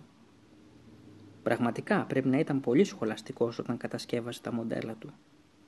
Ο Ρικ συμφώνησε κουνώντας το κεφάλι. Αυτός θα μπορούσε να είναι ο στόλος, ψιθύρισε η Τζούλια. Ο στόλος του μηνύματος. Ο στόλος που σε πάει όπου αγαπήσεις. Θα μπορούσε να είναι ένας ωραίος τρόπος για να πει ότι με αυτά τα μοντέλα εκείνος φαντάζονταν ότι μπορούσε να ταξιδέψει σε τόπους εξωτικούς και έτσι. Ίσως και το φως της γης τι είναι. Ίσως ε, πρέπει να βάλουμε μία από αυτές τις πύλινες μπαλίτσες πάνω σε καθένα από αυτά τα πλοιάρια και ένα μικροσκοπικό χαρτάκι γλίστρισε ξαφνικά από το ημερολόγιο και ορίστηκε θροίζοντας ως το πάτωμα. Ο Τζέισον έσκυψε να το πιάσει. «Κοιτάξτε», φώναξε με ενθουσιασμό. «Τι είναι» «Μοιάζει με ειδοποίηση ταχυδρομείου». «Ταχυδρομείο Κίλμορ Κόβ». Ο Τζέισον το γύρισε από την άλλη πλευρά και διάβασε. Ειδοποίηση παραλαβής, αριθμός 1064 τελευταία ειδοποίηση για την παραλαβή του ταχυδρομικού δέματος. Προς αξιότιμος ιδιοκτήτης έπαυλη αργό. Και μόνο αυτό θα ήταν αρκετό για να σε πείσει ότι ο γέρο Οδυσσέας είναι νεκρός, ψιθύρισε η Τζούλια στον αδελφό της. Ούτε το δέμα του δεν πήγε να παραλάβει. Αλλά το πείσμα του Τζέισον δεν υποχώρησε ούτε μπροστά σε αυτή την αδιάσυστη απόδειξη. Και ποιος μας λέει ότι δεν το άφησε επίτηδες για μας; Το παράθυρο που ανοίγει, το ημερολόγιο, η ειδοποίηση μέσα στο ημερολόγιο και αν όλα αυτά δεν είναι απλές συμπτώσεις. Από όσο ξέρουμε, το ημερολόγιο θα μπορούσε εξ αρχής να είναι κάτω από εκείνο το μοντέλο. Εγώ λέω ότι πρέπει να πάμε να παραλάβουμε αυτό το δέμα, επέμενε ο Τζέισον. Τότε το φάντασμα δεν είναι μόνο αόρατο αλλά και χαζούλικο, είπε η Τζούλια. Σήμερα είναι Σάββατο και το ταχυδρομείο είναι κλειστό το απόγευμα. Ο Ρίκ έκανε ένα μορφασμό. Έχεις δίκιο, είπε, αλλά όποιος μένει στο Kilmore Cove ξέρει ότι σε επίγουσες περιπτώσεις μπορείς κανείς να πάει και να ζητήσει μια εξυπηρέτηση από τη δεσποινίδα Καλυψό στη βιβλιοθήκη. Εκείνη κρατά ανοιχτό το ταχυδρομείο. Την ξέρεις, το ρώτησε ο Τζέισον. Φυσικά, γνωριζόμαστε σχεδόν όλοι λίγο πολύ εδώ στο χωριό. Και νομίζεις ότι θα άνοιγε για χάρη σου το ταχυδρομείο; Δεν έχουμε παρά να της το ζητήσουμε, η Τζούλια σταύρωσε τα χέρια στο στήθος της. «Έι, παιδιά, για συγκεντρωθείτε λιγάκι. Μέχρι την τελευταία στιγμή, πριν ανοίξει αυτό το παράθυρο, ασχολιόμασταν με κάτι άλλο. Πρέπει να βρούμε την είσοδο σε μια μυστική σπηλιά. Έχουμε μια κλειδωμένη πόρτα, για την οποία χρειαζόμαστε τέσσερα κλειδιά, καθώς και μια μυστηριώδη φράση που δεν έχουμε ακόμα ερμηνεύσει. Δεν νομίζω πως είναι και τόσο καλή ιδέα. Αλλά ο Τζέισον και ο Ρικ είχαν ήδη φτάσει στη μέση της σκάλας. Κεφάλαιο 11. Στο Κίλμορ Cove Είχε πάει σχεδόν 6 το απόγευμα όταν τα δύο αγόρια ζήτησαν από τον Έστορα να ανοίξει την πόρτα του παλιού γκαράζ στην έπαυλη. Το, ρόλο της πόρτας ανέβη, το ρολό της πόρτας ανέβηκε τρίζοντας και αποκάλυψε ένα σκονισμένο χώρο όπου αχνόφεγγε μία και μοναδική μικρή λάμπα κρεμασμένη από τον ταβάνι. Μεγάλο μέρος του γκαράζ έπιανε ο όγκος ενός αυτοκινήτου σκεπασμένου με μία άσπρη κουκούλα. Ήταν μία παλιά σπάιντερ της δεκαετίας του 50. «Κινείται» ρώτησε ο Ρικ ρίχνοντας μία κλεφτή αλλά εξεταστική ματιά κάτω από την κουκούλα. Δεν νομίζω. Έχουν περάσει τόσα χρόνια την τελευταία φορά που τη βάλαμε μπρος, απάντησε ο Νέστορας, καθώς προχωρούσε γύρω από το αμάξωμα της Σπάιντερ, ψάχνοντας να βρει κάτι που βρισκόταν στο βάθος. Να τα, είπε, γκρινιάζοντας και άλλαξε θέμα συζήτησης. Σήκωσε μια δεύτερη κουκούλα, αποκαλύπτοντας δύο παλιά ποδήλατα, ακουμπισμένα το ένα δίπλα στο άλλο. Το θυμόμουν ότι τα είχαμε φυλάξει. Μπρος, βγάλτε τα από εδώ, ο Ρικ έπιασε το τιμόνι του ενός, ενώ ο Τζέισον τράβηξε το άλλο ποδήλατο. Τα έσπρωξαν έξω από το γκαράζ. Σούπερ, αναφώνησε ο Ρικ όταν τα είδε στο φως του ήλιου. Ήταν δύο παλιά μοντέλα, χωρίς ταχύτητες, με ένα βαρύ μαύρο μαντεμένιο σκελετό. Τα λάστιχα πρέπει να είναι ακόμα γερά, είπε ο Νέστορας δίνοντάς τους μία τρόμπα. Με λίγη δύναμη μπορεί και να ξεκινήσουν. Έπειτα τους έδωσε ένα λαδοτήρι και ένα βρεγμένο πανί. Αυτά είναι για τα φρένα και την αλυσίδα. Πρώτα το πανί για να φύγει η σκόνη, μετά το λάδι, μετά πάλι το πανί ώσπου να καταλάβετε ότι γυρίζει χωρίς να σκαλώνει πουθενά. Και μην τσιγκουνευτείτε με το λάδι, αν δεν γυρνάει καλά η αλυσίδα θα σπάσει. Είναι σίγουρο ότι θα φτάσουν ως το χωριό, ρώτησε ο Τζέισον ανήσυχος με τα τρεξίματα των παλιών ποδηλάτων. Ζυγίζουν τουλάχιστον ένα τόνο το καθένα. Το σίγουρο είναι ότι θα φτάσουν, απάντησε ο Κυπουρός. Είναι παλιά αλλά γερά. Τώρα για να γυρίσετε, αυτό εξαρτάται από τα πνευμόνια σας και από τα πόδια σας. Πάντως ο Οδυσσέας Μουρ και η γυναίκα του τα οδηγούσαν μια χαρά. Ο Ρίκ έστησε το ένα ποδήλατο με τις ρόδες προς τα πάνω και άρχισε να φουσκώνει τα λάστιχα. Ο Νέστορας του έριξε μια ματιά όλο θαυμασμό. Του άρεσαν οι τακτικοί άνθρωποι. Και για να έχουμε καλό ερώτημα, γιατί θέλετε να κατεβείτε τέτοια ώρα στο Kilmore Cove, ρώτησε τα παιδιά. Το πρόσωπο του Τζέισον πήρε σοβαρό ύφος, χειροπιαστή απόδειξη ότι θα ακολουθούσε σίγουρα ψέμα. Έπειτα είπε κάτι τόσο παράλογο που έγινε σχεδόν πιστευτό. Προσέξτε μόνο να μην ανακατευτείτε σε μπελάνδες, είπε ο Νέστορας. Και να είστε πίσω για το βραδινό, εντάξει. Οι γονείς σας μου ζήτησαν να σας ετοιμάσω κάτι να φάτε και δεν έχω καμία όρεξη να κάνω άδικα ετοιμασίες. Απομακρύνθηκε αφήνοντάς τους να κουμαντάρουν τα δύο παλιά ποδήλατα. Ένα δεκαπεντάλεπτο αργότερα ο Τζέισον και ο Ρικ καβάλισαν τη σέλα των δύο παλιών αγωνιστικών βολίδων της ασφάλτου. Η Τζούλια ανέβηκε στο ποδήλατο του Ρικ που ήταν πιο ελαφρύ και βολικό και αφού ρύθμισε το ύψος της σέλας έδειξε έτοιμη να κάνει πετάλι μαζί τους. Αποχαιρέτησαν τον κηπουρό, μπήκαν στο δρομάκι προς την έξοδο της έπαυλης και πήραν το δρόμο του βράχου με κατεύθυνση τον όρμο του Kilmore Cove. Αμέσως η Τζούλια πέρασε μπροστά από όλους με τα μαλλιά της να ανεμίζουν και πήρε την πρώτη στροφή ξεφωνίζοντας από χαρά. Ο Τζέισον διαμαρτυρήθηκε φωναχτά για κάτι, ενώ ο Ρικ πίσω-πίσω στη σειρά στράφηκε για τελευταία φορά προς τον κήπο για να χαιρετήσει τον Νέστορα. Ο γέρος Κυπουρός σκίασε τα μάτια του με το χέρι και τους κοίταζε καθώς χάνονταν στον δρόμο. Ποιος ξέρει άραγε, μουρμούρισε μονολογώντας. Αν θα τα καταφέρουν τα παιδιά. Η κατηφορική πορεία ήταν συναρπαστική. Οι ρόδες γύριζαν με αφάνταστη ταχύτητα και το χωριό ξεδιπλώνονταν σιγά σιγά στροφή τη στροφή. Το Κίλμορ Κόβ ήταν ένα σύνολο από τετράγωνα χαμηλά σπίτια, βαμμένα σε διαφορετικά χρώματα, στο πιο προστατευμένο μέρος του όρμου. Ο παραλιακός δρόμος διασταυρώνονταν με μία σειρά από κάθετους εσωτερικούς δρόμους.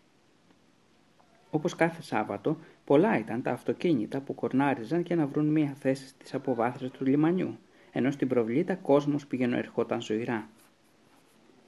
Η Τζούλια έφτασε πρώτη, κατέβηκε από το ποδήλατο του Ρικ και το ακούμπησε σε μια οδική πινακίδα που προειδοποιούσε να μην σταθμεύουν πολύ κοντά στην παραλία, καθώς υπήρχε κίνδυνος στα αυτοκίνητα να παρασυρθούν από την παρλήρια. «Έι, καθυστερημένη», φώναξε στους άλλους δύο της παρέας όταν την έφτασαν.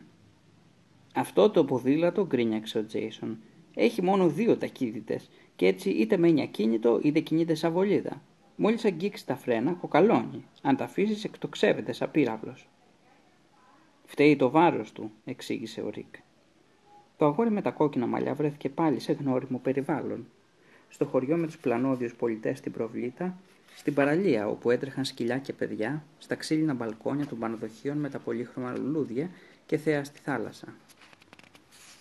«Πού είναι εκείνη η καλυψό που μας είπες» το ρώτησε η Τζούλια και το πρόσωπό της έλαβε από χαρά που βρισκόταν κατά μεσή στο ζωηρό πλήθος του κόσμου. Ο Ρικ άνοιξε δρόμο πρόχνοντας το ποδήλατο, ανέβηκε ένα δρομάτι που οδηγούσε στο εσωτερικό του χωριού. Προσπέρασαν το άγαλμα ενός άντρα που με περίσσιη περηφάνεια πατούσε με το πόδι πάνω σε μια άγκυρα και έφτασαν σε μια μικρή πλατεία όπου ανάβλιζε νερό από ένα συντριβάνι φτιαγμένο με παμπάλαιους μεγάλυθους. «Εδώ είναι», είπε ο Ρικ και τους έδειξε μια ξύλινη ταμπέλα. «Το νησί της Καλυψός, το βιβλιοπωλείο της θάλασσας».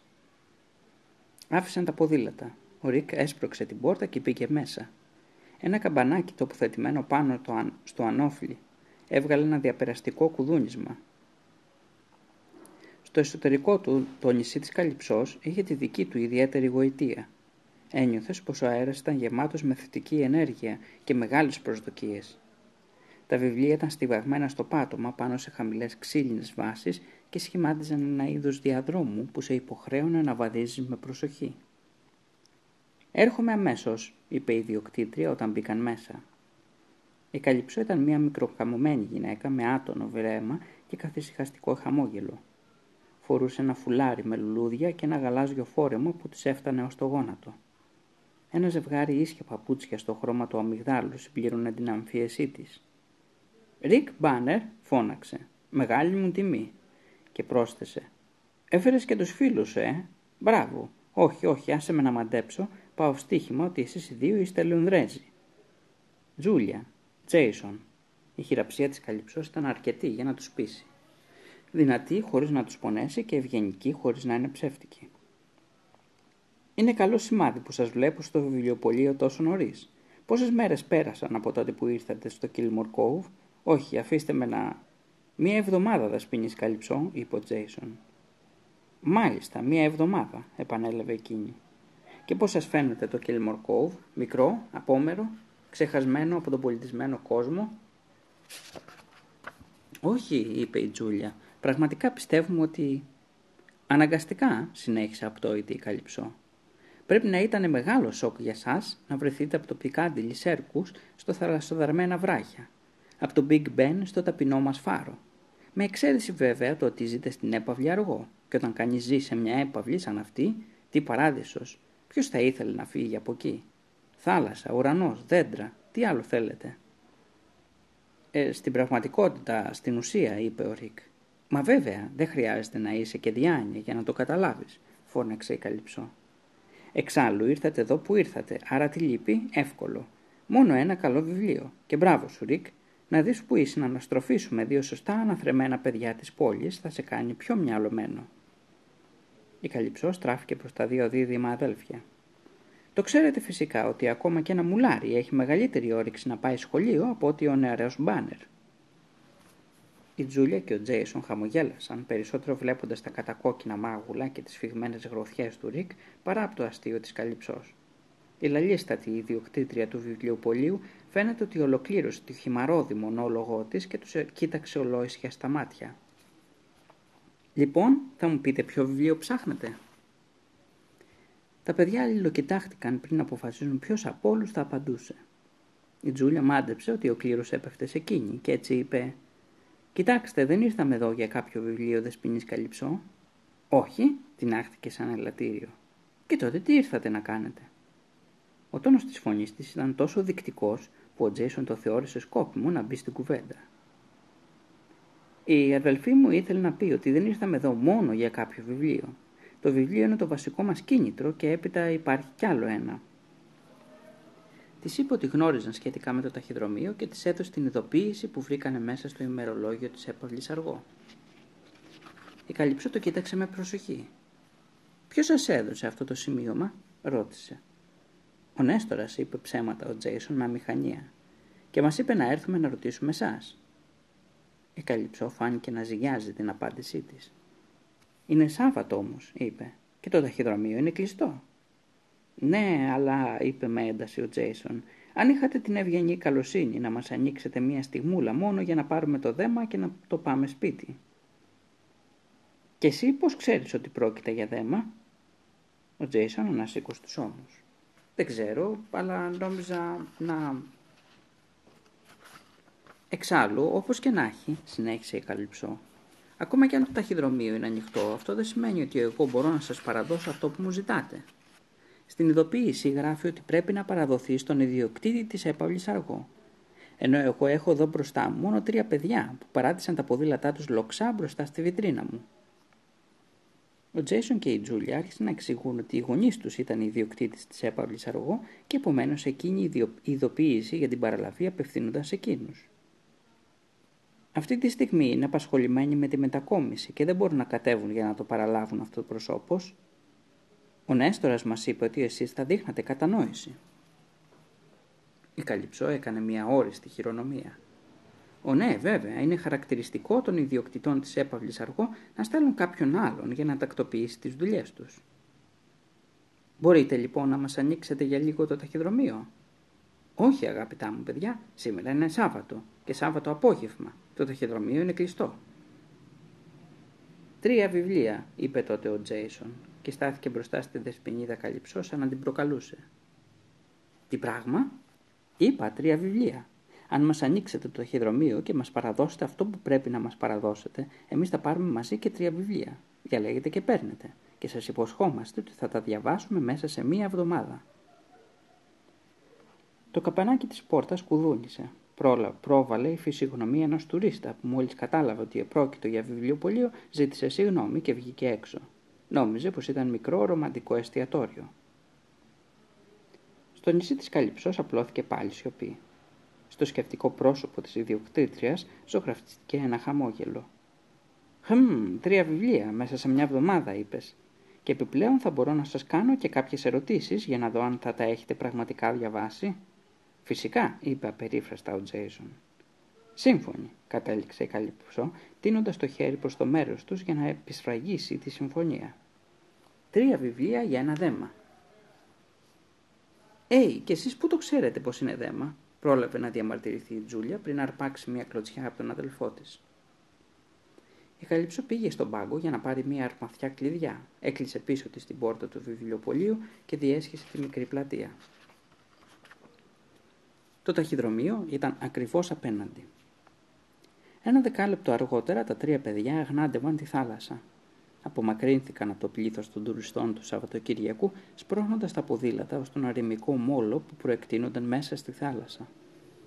Ο ψηλός βράχος υψώνονταν αριστερά τους. Το λιμάνι γεμάτο βάρκες με επίπεδες καρίνες ήταν δεξιά. Κρατούσαν σφιχτά στα χέρια τους ένα δέμα στις διαστάσεις ενός κουτιού για παπούτσια, τυλιγμένο αμέτρητες φορές με καφετιά αυτοκόλλητη ταινία και τρία βιβλία με άτονα καταθλιπτικά εξώφυλλα. Εσύ και οι φανέ σου ιδέες, γκρίνιαξε η Τζούλια. Αυτό εδώ το βιβλίο για να το, να το διαβάσεις εσύ. Η καλυψό τη είχε αναθέσει να διαβάσει τα ανεμοδαρμένα ύψη της Έμιλι Μπροντέ. Στο Ρικ αντίθετα έλαχε η μυστηριώδης νήσος του Ιουλίου Βέρν, ενώ ο Τζέισον είχε μια εβδομάδα καιρό για να αντιμετωπίσει το μνημειώδη Ραμσή του Κρίστιαν Ζακ. Ο Τζέισον την αγνόησε και βάλθηκε να σκίζει την αυτοκόλλητη ταινία του δέματος. Ο Ρικ, καθισμένος δίπλα του, τον βοήθησε ώστε το, το όποιο περιεχόμενο του δέματος να μην καταλήξει μέσα στη θάλασσα από τις νευρικές κινήσεις του. Μέσα σε λίγα δευτερόλεπτα απέσπασαν από την αυτοκόλλητη ταινία ένα κουτί για σοκολατάκια με μέντα σε τραγική κατάσταση. «Ας ελπίσουμε τουλάχιστον ότι τρώγεται», είπε η Τζούλια. Άνοιξαν το κουτί. «Κοιτάξτε», φώναξε ο Τζέισον και το πρόσωπό του φωτίστηκε. Στο κουτί, καταχωνιασμένα μέσα σε μία μάζα από τσαλακωμένες εφημερίδες, υπήρχαν τέσσερα κλειδιά. Ήταν παλιά κλειδιά, οξυδωμένα από μία κόκκινη στρώση σκουριάς. Καθένα από αυτά είχε διαφορετική λαβή, όμορφα σκαλισμένη. Ο Ρικ πήρε στα χέρια του ένα στην τύχη, σηκώνοντας το κόντρα στο φως του ήλιου για να το παρατηρήσει καλύτερα. Μοιάζει να έχει σκαλισμένο ένα ζώο, μουρμούρισε. Η Τζούλια κάθισε δίπλα του. Πραγματικά μπορεί να είναι κροκόδηλος ή μήπως αλιγάτορας, είπε. Έμοιαζε στο χήμα σε αλιγάτορα με το στόμα ορθάνικτο. Ο Τζέισον διάλεξε ένα άλλο κλειδί. Σε αυτό πάλι θα έλεγα ότι έχει έναν τυφλοπόντικα ή σκατζόχυρο ίσως. Το έδειξε στους φίλους του και αυτοί συμφώνησαν με την ερμηνεία του. Η Τζούλια διάλεξε το κλειδί με τη λαβή σε σχήμα βατράχου και ο αδελφός της για να την πειράξει της είπε ότι της έμοιαζε λιγάκι. Καλύτερα βάτραχος παρά ποντίκι με αγκάθια, αντέδρασε εκείνη ιδιαίτερα ενοχλημένη. Το τελευταίο κλειδί είχε το προφίλ ενός πουλιού με χαρακτηριστικό ράμφος. Ήταν ένας δριοκολάπτης. Αλιγάτορας, βάτραχος, σκατζόχυρος και δριοκολάπτης, μουρμούρισε ο Ρικ κοιτάζοντας τα τέσσερα κλειδιά. Τι σχέση μπορεί να έχουν αναμεταξύ τους αυτά τα ζώα; Το πρώτο είναι σαρκοφάγο, το δεύτερο αμφίβιο, το τρίτο δεν ξέρω και το τέταρτο πετάει, είπε η Τζούλια. Η σχέση τους είναι ολοφάνερη, είπε ο Τζέισον. Στην έπαυλη αργό υπάρχει μια πόρτα με τέσσερις κλειδαριές και εδώ έχουμε τέσσερα κλειδιά. Τι νιαουρίζει στα κεραμίδια. Δεν είχε τίποτα άλλο το κουτί. Τίποτα. Ο Τζέισον τίναξε με δύναμη το κουτί για τα σοκολατάκια ώστε να δείξει ότι δεν περιείχε τίποτα άλλο. Έπεσαν τα κομματάκια των εφημερίδων και μαζί τους μια τυλιγμένη περγαμηνή που ο Ρίκα έπιασε στον αέρα. Είχε κάτι γραμμένο με τα ίδια ιερογλυφικά που είχε το μήνυμα του βράχου. Με πιστεύετε τώρα, ψιθύρισε ο Τζέισον κοιτάζοντας τα σχεδόν οικία πια σύμβολα. Ο παλιός ιδιοκτήτης της έπαυλης γνώριζε κάποια μυστικά και εμείς τώρα τα φέρνουμε στο φως. Στη θάλασσα ο ουρανός σκοτίνιασε. Ήταν φανερό πως ζήγωνε πάλι καταιγίδα.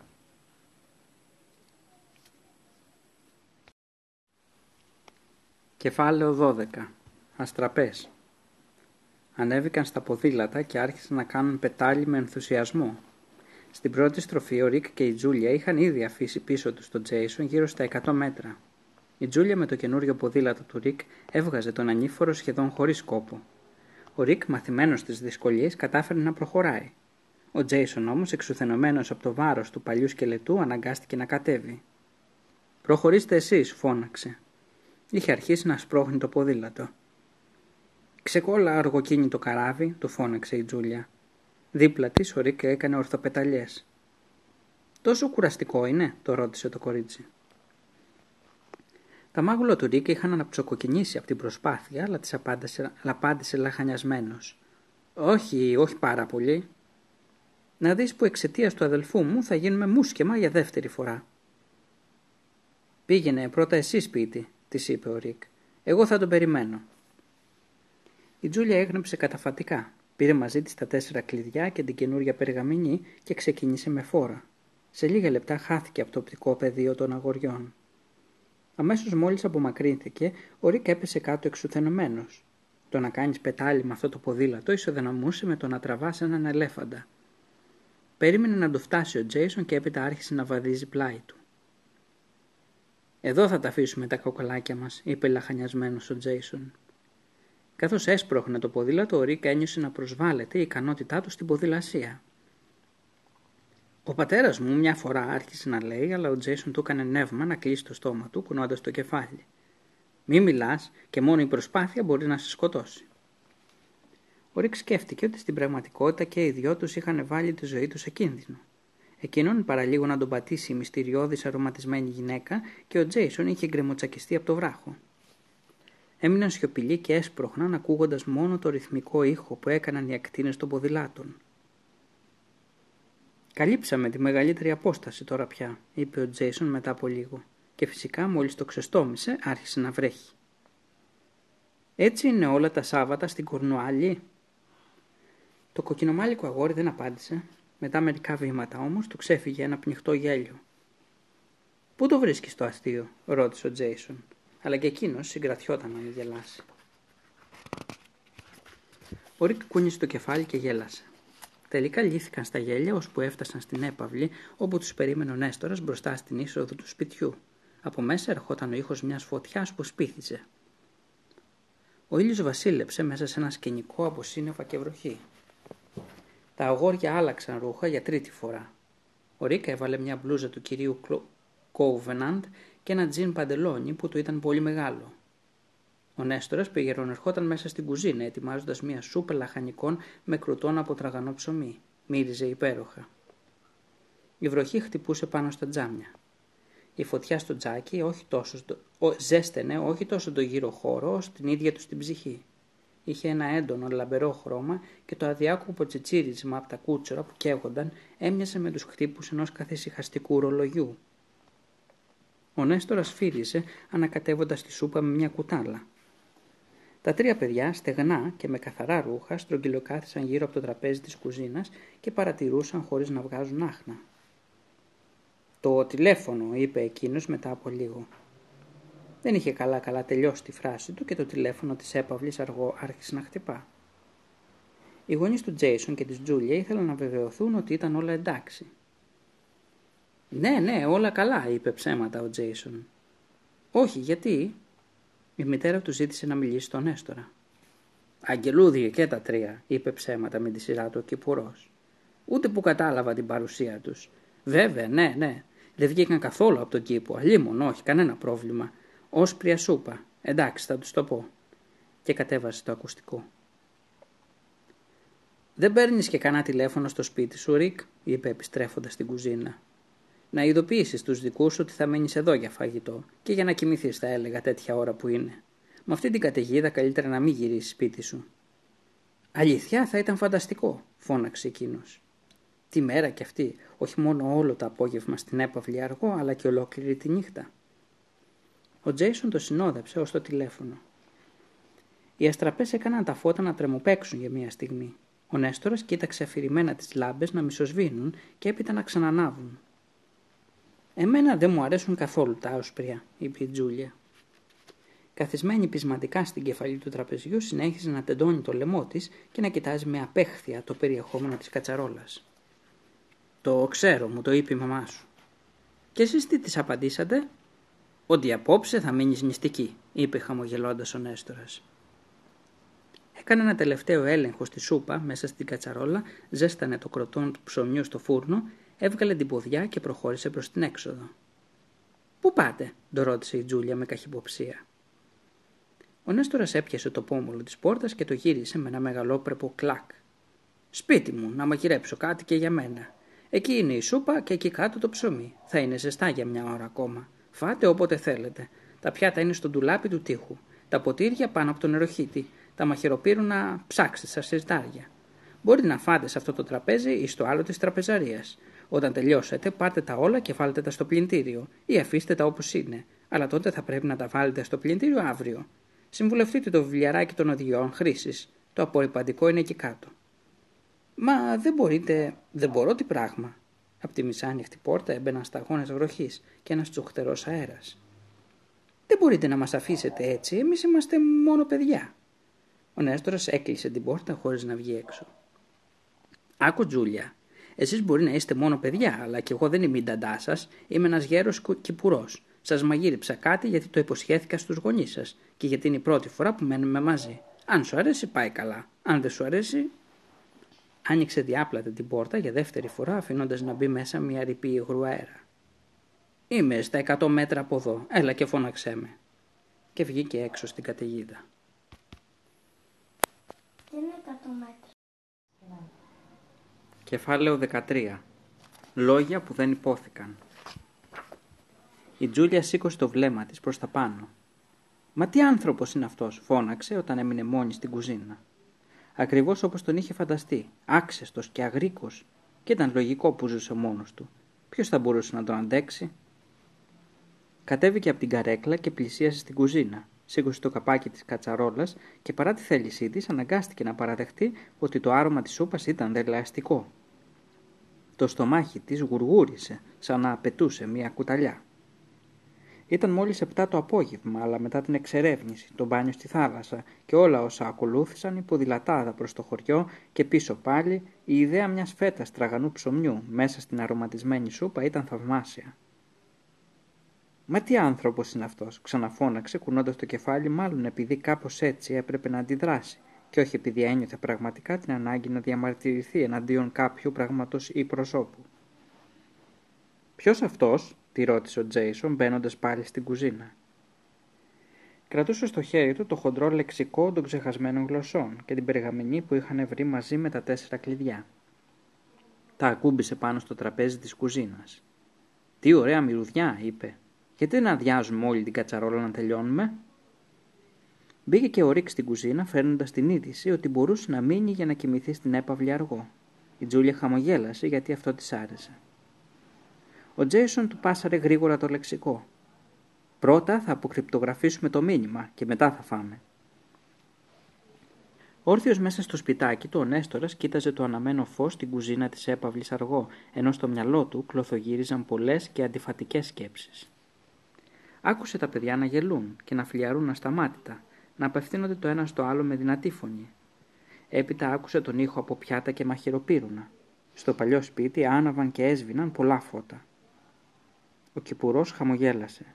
Η έπαυλη έμοιαζε αναγεννημένη. «Σαν τον παλιό καλό καιρό», μουρμούρισε.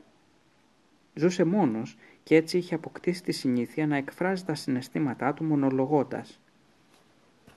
Στην πραγματικότητα ο Νέστορας είχε την ελπίδα ότι με εκείνα τα παιδιά τα πράγματα θα ήταν ακόμα καλύτερα από ό,τι τον παλιό καλό καιρό.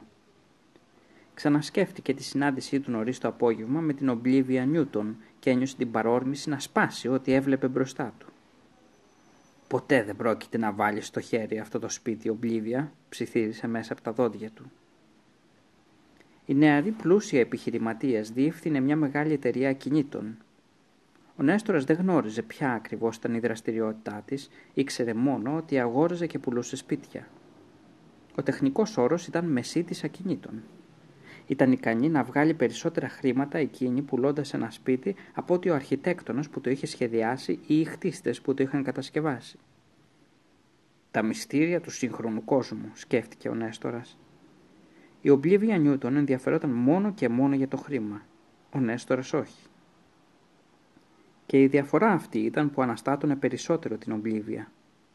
Προσπάθησε να το γεμίσει με λύρες, το έταξε να το τακτοποιήσει πλουσιοπάροχας σε οποιοδήποτε άλλο σημείο του πλανήτη. Θα ήταν διατεθειμένη να του δώσει οτιδήποτε εκείνος επιθυμούσε, αρκεί να γινόταν η διοκτήτρια της έπαυλης αργό. «Ζήτα μου ό,τι θες», του είχε, πει, του είχε προτείνει για άλλη μια φορά εκείνο το απόγευμα. «Και εγώ θα σου το δώσω», Άμα είναι έτσι, θέλω να ξεκουμπιστείς από εδώ μέσα, της είχε απαντήσει ο Νέστορας, κάνοντας την έξω φρενών. Η βραδινή βροχή δυνάμωσε. Ο Νέστορας παράτησε στην άκρη τα κρύα πιάτα του βραδινού του, πήρε από μία κρεμάστρα το μαύρο του αδιάβροχο και το φόρεσε. Είμαι σίγουρος ότι τούτα τα παιδιά θα καταλάβουν γιατί το σπίτι αυτό είναι τόσο πολύτιμο, μουρμούρισε προχωρώντας προς την έξοδο. Η καταιγίδα έξω λισομανούσε αλλά στην έπαυλη όλα κυλούσαν ήρεμα. Στην κουζίνα είχε μόλις τελειώσει και η τελευταία κουταλιά σούπας. Τα τρία παιδιά στριμώχτηκαν δίπλα-δίπλα διαβάζοντας φωναχτά τη μετάφραση της τελευταίας περγαμηνής.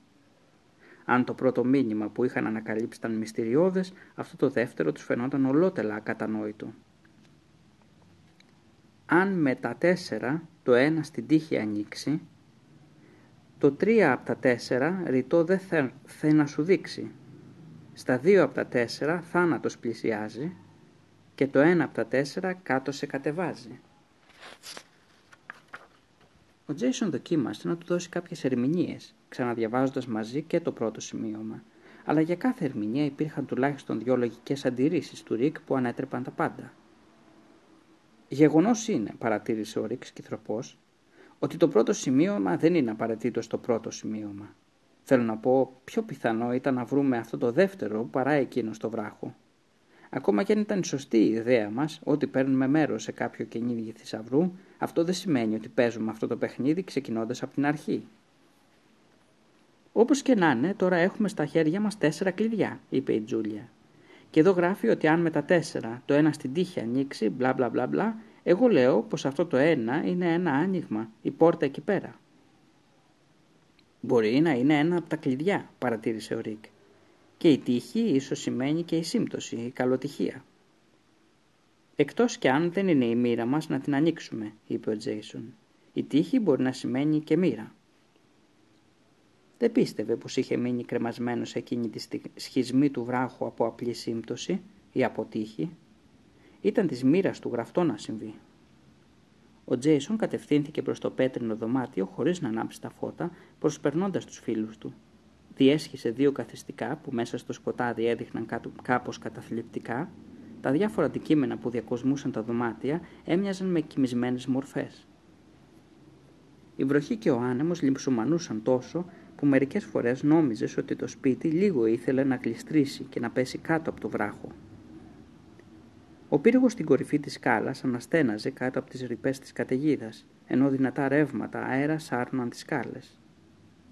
Ο Τζέισον είχε πάρει μαζί του τα τέσσερα κλειδιά. Τα ένιωθε να βαραίνουν στις τσέπες του παντελονιού του. Τα χάιδεψε μηχανικά και τα έσφιξε στις παλάμες του.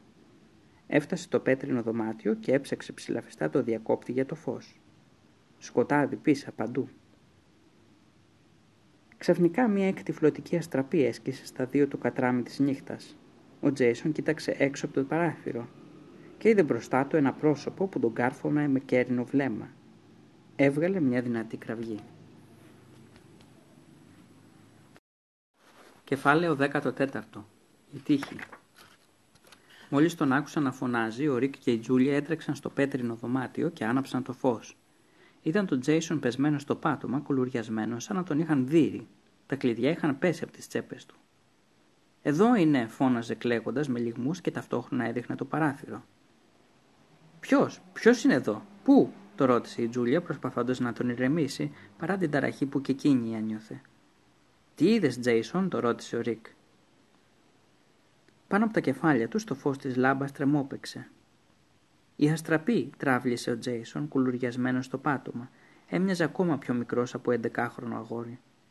Ήταν ένας άντρας στο παράθυρο. Τον είδα. Φορούσε ένα μανδύα, ένα μακρύ μαύρο μανδύα και κοιτούσε εδώ μέσα. Τα μάτια του Τζέισον ήταν τόσο κουρλωμένα και έδειχνε τόσο τρόμο που η Τζούλια αναγκάστηκε να τον πιστέψει. Ένας άντρας, είπες Τζέισον; Ναι, μουρμούρισε εκείνος. Οι πόρτες είναι όλες κλειστές, ρώτησε ο Ρίκ, επιδεικνύοντας για άλλη μια φορά το αξιοθαύμαστο πρακτικό του πνεύμα. Η Τζούλια έλεγξε σχολαστικά όλες τις εισόδους του ισογείου, ανάβοντας όλα τα φώτα που έβρισκε στο πέρασμά της. Ευτυχώς τις βρήκε όλες κλειστές από μέσα. Γύρισε στο πέτρινο δωμάτιο. Ο Τζέισον είχε κάπως ηρεμήσει.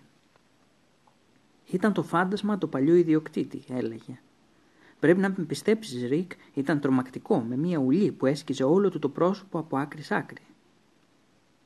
Είναι όλα κλειστά, είπε η Τζούλια. Κανείς δεν μπορεί να μπει εδώ μέσα, και αν κάποιος είναι έξω, θα έχει να αντιμετωπίσει τον έστωρα.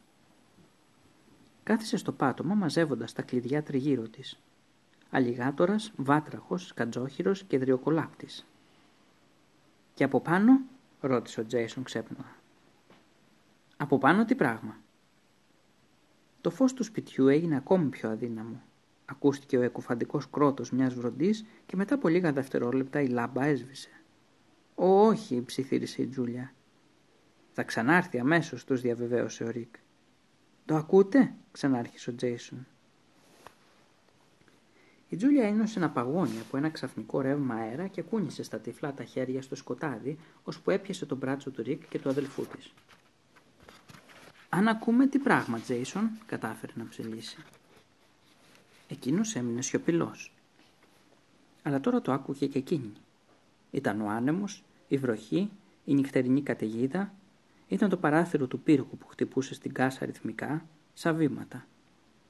Η Τζούλια δάγκωσε τα χείλη της. Δεν ήθελε να κλάψει, αλλά φοβόταν τόσο πολύ που με όλη της την ψυχή θα ήθελε να είναι εκεί μαζί τους η μαμά και ο μπαμπάς. Το πρόσωπο του Ρικ έλαμψε ξαφνικά μέσα στο σκοτάδι. Αναπτήρας, είπε το αγόρι από το Κίλμορ Κόβ. Ο πατέρας μου έλεγε ότι καλό είναι να έχεις πάντα έναν αναπτήρα μαζί σου. Γλίστρισε από το χέρι της Τζούλια λέγοντας: Πάω πάνω να κλείσω το παράθυρο. Όχι, στρίγγισε η Τζούλια. Γιατί όχι; Μην εδώ, τον πρόσταξε εκείνη. Ας μείνουμε όλοι ακίνητοι μέχρι να ξαναρθεί το φως. Ξέρετε αν υπάρχει κερί εδώ γύρω ή φακός, ρώτησε ο Ρίκ. Έσβησε τον αναπτήρα. Τι συμβαίνει, ρώτησε γεμάτος ανησυχία ο Τζέισον. Παραλίγο να κάψω τα δάχτυλά μου, εξήγησε ο Ρίκ. Έπειτα τον άναψε πάλι. Μου φαίνεται ότι στην κουζίνα υπάρχουν μερικά κεριά. Τα είδα πάνω σε ένα δοκάρι, μουρμούρισε η Τζούλια. Εντάξει, πάω να. Όχι, στρίγκλισε πάλι εκείνη πιάνοντάς τον από τον μπράτσο. Αποφάσισαν να πάνε όλοι μαζί να πάρουν τα κεριά. Ο Ρίκ έδειχνε το δρόμο, ανάβοντας τον αναπτήρα, κάθε τόσο ώστε να βγουν από το πέτρινο δωμάτιο και να διασχίσουν το καθεστικά. Όταν μπήκαν στην κουζίνα, ξανάρθε το φως. Η έπαυλη αργό φωτίστηκε και πάλι ως και την πιο κρυφή της γωνία, αλλά ήταν ένα φως ασθενικό που τρεμόπαιζε, έτοιμο να σβήσει και πάλι. Πήραν τρία κεριά, ανέβηκαν τη σκάλα ως τον πύργο και έκλεισαν για τρίτη φορά εκείνη τη μέρα το ελαττωματικό παράθυρο. Κατεβαίνοντας το ισόγειο, ο Ρικ παρατήρησε σχεδόν αφηρημένα.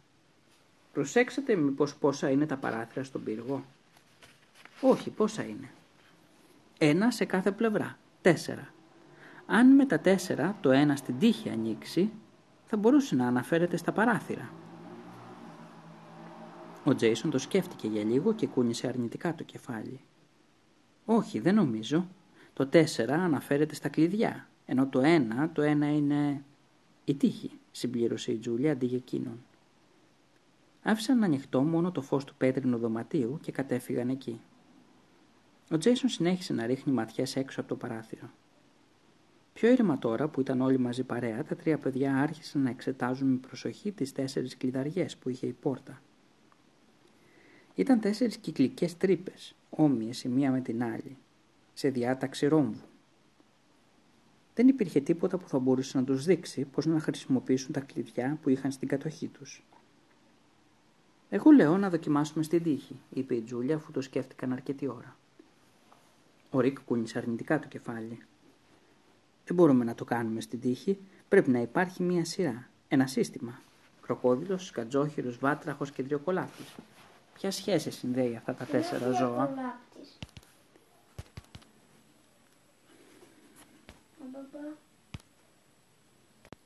Καμία. Το μήνυμα λέει στην τύχη, του θύμισε ο Τζέισον.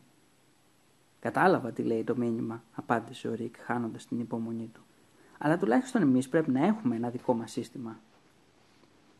Ας δοκιμάσουμε τα κλειδιά. Όποιο ταιριάζει είναι το σωστό. Αν δεν ταιριάζει, πάει στην άκρη. Πώς σας φαίνεται σαν σύστημα; Και αν τελικά χαλάσουμε κάποιο μηχανισμό, αντέτεινε ο Ρικ, μπορεί να έχουμε μία μόνο προσπάθεια για να φτάσουμε στο θησαυρό. Α δοκιμάσουμε αυτό με το βάτραχο, είπε ο Τζέισον. Γιατί; Γιατί είναι το πρώτο ζώο σε αλφαβητική σειρά. Και το δριοκολάπτη πού θα το βάλουμε, στη δεξιά ή αριστερή κλειδαριά, το ρώτησε ο Ρικ. Ο Τζέισον δεν ήξερε τι να απαντήσει. Αν πάλι θέλουμε να είμαστε σωστοί με τις ονομασίες, από το ρίγχος φαίνεται πως αυτός είναι μάλλον αλιγάτορας και όχι κροκόδιλος. Δεν την περίμενα να ξέρεις και από ζωολογία, το θαύμασε η Τζούλια. Και με τα υπόλοιπα τι γίνεται; Αυτό τι είδος δριοκολάπτη είναι; Ένας κοινός δριοκολάπτη, απάντησε ο Ρικ. Δριοκολάπτη τελεία και παύλα. Ο Τζέισον του έδωσε το κλειδί με το σκατζόχυρο. Αυτό πάλι είναι μάλλον σκατζόχυρος και όχι τυφλοπόντικας. Ο τυφλοπόντικας δεν έχει αγκάθια. Σκατζόχυρος, χωρίς αμφιβολία.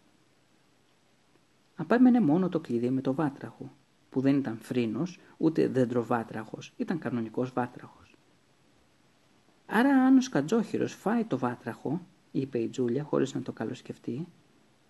Ο βάτραχος δεν τρώει το δριοκολάπτη. Ο αλιγάτορας όμως τα τρώει όλα, αν και με το σκατζόχυρο πρέπει να είναι πολύ προσεκτικός.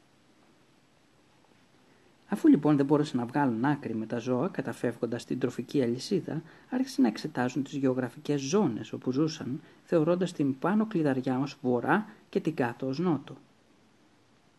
Οι σκατζόχυροι βρίσκονται κυρίως στην Αμερική, δυτικά, αριστερή κλειδαριά. Ναι, αλλά οι βάτραχοι ζουν σχεδόν παντού, είπε κλαψουρίζοντας η Τζούλια. Πέρασαν στις διαστάσεις μετά στα χρώματα.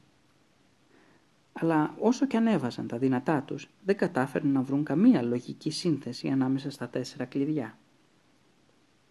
Στο τέλος η Τζούλια έχασε την υπομονή της με όλες εκείνες τις άκαρπες προσπάθειες και τις αόριστες θεωρίες. Πήρε το κλειδί με τον αλιγάτορα και το έβαλε με μία κίνηση στην επάνω κλειδαριά της πόρτας.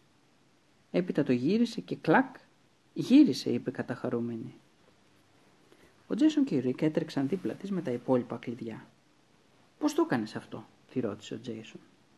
«Το πήρα, το έβαλα στην κλειδαριά και το γύρισα. Φέρε μου κι τ' άλλα». «Ποιο θέλεις» Βάτραχο, αποφάσισε η Τζούλια. Το πήρε, το έβαλε στην κλειδαριά που βρισκόταν αριστερά από αυτήν που μόλις είχε ανοίξει και το γύρισε. Κλακ. Σκατζόχυρος, ζήτησε η Τζούλια. Κλακ. Και τελευταίος δρυοκολάπτης. Η Τζούλια πήρε το τελευταίο κλειδί και το έβαλε στην κλειδαριά, στη βάση του ρόμβου. Και αυτή τη φορά το κλειδί γύρισε και μάλιστα με ευκολία. Αυτό ήταν, είπε, κοιτάζοντας την πόρτα. Τι αυτό ήταν δηλαδή, την αποπήρε ο Τζέισον. Κατάφερα να γυρίσω τα κλειδιά και στις τέσσερις κλειδαριές. Ο Ρίκα κούμπησε το ένα του χέρι στην πόρτα και την έσπρωξε ελαφρά. Έπειτα έπιασε ένα από τα κλειδιά και την τράβηξε ελαφρά προς το μέρος του. Θα έλεγα ότι η πόρτα εξακολουθεί να είναι κλειδωμένη όπως και πριν. Η Τζούλια ένιωσε να την πλημμυρίζει ένα κύμα απογοήτευσης. Γύρισε δεύτερη και τρίτη φορά το κλειδί με το δριοκολάπτη. Κλακ κλακ. Γυρίζουν τρελά, παρατήρησε. Τα γύρισαν όλα τέσσερις φορές και μετά άλλες δύο. Η πόρτα παρέμεινε κλειστή. Ο Ρίκ χαμογέλασε. Είδατε, χρειάζεται ένας κανόνας για να ανοίξει αυτή η πόρτα. Άνοιξε, φώναξε ο Τζέισον χτυπώντας με γροθιές στο ξύλο. Τα χτυπήματά του αντίχησαν απειλητικά. Ακούσατε, ψιθύρισε ακουμπώντας πάνω στην πόρτα. Είναι κούφιο εδώ πίσω. Καθώς ο Τζέισον και η Τζούλια άλλαζαν τα κλειδιά στις κλειδαριές, γυρίζοντάς τα με μανία, ο Ρικ πήρε τη μετάφραση της περγαμηνής και άρχισε να τη μελετά στίχο προς στίχο. Τα τρία από τα τέσσερα ρητό θε να σου δείξει. Ποιο ρητό; Στα δύο από τα τέσσερα θάνατος πλησιάζει. Για ποια από τα ζώα εκείνα πλησιάζει ο θάνατος; Και τέλος ποιος σε κατεβάζει κάτω; Ενώ ο Ρικ έσπαγε το κεφάλι του, ο Τζέισον δοκίμασε να χρησιμοποιήσει ένα μόνο κλειδί και στις τέσσερις κλειδαριές. Το έβαζε μέσα, το γυρνούσε, το τραβούσε έξω και το έβαζε στην επόμενη κλειδαριά. Όσο για την επιλογή των κλειδαριών, δοκίμασε και με τη φορά των δικτών του ρολογιού, αντίθετα από τη φορά των δικτών του ρολογιού, πρώτα πάνω και κάτω και έπειτα δεξιά και αριστερά. Αλλά παρά τις αμέτρητες προσπάθειές του, η πόρτα παρέμενε ερημητικά κλειστή. Όταν πια βαρέθηκαν, ο Τζέισον και η Τζούλια κάθισαν δίπλα στο Ρικ. Η Τζούλια τώρα πια ήταν σίγουρη ότι με εκείνα τα τέσσερα κλειδιά δεν μπορούσαν να ανοίξουν την πόρτα. Ίσως χρειαζόμαστε μια μαγική φράση, όπως σουσάμι άνοιξε. Ή όπως πες φίλος και μπες, πρόσθεσε ο Τζέισον που θυμήθηκε τον άρχοντα των δαχτυλιδιών. Τι είπες, πετάχτηκε ο Ρικ κάνοντάς τους να αναπηδήσουν. Πες φίλος και μπες, επανέλαβε ο Τζέισον τη φράση των ξωτικών που διαβάζει ο Γκάνταλφ στην πηγή της Μόρια. Όχι, όχι εσύ. Τζούλια, είπες μαγική φράση. Είπα, σου Σάμι άνοιξε. Ο Ρίκ σκέφτηκε τη μαγική φράση που πρότεινε η Τζούλια και έπειτα φώναξε «Θα είχε πλάκα». «Τι πράγμα». Ο Ρίκ ταραγμένος όσο ποτέ τοποθέτησε τα κλειδιά το ένα δίπλα στο άλλο. Σουσάμι, σίγμα για το σκατζόχυρο, άνοιξε για τον αλιγάτορα, και μετά με αλφαβητική σειρά Β για το βάτραγο και Δ για το δριοκολάρτη. Και λοιπόν, σωσά άνοιξε. Και μετά, μουρμούρισε εκείνος. Όχι, μόνο η Τζούλια, σαν να το λέγαμε όλοι μαζί φωναχτά, όπως λέμε διαβοής. Ο Ρίκ σηκώθηκε όρθιος, πήρε το κλειδί του σκατζόχυρο και το έβαλε στην επάνω κλειδαριά. Κλακ. Βέβαια μπαίνουν σαν τους δείκτες του ρολογιού, μουρμούρισε. Έπειτα έβαλε στα δεξιά τον αλιγάτορα, στα αριστερά το δυροκολάπτη. Κλακ κλακ. Όχι σκέτο Σουσάμι άνοιξε Τζέισον, αλλά Σουσάμι άνοιξε διαβοής. Έβαλε το κλειδί με το βάτραχο στην κάτω κλειδαριά και έμεινε να δει το αποτέλεσμα που ήλπιζε πως είχε πετύχει. Σίγμα, δέλτα, αλφα, β. Γύρισε το κλειδί. Κλακ, έκανε κλειδαριά. Και η πόρτα μισάνοιξε.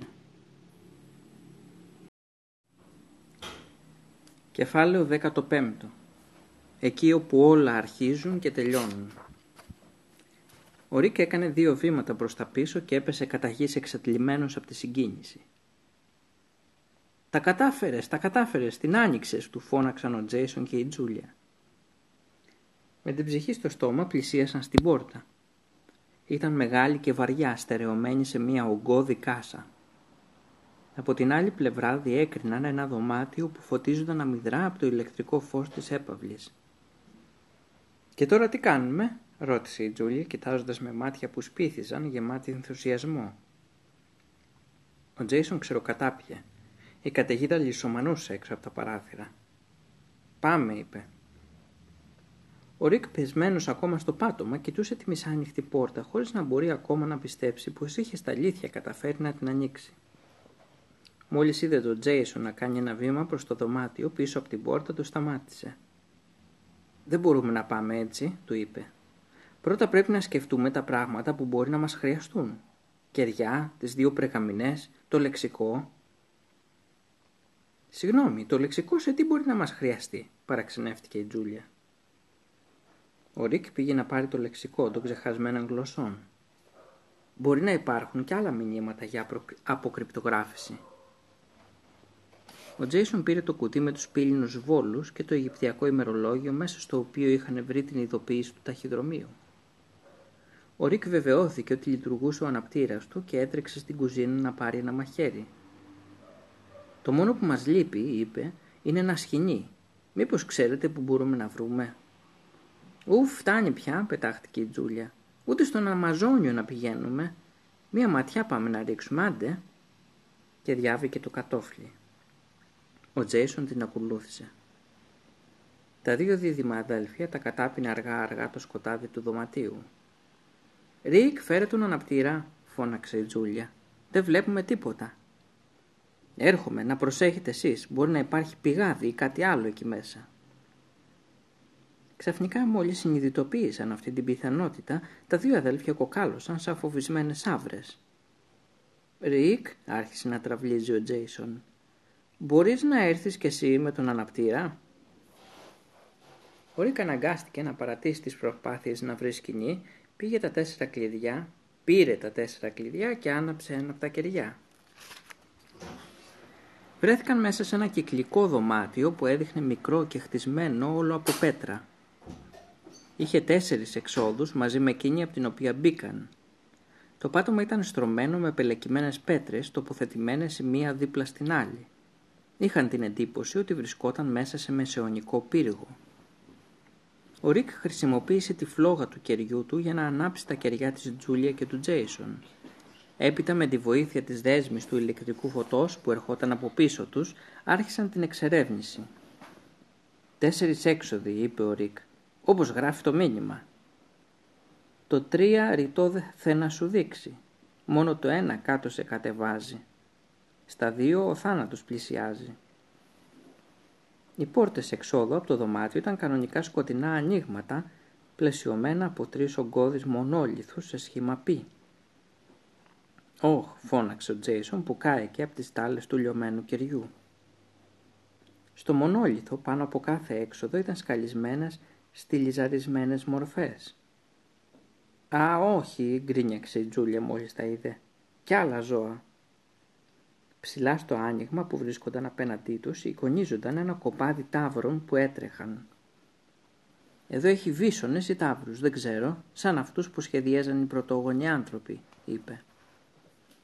«Εγώ αντίθετα εδώ βλέπω ψάρια, ένα κοπάδι από ψαράκια», είπε ο Τζέισον. «Πεταλούδες», είπε ο Ρικ ή μάλλον όχι, σφίγγες. Σφίγγες. Οι πεταλούδες που ξυπνούν το ήλιο βασίλεμα. Πώς τις λέτε εσείς, νυχτοπεταλούδες; Εκείνες οι μαύρες, οι χαμερές. Η Τζούλια έκανε ένα μορφασμό αηδίας και πήγε να δει τι ήταν σκαλισμένο πάνω από την τελευταία πόρτα από που είχαν μπει. «Αυτή είναι η πόρτα των πουλιών», είπε κουνώντας πάνω κάτω το κερί. «Ποιον πουλιών» Ο Ρικ πήγε κοντά της και κοίταξαν μαζί τους καλισμένο μονόλιθο που χρησιμεύει για ανώφλη. Άλμπατρος. Κατάλαβε ότι τα αδελφιά τον κοίταζαν με μάτια ορθάνυχτα, όλο απορία. Γι' αυτό πρόσθεσε «Τα άλμπατρος είναι τα πουλιά των ναυτικών και είναι αποδημητικά». «Τι ωραία». Έξω από το δωμάτιο άκουσαν τον κρότο ενός κεραυνού. Τα φώτα έγιναν πιο αδύναμα, τρεμόπηξαν και τελικά έσβησαν τελείως. Αυτό μας έλειπε τώρα. Θα μας φάει το σκοτάδι. Με μια ενστικτόδη κίνηση, ο Ρίκο, ο Τζέισον και η Τζούλια προστάτεψαν τα κεριά με το χέρι τους και ζάρωσαν ο ένας κοντά στον άλλον μέσα στο σκοτάδι.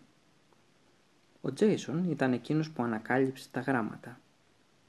Το ηλεκτρικό φως δεν είχε έρθει ακόμη και στο πέτρινο δωμάτιο έμπαινε ένα ρεύμα αέρα που απειλούσε να σβήσει τις φλόγες των κερδιών και έτσι τα παιδιά αναγκάζονταν να κινούνται πολύ αργά.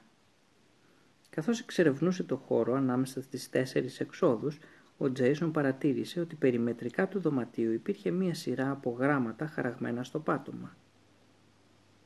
«Βρήκα το ρητό», φώναξε. «Ελάτε να δείτε». Η Τζούλια και ο Ερικ πήγαν κοντά του. Ο Τζέισον ήταν σκυμμένος στο πάτωμα και άγγιζε τα χαραγμένα στην πέτρα γράμματα.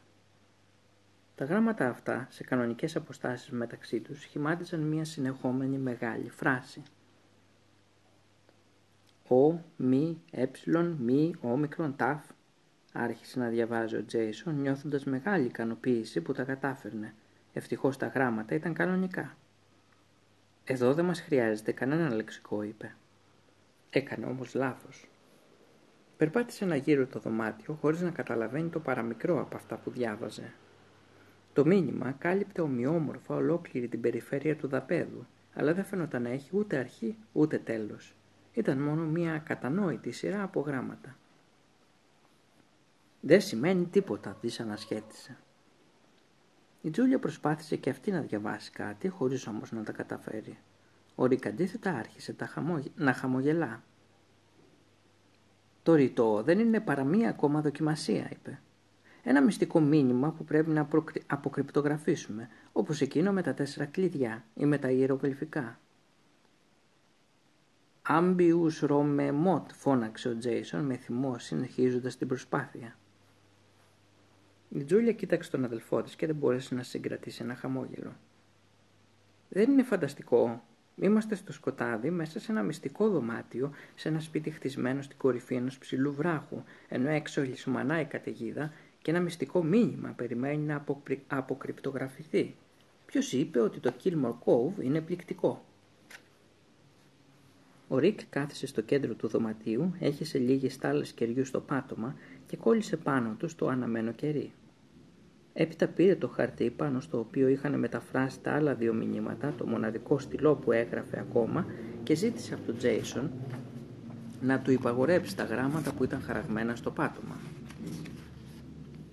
Τζούλια, εσύ κάτσε εκεί ακίνητη για να ξέρει ο Τζέισον πότε θα έχει συμπληρώσει ένα πλήρη κύκλο.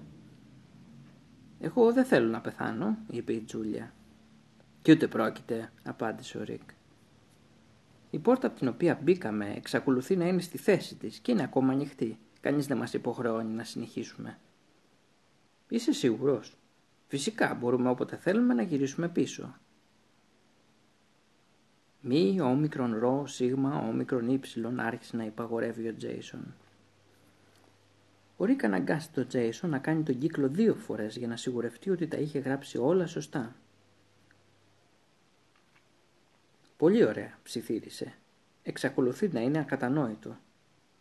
Ας το δω κι εγώ, ο Τζέισον κάθισε δίπλα του.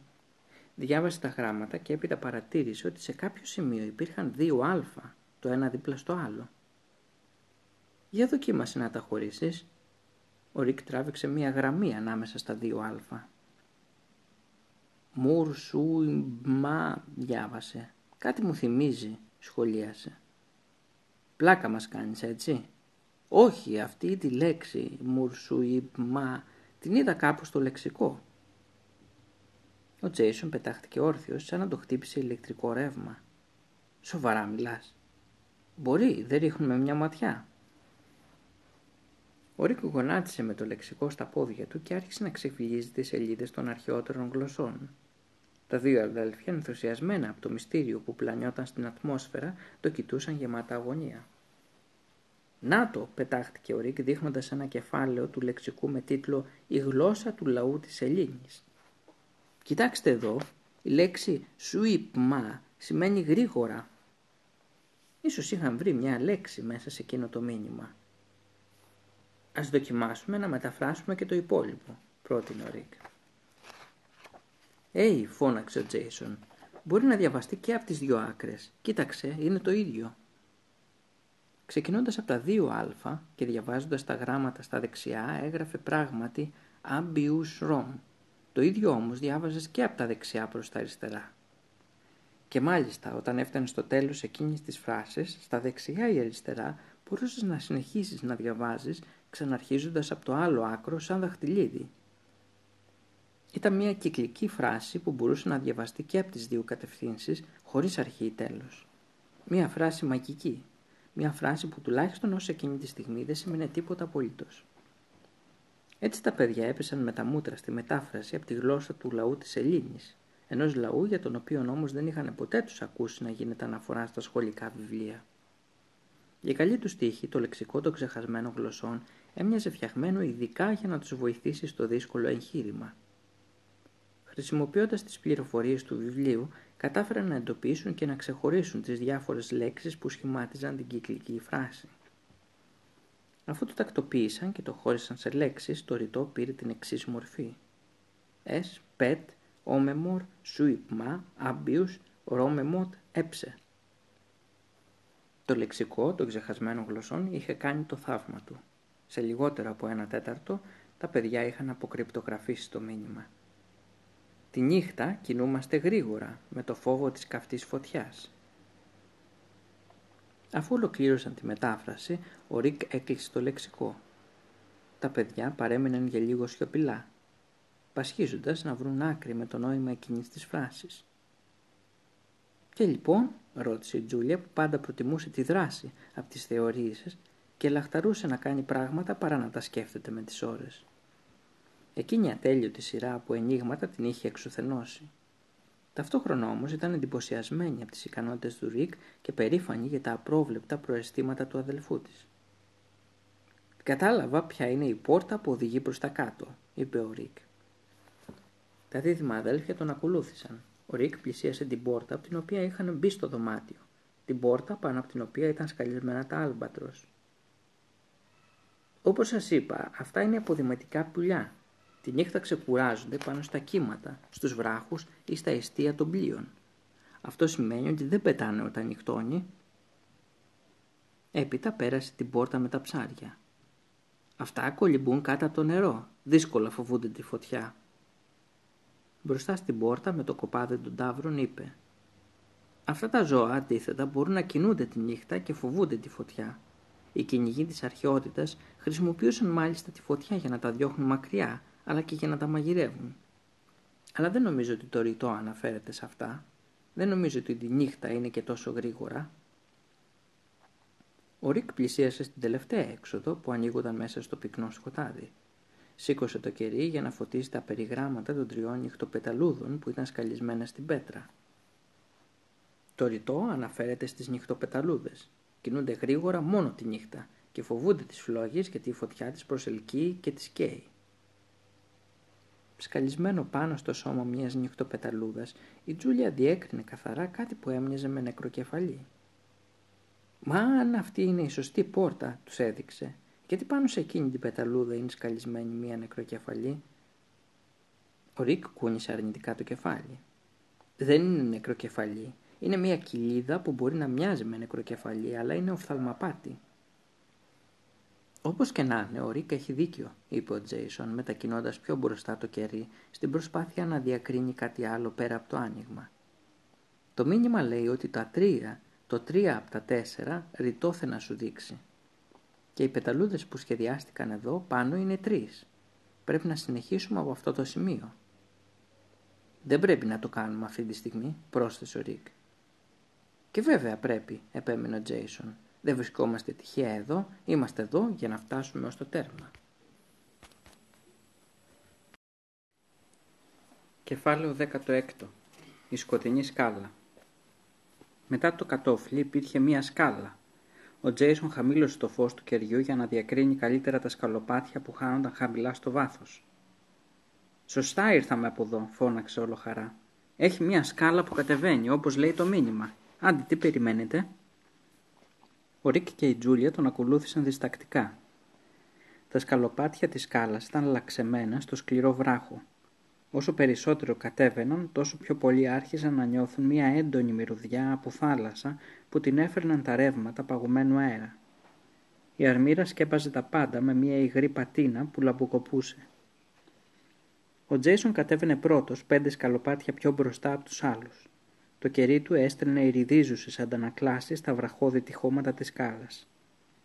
Το σκοτάδι σιγά σιγά γινόταν όλο και πιο πυκνό και οι φλόγες των κεριών που κρατούσαν τα παιδιά φαίνονταν όλο και πιο μικρούτσικες.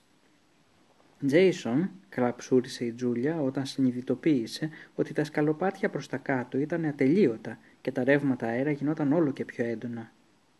«Γιατί δεν γυρίζουμε πίσω» Ο Τζέισον δεν της απάντησε, ήταν αμφίβολο αν την είχε ακούσει.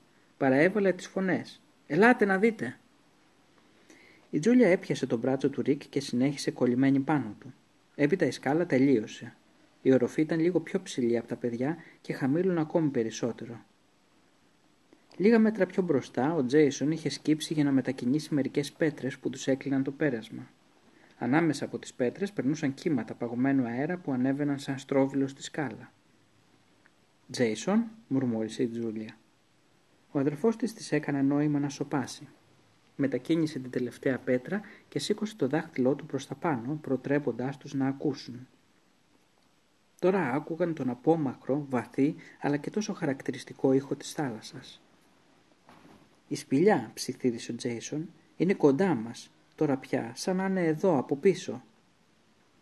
«Κι αν έχουμε επιλέξει λάθος πόρτα», αναρωτήθηκε μεγαλόφωνα η Τζούλια και μόνος στην ιδέα να συνεχίσουν να βρίσκονται μέσα στο σκοτάδι σε εκείνο το τόσο στενό πέρασμα παρέλυε από το φόβο. Αλλά ο Τζέισον δεν της άφησε περιθώριο να για περισσότερα. Έπεσε στα τέσσερα και με το κερί φώτισε το πέρασμα που μόλις είχε ελευθερώσει από τις πέτρες. Χωρίς να το πολύ σκεφτεί, σύρθηκε μέσα από το άνοιγμα. Ο Ρίκ και η Τζούλια τον άκουσαν να λαχανιάζει. Έπειτα, μετά από λίγα μόνο δευτερόλεπτα, ο Τζέισον φώναξε τα κατάφερα. Είμαι και πάλι όρθιος. Ελάτε.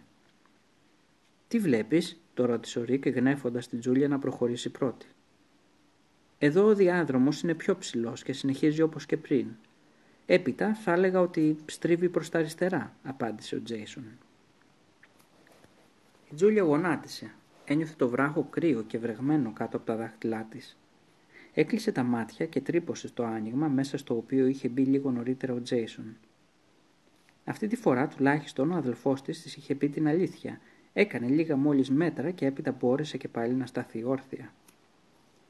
Γύρισε να κοιτάξει την τρύπα από όπου είχαν μπει και αναρωτιόταν για ποιο λόγο το πέρασμα έπρεπε να είναι τόσο στενό. Αν οι τρεις τους δεν ήταν τόσο λεπτοκαμωμένοι, δύσκολα θα κατάφεραν να ανασυρθούν από εκεί κάτω. Στην άλλη πλευρά της στενοπού τα πράγματα ήταν καλύτερα μόνο ως ένα βαθμό. Για την ώρα η Τζούλια δεν, δεν ένιωθε πια αυτή την τρομακτική αίσθηση ότι θα πάθαινε ασφυξία γιατί έκανε περισσότερο κρύο. Αλλά το ρεύμα αέρα που ανέβαινε προς τα πάνω έκανε τις φλόγες των κεριών να τρεμοπαίζουν επικίνδυνα. Το κορίτσι παραμέρισε τα μαλλιά του που είχαν κολλήσει τα μάτια και στο μέτωπο με τον παγωμένο υδρότα και προσπάθησε να διακρίνει έστω κάτι. Λίγο αργότερα βγήκε και ο Ρίκα από το πέρασμα, ξεφυσώντας και σπρώχνοντας μπροστά του το λεξικό των ξεχασμένων γλωσσών που δεν έλεγε να αποχωριστεί. Έπρεπε να πάρουμε μαζί μας φακούς, είπε προστατεύοντας τη φλόγα του κεριού με το χέρι. Ο Τζέισον καταχαρούμενος άνοιγε δρόμο. Η Τζούλια περπατούσε πίσω του με το ένα της χέρι κολλημένο διαρκώς στον ώμο του. Ο Ρικ έκλεινε την πομπή. Όπως είχε πει ο Τζέισον, λίγα μέτρα πιο πέρα από το στενό πέρασμα, ο διάδρομος έκανε στροφή. Ξαφνικά τα παιδιά ένιωσαν να τα μαστιγώνει μία απότομη ρηπή αέρα που έσβησε τα κεριά τους, βυθίζοντάς τα πάντα στο απόλυτο σκοτάδι. Η Τζούλια έβγαλε μία κραυγή και τράβηξε τον Τζέισον προς το μέρος της. Ο παγωμένος αέρας χάθηκε σφυρίζοντας ανάμεσα στα βράχια, ανέβηκε τη σκάλα και έφτασε ως το κυκλικό δωμάτιο από όπου είχαν βγει ακούστηκε ένας ήχος απόμακρος, ξερός και βροντερός. Ω, όχι, φώναξε ο Ρικ κοιτάζοντας προς τα πίσω μέσα στο σκοτάδι. Τι συμβαίνει, Ρικ, τον ρώτησε η Τζούλια. Τζέισον, είσαι εδώ; Εδώ είμαι, φώναξε ο αδελφός της από κάπου μπροστά. Τι τρέχει; Νομίζω ότι ο αέρας έκλεισε την πόρτα, είπε ο Ρικ. Ποια πόρτα, ρώτησε η Τζούλια τρομαγμένη. Τη μοναδική πόρτα που θα μπορούσε να κλείσει, εκείνη από όπου μπήκαμε. Δεν άκουσε τον κρότο.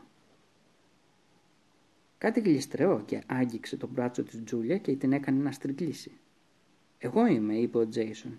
Ας ηρεμήσουμε λιγάκι, εντάξει, δεν έγινε και τίποτα. Ρικ, πρέπει να ξανανάψουμε τα κεριά. Ψηλαφιτά μέσα στο σκοτάδι στάθηκαν ο ένας δίπλα στον άλλον. Ο Ρικ έβγαλε από την τσέπη τον αναπτήρα και προσπάθησε να ξαναδώσει ζωή στα φυτίλια, αλλά μόλις κατάφερε να ξεμυτίσει μία μικροσκοπική φλογίτσα από την τσακμακόπετρα, ο κρύος αέρας του διαδρόμου την έσβηνε αμέσως. Με αυτό το ρεύμα δεν γίνεται τίποτα, παραπονέθηκε μετά από πολλές μάταιες προσπάθειες. Οι τρεις τους δοκίμασαν να κάνουν ασπίδα με τα σώματα, αλλά από τον αναπτήρα δεν έβγαιναν παρά μόνο μερικές αδύναμες σπίθε. Έπρεπε να το πάρουν απόφαση πως θα μπορούσαν να το χρησιμοποιήσουν μόνο για να φωτίζουν κάθε τόσο. Να γυρίσουμε πίσω, επέμεινε η Τζούλια, σίγουρη πλέον ότι το να, το, το να συνεχίσουν μέσα σε εκείνη την ατελείωτη υπόγεια στοά ήταν σκέτη τρέλα. Πίσω πού, είπε ο Τζέισον. Δεν άκουσες τον Ρικ, η πόρτα της έπαυλης έκλεισε.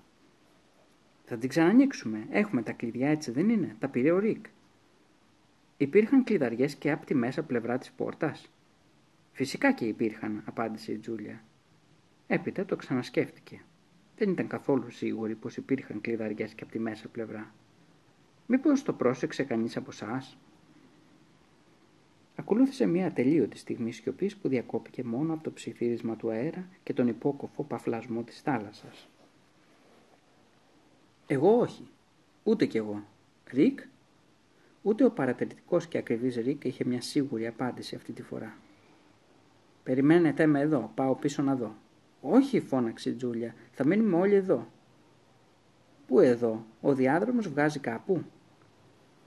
Τα παιδιά άρχισαν να εξερευνούν αργά το χώρο λόγκυρα εκεί όπου είχαν σταματήσει, αξιοποιώντας τις σπίθες του αναπτήρα. Όταν στρίψαμε, σηκώθηκε ένα ξαφνικό ρεύμα αέρα, σαν να το δημιουργήσαμε εμείς, μετακινώντας εκείνες τις πέτρες με συνέπεια να κλείσει η πόρτα. Ναι, αλλά δεν σηκώθηκε όταν ο Τζέισον μετακίνησε τις πέτρες, σηκώθηκε όταν φτάσαμε εδώ. Ο αέρας έρχεται από πολύ κοντά, αλλά από πού; Όχι, γκρίνιαξε ο Τζέισον, δεν μπορούμε να συνεχίσουμε. Τι σημαίνει ότι δεν μπορούμε να συνεχίσουμε, ρώτησε η Τζούλια. Σημαίνει ότι η υπόγεια του Α οδηγεί στο κενό, εξήγησε ο Τζέισον. Υπάρχει κάτι σαν πηγάδι εδώ από που έρχεται παγωμένος αέρας. Λίγα βήματα πιο πέρα, το δάπεδο της υπόγειας του Άς ξαφνικά χάνονταν στο κενό. Εκεί όπου έπρεπε να υπάρχει συμπαγής βράχος, υπήρχε μόνο ένα κατασκότεινο βάραθρο. «Μήπως είναι κάποια παγίδα» ρώτησε η Τζούλια. «Τι εννοείς» Το ρεύμα αέρας σβήνει τα κεριά και μας κλείνει εδώ μέσα και έτσι εμείς στο σκοτάδι πέφτουμε στο κενό. Στα δύο από τα τέσσερα θάνατος πλησιάζει. Αχ, Τζούλια, είπε ο Τζέισον, αν δεν είχες βγάλει εκείνη τη στρικλιά και δεν με είχες τραβήξει, θα είχα πέσει στο κενό. Παραλίγο σου λέω. Ο Ρίκ κουνούσε σκεφτικό στο κεφάλι. Πρέπει να υπάρχει κάποια λογική εξήγηση. Ο αέρας δεν ήρθε από κάτω, σαν κάτι να το ρούφηξε από πάνω. Το παράθυρο, φώναξε ο Τζέισον. Μπορεί να άνοιξε πάλι το παράθυρο στην κορυφή της σκάλας. Ο Ρικ έγνεψε καταφατικά. Ναι, το παράθυρο δημιούργησε ρεύμα με το κυκλικό δωμάτιο με τη σκάλα. Εσύ ξανά άνοιξες το πέρασμα και τώρα εμείς βρισκόμαστε κλεισμένοι μπροστά σε αυτή την τρύπα. Έπρεπε να το καρφώσουμε εκείνο το παράθυρο, πετάχτηκε η Τζούλια, και να αγοράζαμε τουλάχιστον ένα φακό. Τι λέτε, είπε ο Τζέισον σκεφτικός. Αν ξαναπερνούσαμε το εμπόδιο αυτής της τρύπας, θα μπορούσαμε να ξανανάψουμε τα κεριά. Και πώς θα γίνει αυτό, ρώτησε η Τζούλια. Δεν ξέρουμε πόσο βαθιά είναι ή πόσο πλατιά και δεν έχουμε τίποτα να ανάψουμε εκτός και αν βάλουμε φωτιά στο λεξικό. Εγώ σας το είπα να πάρουμε μαζί ένα σκηνή, γκρίνιαξε ο Ρίκ. Η Τζούλια έκρινε πως είχε έρθει η στιγμή να πάρει το πάνω χέρι. Το μόνο που μπορούμε να κάνουμε είναι να γυρίσουμε πίσω. Όταν ανεβούμε πάνω θα δούμε αν η πόρτα μπορεί να ανοίξει και από μέσα. Διαφορετικά θα βάλουμε τις φωνές μέχρι να μας ακούσει ο κύριος Νέστορας και να μας ανοίξει. Και αν δεν μας ακούσει, τότε θα εξερευνήσουμε τα άλλα δύο ανοίγματα στο κυκλικό δωμάτιο. Στο μήνυμα έγραφε ότι οι άλλες δύο έξοδοι οδηγούν στο θάνατο. Μέσα στο σκοτάδι το ιστερικό γέλιο της Τζούλια τους έκανε να ανατριχιάσουν. «Εσύ τι λες, Ρικ, Είμαστε ένα βήμα από το βάραθρο, χωρίς φως, αναγκασμένοι να κινούμαστε ψηλαφιστά και να αγγίζουμε ένα τον άλλον για να βεβαιωθούμε πως είμαστε όλοι ακόμα εδώ. Η Τζούλια κούνησε τα χέρια για να δώσει έμφαση σε αυτή την εικόνα και ξαφνιάστηκε όταν το χέρι της δεν άγγιξε το πρόσωπο του αδελφού της όπως περίμενε. «Τζέισον, πού είσαι» ρώτησε. Ο αδελφός της ήταν άφαντος. Κεφάλαιο 17 Ο μικρός αρχηγός Στην πραγματικότητα ο Τζέισον βρισκόταν λίγα μόλις βήματα μακριά της, αλλά ήταν σαν να τους χώριζαν έτη φωτός. Άκουγε από μακριά το διάλογο ανάμεσα στην αδελφή του και τον Ρικ και δεν συμφωνούσε. Ο Τζέισον ήταν σίγουρος ότι είχαν πάρει το σωστό δρόμο. Δεν είχε αμφιβολίες ούτε όταν σύρθηκε μέσα στο στενό πέρασμα, ούτε και τώρα μπροστά στο κενό. Σέρνοντας τα πόδια του στο βράχο, ο Τζέισον είχε φτάσει στο χείλος του βαράθρου. Η άκρη των παπουτσιών του εξήχε στο κενό και αυτή η αίσθηση του προκαλούσε ήλικο. Ο κρύος αέρας που ερχόταν από κάτω και κλειστρούσε πάνω στο δέρμα του σαν παγωμένο χάδι, φορτωμένο την αρμύρα της θάλασσας. Βάραθρο. Ο Τζέισον σκέφτηκε την τρομακτική αυτή λέξη που περιέγραφε ένα χάσμα απίθμενο, σκοτεινό και αβυσαλαίο, μία πτώση χωρίς τέλος. Στην πραγματικότητα δεν ήταν σίγουρος ότι ήταν όντως έτσι. Είχαν χάσει τη μοναδική πηγή φωτός πριν ακόμα συνειδητοποιήσουν πόσο τους απέμενε ακόμη να προχωρήσουν. Τι κρίμα. Αν δεν είχε δημιουργηθεί εκείνο το ρεύμα αέρα, αν είχαν ένα φως διαφορετικό, λίγο πιο δυνατό από εκείνο των κεριών, ένα διαφορετικό φως, ίσως και να το είχαν. Το χέρι του Τζέισον σφίχτηκε πάνω στο ξύλινο κουτί που μετέφερε στην τσέπη του, το κουτί με τους βόλους του φωτός της γης. Στο σκοτάδι της σπηλιάς ρίξε φως της γης με μιας και το στόλο θα φωτίσεις. Ο Τζέισον έσυρε αργά το κουτί έξω από την τσέπη του παντελονιού. Το άνοιξε. Μερικοί πύλινοι σβόλοι έπεσαν στο χέρι του και έπειτα γλίστρησαν στο κενό. Ένα, δύο, τρία. Οι σβόλοι αναπηδούσαν πάνω σε κάτι, έσπαγαν και τα θράψματα συνέχισαν να πέφτουν. Ο Τζέσον άκουσε πίσω του τη φωνή της Τζούλια που του φώναζε. Εκείνος όμως εστίασε την προσοχή του στον ήχο που έκαναν οι σβόλοι. Αναπηδούσαν πάνω σε κάτι. Ο Τζέσον πέταξε άλλο έναν ασβόλο μπροστά του. Μία στιγμή κενού, τοκ τοκ τοκ και έπειτα σιωπή. Δεν γινόταν να ήταν βάραθρο αυτό. Οι πύλινοι σβόλοι αναπηδούσαν πάνω στις πέτρες της απέναντι πλευράς που δεν φαινόταν να είναι και τόσο μακριά από το σημείο που βρίσκονταν εκείνος. Έριξε άλλον ένα σβόλο λίγο πιο μακριά. Μία στιγμή κενού, τοκ τοκ και έπειτα σιωπή. Έριξε για τρίτη φορά ακόμα πιο μακριά. Τοκ. Ο πύλινος βόλος δεν έπεσε, σταμάτησε στην απέναντι πλευρά. Άρα δεν ήταν βάραθρο αυτό παρά μόνο μία τρύπα. Μία τρύπα που έκοβε στα δύο το διάδρομο, αλλά δεν μπορούσε να είναι πιο πλατιά πόσο, ένα μέτρο, ίσως λιγότερο. Για μία στιγμή ο Τζέισον νόμιζε πως είδε ένα μικροσκοπικό φως, μία άτονη λάμψη στο σημείο που είχε πετάξει τον πύλινο σβόλο. Ένα ασθενικό φως που άναψε και έσβησε στη στιγμή. Πώς είναι δυνατόν, αναρωτήθηκε. Τζέισον φώναξε η Τζούλια πίσω του. Έτη φωτός πίσω του. Ο Τζέισον πήρε μια βαθιά ανάσα και άφησε να πέσει στο κενό το άδειο πια κουτί με τους πύλινους βόλους. Και πήδηξε. Ήταν ένα σάλτο στο κενό, στο πουθενά, στο τίποτα, στο άγνωστο. Μια υπέρβαση. Αναρχήθηκε στα τεφλά μέσα στο σκοτάδι του διαδρόμου, ενώ ακριβώς από κάτω του εκατοντάδες πύλινοι βόλοι του φωτός της γης έπεφταν στο πυκνό σκοτάδι. Ο Τζέισον πήδηξε γιατί ήταν σίγουρος ότι αυτό έπρεπε να κάνει. Γιατί εκείνο που είχαν ακολουθήσει ήταν το μοναδικό πέρασμα που κατέβαζε κάτω. Πήδηξε γιατί μερικές φορές λένε πρέπει να βρίσκεις τη δύναμη να κάνεις το μεγάλο άλμα, έτσι απλά, χωρίς τον παραμικρό δισταγμό, αν είσαι σίγουρος ότι κάνεις το σωστό. Πήδηξε γιατί είχε μέσα του θάρρος, αποφασιστικότητα και μία μικρή δόση τρέλας. Το να είσαι ήρωας δεν είναι θέμα επιλογής ή είσαι ή δεν είσαι. Ε, λοιπόν ο Τζέισον ολοκλήρωσε το άλμα με τον πιο απροσδόκητο τρόπο, πάνω στο συμπαγή βράχο. Είχε περάσει απέναντι και επιτέλους σαν να είχε περάσει μια αιωνιότητα πήρε βαθιά ανάσα. Ο Ρίκ και η Τζούλια είχαν ακούσει τον αδύναμο ήχο που έκαναν οι πυλίνες βόλοι καθώς έπεφταν στο κενό. αλλά μέσα στο σκοτάδι δεν μπορούσαν να καταλάβουν τι ακριβώς συνέβαινε. Η έκπληξή τους μεγάλωσε όταν άκουσαν ξαφνικά το γέλιο του Τζέισον. «Παιδιά, είναι μικρό», φώναξε. «Είναι το πιο μικρό βάραθρο του κόσμου». «Τζέισον», το πήδηξα και είναι πανεύκολο. Το πλάτος του δεν είναι ούτε ένα μέτρο, αρκεί να φτάσετε στο χείλος και τεντώστε το πόδι σας. «Ρικ, Τζούλια, με ακούσατε» «Τι εννοείς ότι το πήδηξες» φώναξε η Τζούλια. Πριν πηδήξω χρησιμοποίησα τους πύλινους βόλους που είχε το κουτί. Τους πέταξα στο κενό για να ακούσω αν αναπηδούσαν και διαπίστωσα ότι όντως αναπηδούσαν και πολύ μάλιστα. Τότε κατάλαβα ότι η διάμετρος της τρύπας πρέπει να είναι μικρή και έτσι είσαι και πολύ ανέστητος. Ο Τζέισον δεν της απάντησε. Δεν ήταν εύκολο να της εξηγήσει το απόκοσμο στην αίσθημα που ένιωσε λίγο πριν επιχειρήσει το άλμα ούτε και το λόγο για τον οποίο άφησε να πέσει στο κενό το κουτί με τους πύλινους βόλους. Τώρα έγινε, συγγνώμη. Συγγνώμη, εγώ κάτσε να έρθει η μαμά και εγώ... Ο Ρικ προσπάθησε να ηρεμήσει την Τζούλια και έπειτα πήγε ως το χείλος του ανοίγματος και ρώτησε τον Τζέισον αν από την άλλη πλευρά υπήρχε το ίδιο ρεύμα αέρα που ένιωθαν εκείνοι. Όχι, νομίζω ότι φυσάει λιγότερο, απάντησε ο Τζέισον. Τέλεια, Έπειτα με πολλή προσοχή ο Ρικ πήδηξε δίπλα στο Τζέισον και μετά από δύο-τρεις προσπάθειες κατάφερε να ανάψει και πάλι τα κεριά. Αυτό ήταν αρκετό για να ξανακοιτάξουν ένας τον άλλον. Ο Τζέισον και ο Ρικ από τη μία πλευρά, η Τζούλια από την άλλη.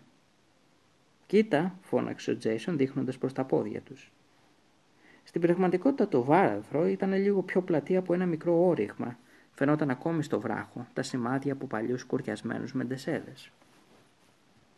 Κάποτε πρέπει να υπήρχε εδώ μία καταπακτή, ένα κυκλίδωμα, είπε ο Ρικ. Ο Τζέισον τέντωσε το χέρι προς την Τζούλια. Εκείνη, αγνοώντας τη χειρονομία, πέρασε με ένα σάλτο το άνοιγμα χωρίς να κοιτάξει κάτω. «Συνεχίζουμε λοιπόν», είπε, αφού πήρε ένα κερί και προχώρησε μπροστά. «Πάμε παρακάτω». Προχωρούσαν αμήλυτοι για ένα-δυο λεπτά όταν ο διάδρομος διακόπηκε απότομα. «Αλτ και πάλι», πετάχτηκε η Τζούλια με ύφος βαριεστημένο. Ο Τζέισον και ο Ρικ πήγαν κοντά της σε ένα λιτό δωμάτιο λαξεμένο στο τείχομα του βράχου που καθώς φαινόταν δεν είχε καμία άλλη διέξοδο. Το δάπεδο του χώρου αυτού ήταν καμωμένο από σκαλισμένε πέτρες, παρόμοιες με εκείνες του κυκλικού δωματίου από όπου είχαν ξεκινήσει, αλλά πολύ πιο μικρές. Την οροφή διέσχιζε ένα χοντρό λίθινο εξόκομα που θύμιζε σωράχια γοτθικών ναών. Θα έλεγα πως εδώ σταματούν όλα, είπε η Τζούλια κοιτάζοντας γύρω της. Όπως το συνήθιζαν τώρα πια, άρχισαν να εξερευνούν τους τοίχους, το δάπεδο και την οροφή του δωματίου, κινώντας πέρα δόθετα κεριά. Διστακτικά προσπαθούσαν να εντοπίσουν και την παραμικρή λεπτομέρεια. Όποιος είχε κατασκευάσει αυτό το δωμάτιο μπορεί να το έκανε για να τους βάλει σε νέα δοκιμασία. Α, όχι, πετάχτηκε η Τζούλια μετά από μια πρώτη άκαρπη εξερεύνηση του δωματίου. Εγώ τώρα δεν γυρνάω πίσω. Στάθηκε στο κέντρο του δωματίου και κοίταξε καλύτερα. Δεν υπάρχει καμία έξοδος, μουρμούρισε ο Ρικ, ψηλαφίζοντας τα κάπως καμπυλωτά τυχώματα. Η φυσική πέτρα των τείχων συνδεόταν με το εξόγκωμα του βράχου στην οροφή όπως η επένδυση μιας βάρκας με καρίνα. Όσο πιο πολύ σκεφτόταν αυτή την ομοιότητα, ο Ρικ τόσο περισσότερο είχε την εντύπωση ότι βρισκόταν στο εσωτερικό του αναστραμμένου κήτους μιας βάρκας. Θυμήθηκε τότε που στην παραλία πήγαινε να κρυφτεί κάτω από τις βάρκες που τις είχαν σύρει έξω για να στεγνώσουν. «Έχω την αίσθηση ότι βρίσκομαι μέσα σε μια αναποδογυρισμένη βάρκα», είπε και έδειξε στα δύο αδέλφια την καρίνα της οροφής και το τρακτοειδές σχήμα του δωματίου.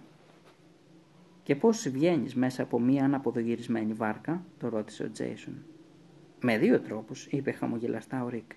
Ή τρέχεις όταν σε πάρει η είδηση ο βαρκάρης, ή σηκώνεις την άκρη της και γλιστράς από κάτω. Τα αγόρια πλησίασαν στις άκρες του δωματίου, ψηλαφίζοντας πιθαμή προς πιθαμή την ένωση του δαπέδου και των τοίχων. Βράχος, βράχος. Η Τζούλια στο κέντρο του δωματίου σήκωσε ψηλά το κερί. Μία, δύο, τρεις, τέσσερις άρχιζε να μετράει. Ο Τζέισον και ο Ρικ ολοκλήρωσαν το γύρο του δωματίου αποθαρρυμένοι. Γύρω γύρω έχει μόνο βράχος, σκληρό και αδιαπέραστο. Κλακ ακούστηκε κάτι βαρύ που κύλησε πάνω στην πέτρα.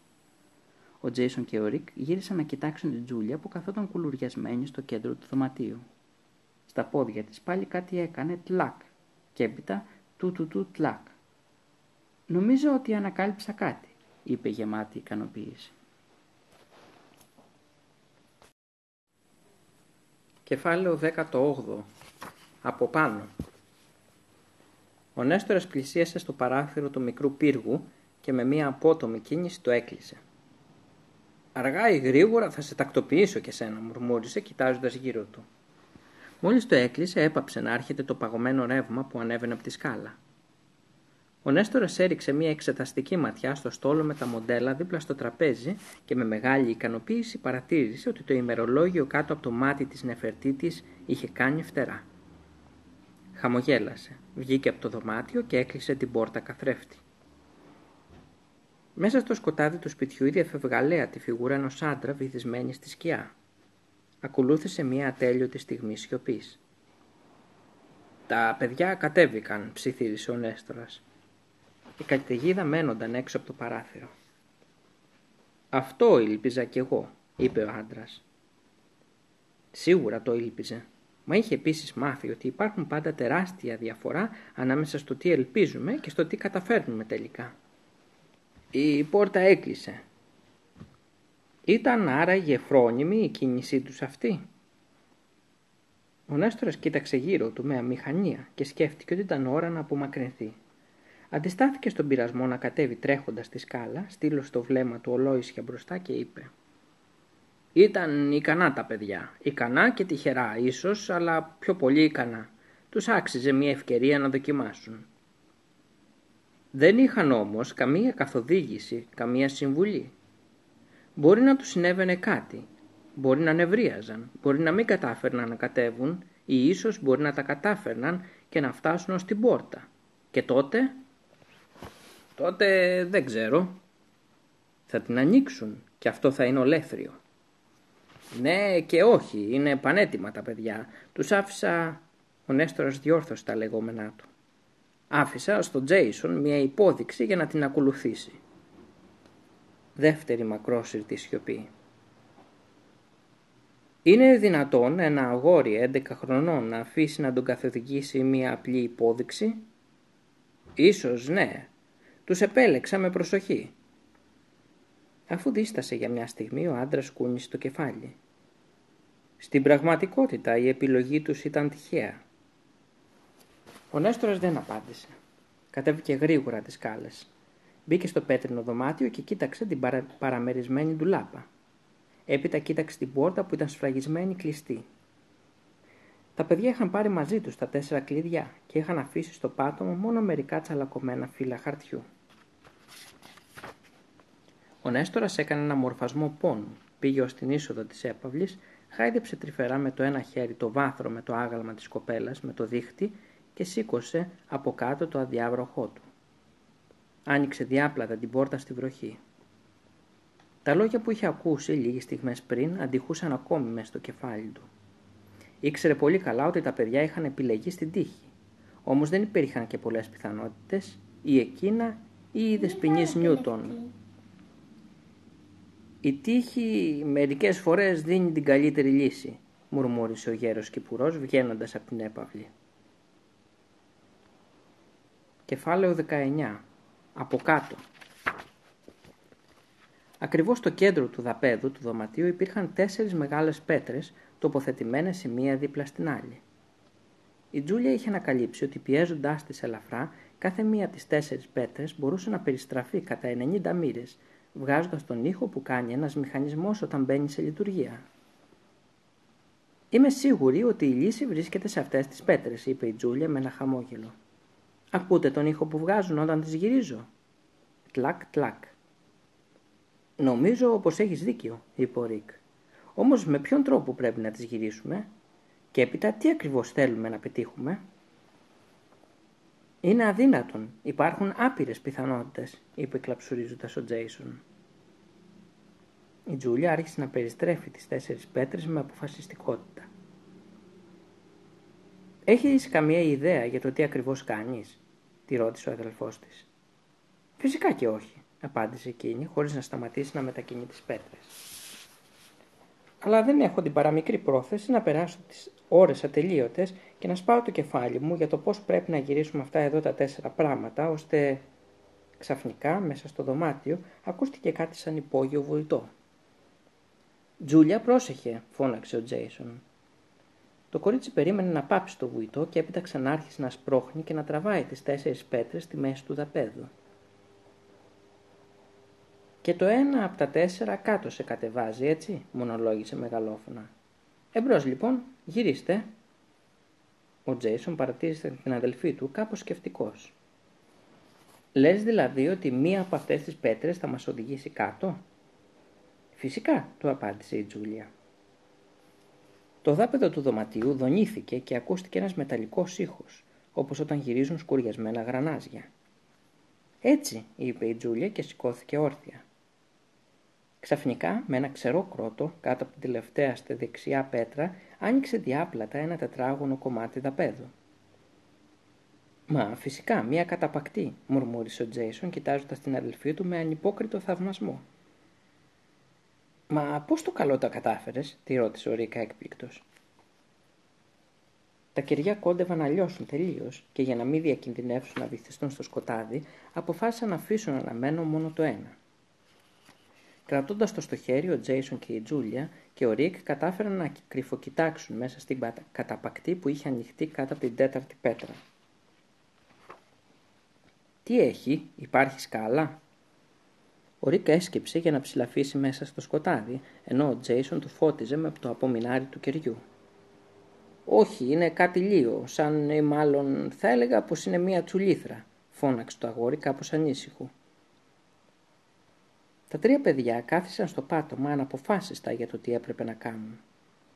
Το φως γινόταν όλο και πιο αχνό και όσο απλώνονταν το σκοτάδι τόσο μεγάλωνε και η ανησυχία τους κοιτούσαν το άνοιγμα της τσουλήθρας στο πάτωμα που ήταν αρκετά μεγάλο ώστε όποιος ήθελε από τους τρεις τους θα μπορούσε να τρυπώσει και να ανακαλύψει που οδηγούσε. Αλλά κανείς τους δεν είχε σκοπό να βουτήξει μέσα στο σκοτάδι με προορισμό το άγνωστο. «Τι κρίμα, αν είχαμε πάρει μαζί μας το σκοινί», παραπονέθηκε για πολλοστή φορά ο Ρικ. «Τζέισον, έχω μια ιδέα», η Τζούλια ψηλαφίζοντας έπιασε το λεξικό. Το ζύγισε με το μάτι. «Και τώρα ακούστε», είπε. Έπειτα κουλουριάστηκε δίπλα από την καταπακτή και το άφησε να πέσει στην τσουλήθρα. Το σκοτάδι κατάπιε το λεξικό. Ο Ρικ κοίταξε την Τζούλια έκπληκτος. Η Τζούλια αντίθετα τέντωσε το αυτή για να ακούσει. Άκουσε το λεξικό που γλιστρούσε και γλιστρούσε, ώσπου έπαψε να ακούγει το παραμικρό ήχο. Μπορώ να μάθω τι προσπαθούσες να πετύχεις εκτός από το να χάσουμε μία για πάντα το μοναδικό χρήσιμο πράγμα που είχαμε ακόμα μαζί μας, τη μάλωσε ο Ρικ. Η Τζούλια έξισε το κεφάλι σκεφτική. Δεν ξέρω, νόμιζα ότι θα άκουγα κάτι. Για παράδειγμα, αν έπεφτε στο νερό. Και αν έπεφτε στο νερό, η φωνή του Ρικ φανέρωνε τα νεύρα του στο τελευταίο ερωτηματικό. Να, θα ξέραμε ότι η τσουλήθρα καταλήγει στο νερό. Και θα είχαμε ένα άχρηστο λεξικό. Ο Ρικ έδειξε το άνοιγμα της τσουλήθρας και έπειτα έσφιξε τους ώμους του όλο νεύρα. Εντάξει, τώρα πάει, χάθηκε, είπε ο Τζέισον. Ακριβώς. Τώρα πάει, χάθηκε, επανέλαβε ο Ρικ. Μα τι στο καλό. Από ποια γωνιά του πλανήτη έρχεστε, βρε παιδιά; Εσείς βρίσκεστε, βρίσκεσαι στο σκοτάδι με μία τρύπα στο πάτωμα και δοκιμάζει να την πηδήξεις. Και η αδελφή σου μόλις ανακαλύπτει ένα μυστικό πέρασμα, πετάει εκεί μέσα ένα λεξικό για να δει τι ήχο θα κάνει. Μα πώς την ευχή σας περνάει κάτι τέτοιο από το μυαλό; Το έλεγα πάντα, το έλεγε πάντα ο πατέρας μου να μην εμπιστευόμαστε τους πρωτευουσιάνους, αλλά έλεος πια. Είστε τόσο γρήγοροι στο να σκαρφίζεστε τις παράλογες ιδέες σας που δεν προλαβαίνουμε ούτε να σας πούμε «όχι περίμενε» ή κάτι τέτοιο τέλος πάντων. Απομακρύνθηκε συνεχίζοντας να μουρμουρίζει. Ο Τζέισον και η Τζούλια ανταλλάξαν επίμονες ματιές συνενοχής. Ε, νομίζω ότι τον έκανες να θυμώσει, ψιθύρισε ο Τζέισον στην αδελφή του. «Μμ», έκανε εκείνη με ένα ζορισμένο χαμόγελο. Στην πραγματικότητα, παρότι δεν ήθελε να το παραδεχτεί, ήξερε ότι ο Ρίκ είχε απόλυτο δίκιο. Η Τζούλια είχε περάσει όλη της τη μέρα μαλώνοντας τον αδελφό της, αλλά τώρα μάλλον εκείνη είχε κάνει τη μεγαλύτερη κουταμάρα. Και μάλιστα ενώ λίγο πριν είχε καταφέρει μόνη της να ανοίξει την καταπακτή του δαπέδου. Α το πάνω μου, είπε ο Τζέισον και πήγε να μιλήσει στο αγόρι από το Κίλμορ Κόβ που γκρίνιαζε πιο πέρα. Οι σκιές των δύο αγοριών στο φως του μοναδικού αναμένου κεριού πάνω στους τοίχους του δωματίου έμοιαζαν με τις σκιές δύο γιγάτων. Η Τζούλια κοίταξε την Τζουλήθρα στο άνοιγμα. Έπειτα το Ρικ που αμάκρυνε από πάνω του τα χέρια του Τζέισον. Έβαλε και τα δυο της πόδια μέσα στην καταπακτή. Οι σόλες των παπουτσιών της άγγιξαν τη λιασμένη πέτρα της Τζουλήθρας. Το λεξικό τα κατάφερε, ψιθύρισε για να πάρει κουράγιο. Άρα μπορώ να τα καταφέρω κι εγώ. Έδωσε μία μικρή όθηση και χώθηκε μέχρι τη μέση στο άνοιγμα του, παιδια... του δαπέδου. «Παιδιά», φώναξε μία στιγμή πριν αφεθεί ολότελα. «Ελάτε να ακούσετε». Ο Τζέισον και ο Ρικ στράφηκαν προς το μέρος της. «Τζούλια, όχι», φώναξε ο Τζέισον. Ο Ρικ έμεινε άγαλμα. Η Τζούλια του χαμογέλασε. Ναι, σε αυτόν χαμογελούσε. Σαν να του 'λεγε: Συγγνώμη, Ρικ, έκανα λάθος, αλλά τώρα θα αποκαταστήσω τα πράγματα. Και την κατάπιε η τσουλήθρα. Ο Τζέισον και ο Ρικ έτρεξαν κοντά στην καταπακτή, μένοντας με το στόμα ανοιχτό. Ου, φώναξε η Τζούλια από κάποιο απόμακρο σημείο εκεί κάτω. Και έπειτα Α, και την αμέσως επόμενη στιγμή Α, ο, ου. Ακολούθησε σιωπή. Τζούλια, φώναξε ο Τζέισον όταν σταμάτησαν τα επιφωνήματα της αδελφής του. Του φαινόταν κάπως παράξενο που φώναζε το όνομα της αδελφής του πάνω από μία τρύπα του δαπέδου. Ο Ρίκ τον απομάκρυνε από το άνοιγμα και τον συμβούλεψε να σοπάσει για λίγο γιατί αλλιώς δεν θα μπορούσε να ακούσει μία ενδεχόμενη απάντηση. Και πράγματι μόλις σταμάτησε να μιλάει ο Τζέισον από πολύ μακριά άκουσαν τη φωνή της. «Είναι απίστευτο, φανταστικό. Ε, δεν είναι δυνατόν, ε, Εμένα μια χαρά μου ακούγεται, παρατήρησε ο Ρικ. Και η τσουλήθρα δεν καταλήγει σε νερό, είπε γελαστά ο Τζέισον. Έπειτα ασυγκράτητα ανυπόμονοι για να χάσουν χρόνο σε κουβέντες, τσούλησαν και εκείνοι μέσα στο άνοιγμα. Η τσουλήθρα κατηφόριζε απότομα μέσα στο σκοτάδι. Καθώς γλιστρούσε ανάσκελα, ο Τζέισον είχε την αίσθηση ότι διέσχιζε σημεία άλλοτε ευρύχωρα και άλλοτε πιο στενά. Γλιστρούσε με απίστευτη ταχύτητα, αναπηδώντας κάθε τόσο με την πλάτη στις αυλακώσεις του βράχου. Γλιστρούσε πάνω στην πέτρα χωρίς αντίσταση. Η τσουλήθρα ήταν υγρή και κολόδης. Μετά τον τρόμο που βίωσε αρχικά, το αγόρι ένιωσε ένα μεθυστικό συνέστημα και ακολούθησε το παράδειγμα που είχε δώσει η Τζούλια λίγες στιγμές πριν. Α, φώναξε στην πρώτη στροφή και ου στη δεύτερη. Ξοπίσω του ή για την ακρίβεια από πάνω του ακούστηκε η φωνή του Ρικ. Όσο πιο πολύ κατέβαινε, τόσο λιγότερη έντονη γινόταν η κλίση της τσουλήθρας, αν και ο Τζέισον συνέχιζε να γλιστράει με ταχύτητα πυράβλου. Στο τέλος εξφενδονίστηκε σε μία μουδιά όπου προσγειώθηκε σχεδόν ομαλά. Το σώμα του περιστράφηκε αρκετές φορές πριν να κινητοποιηθεί. Τότε άνοιξε διάπλατα τα μάτια, συνειδητοποιώντας μόλις εκείνη τη στιγμή ότι τόση ώρα τα κρατούσε κλειστά. Το πρώτο πράγμα που είδε δίπλα του ήταν το λεξικό, Έπειτα είδε τη σπηλιά και την αδελφή του. Η Τζούλια στεκόταν όρθια λίγα βήματα μακριά και κοίταζε γύρω της συνεπαρμένη. Τα κύματα της θάλασσας έγλυφαν οχελικά μία μουδιά πλαισιωμένη από τρία γιγάντια πέτρινα τυχώματα. Πάνω από αυτά είχαν στήσει χορό εκατοντάδες λαμπερά φωτάκια. Και άλλα φώτα άναβαν το ένα μετά το άλλο στα εσωτερικά τυχώματα της σπηλιάς. Ο Τζέισον σηκώθηκε όρθιος. Το φως της γης, μουρμούρισε χωρίς καλά καλά να το πιστεύει, παρατηρώντας εκείνες τις μικρές φωτεινές κουκίδες που χόρευαν. «Όχι», είπε η Τζούλια μπροστά του. Κρατούσε στο χέρι της ένα πύλινο σβόλο. Τον έσπασε με προσοχή. Στο εσωτερικό του υπήρχε ένα μικρό τρεμάμενο έντομο. «Πηγολαμπίδες είναι, Τζέισον». «Πηγολαμπίδες», μουρμούρισε το αγόρι. «Ω», ακούστηκε μία φωνή πίσω τους. Ο Τζέισον χτυπήθηκε από ένα δεύτερο πύραυλο που εκτοξεύτηκε με ξέφρενη ταχύτητα και κατέληξε με το κεφάλι χωμένο στην άμμο. Μόλις είχε καταφτάσει και ο Ρικ. Κεφάλαιο 20. Η σπηλιά. Ο Τζέισον, η Τζούλια και ο Ρικ σταμάτησαν στην άκρη της αμμουδιάς για να παρατηρήσουν επιτέλους τη σπηλιά που τους περιέβαλε. Τριγύρω τους στριφογύριζαν εκατοντάδες πυγολαμπίδες, διαχέοντας μέσα στη σπηλιά μία παλή λάμψη όμοια με το λικαβιές λίγο πριν χαράξει τις ημέρες του καλοκαιριού, αλλά η οροφή ήταν σκοτεινή, απόμακρη.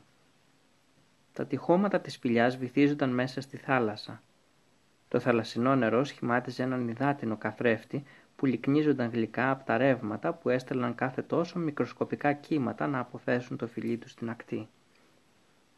Ο ορμητικός ήχος των κυμάτων ερχόταν απ' έξω, πέρα από τα τυχώματα της σπηλιάς εκεί όπου η ανοιχτή θάλασσα, στο έλεος της καταιγίδας, έπεφτε με ορμή πάνω στα βράχια. Η ακρογιαλιά όπου βρίσκονταν τα τρία παιδιά ήταν αρκετά μεγάλη για να φιλοξενήσει καμιά δεκαριά άτομα και σαν προέκταση είχε μία μικροσκοπική ξύλινη αποβάθρα όπου ήταν δεμένο ένα πλοίο. Ο Τζέισον, η Τζούλια και ο Ρίκ δεν χόρτεναν να το θαυμάζουν. Ήταν καταγοητευμένοι και τρομοκρατημένοι συνάμα. Ήταν ένα πλοίο με γεροφιαγμένο σκαρί, ψηλή πρίμνη και πλώρη, περήφανο και ταξιδιάρικο. Δύο μακριές σειρές από όρθια κουπιά, σαν σε στάση προσοχής, στόλιζαν τις δύο πλευρές του σκάφους. Η κομψή του Καρίνα υψώνονταν και χαμήλωνε με, με το κυματισμό της θάλασσας, κάνοντας να κουδουνίζει γλυκά μια λυσίδα που ξεκινώντας από την πρίμη χάνονταν μέσα στο νερό. «Ποτέ μου δεν έχω ξαναδεί κάτι τέτοιο», μουρμούρισε ο Ρίκ μετά από μια σιωπή που του φάνηκε ατελείωτη. Τα μάτια του δεν χόρτεναν να βλέπουν το πλοίο. Τα μάτια του δεν χόρτεναν να βλέπουν το πλοίο. «Λέτε να είναι του γέρο Οδυσσέα Μουρ», τόλμησε την ερώτηση η Τζούλια. «Πάω στοίχημα, αδελφούλα». «Εμένα μου φαίνεται για καράβι το Βίκινγκς», είπε ο Ρίκ.